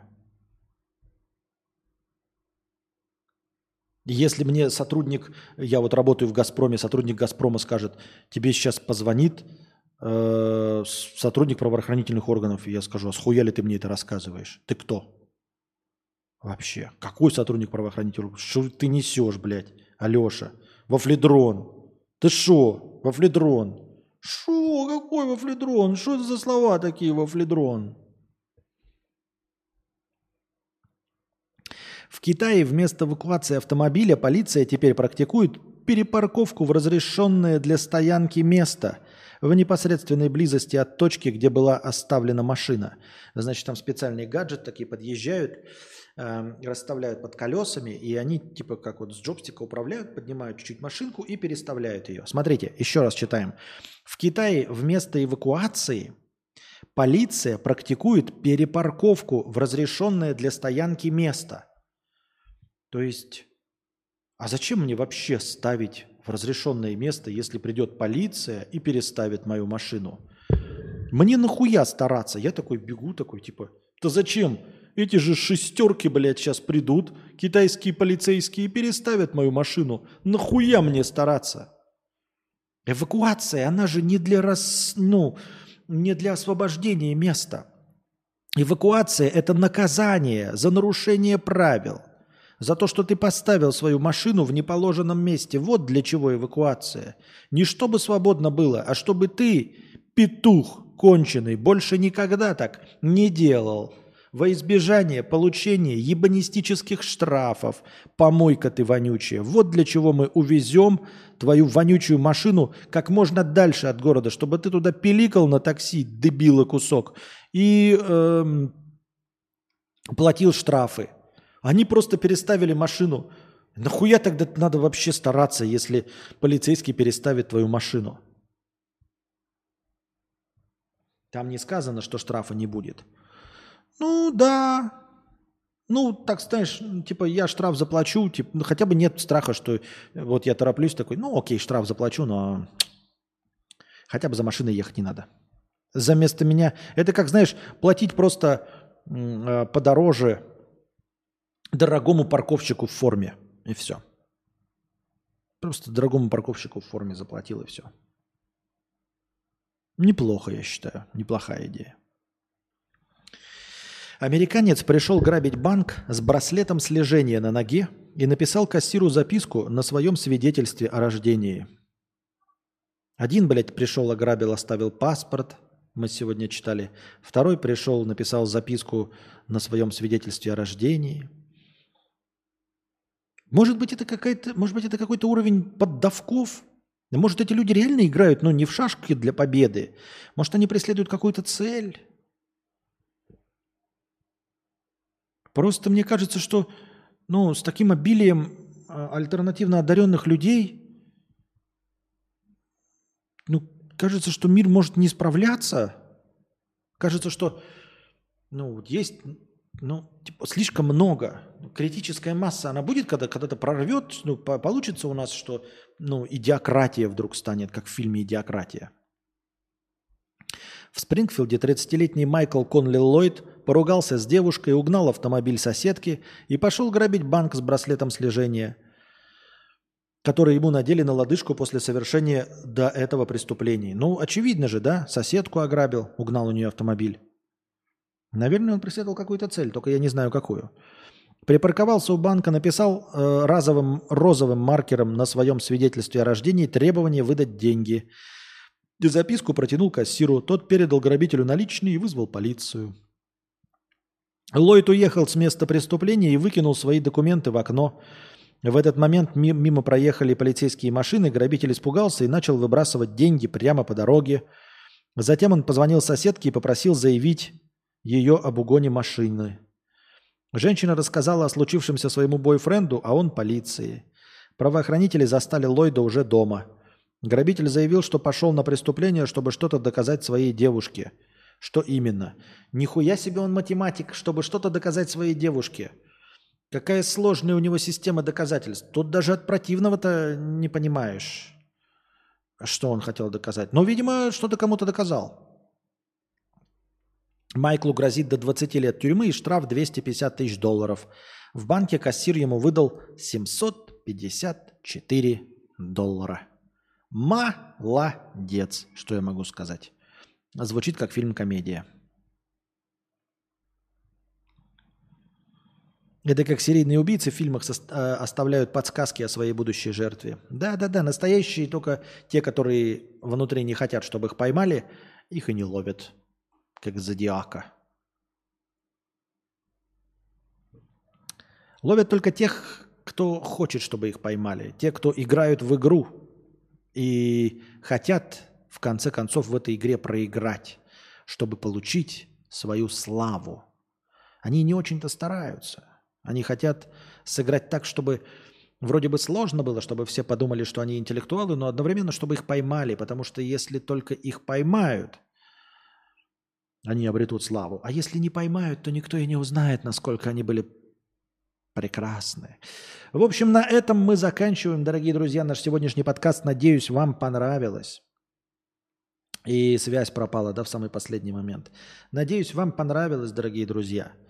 Я не знаю, обратили ли вы внимание свое на сегодняшний подкаст, который длился, согласно моему счетчику, 4 часа 1 минуту. Естественно, при удалении тишины он будет чуть-чуть меньше 4 часов занимать. Но я бы хотел обратить ваше пристальное внимание на то, что мы здесь собрались интеллектуалы и не просто просидели четырехчасовой подкаст, а четырехчасовой подкаст без единого перерыва, без единой писинг-паузы. Вы поняли, что это не просто четырехчасовой подкаст, четырехчасовой подкаст, не вставая со стула. Мы только с вами беседовали и развивались, запускали мысли в своей голове, узнавали о новом, генерировали идеи и будем их еще обдумывать, занимая себя и развлекая до следующего подкаста. подкаста. А пока держитесь там. Вам всего доброго, хорошего настроения. Приходите с донатами завтра. До завтра.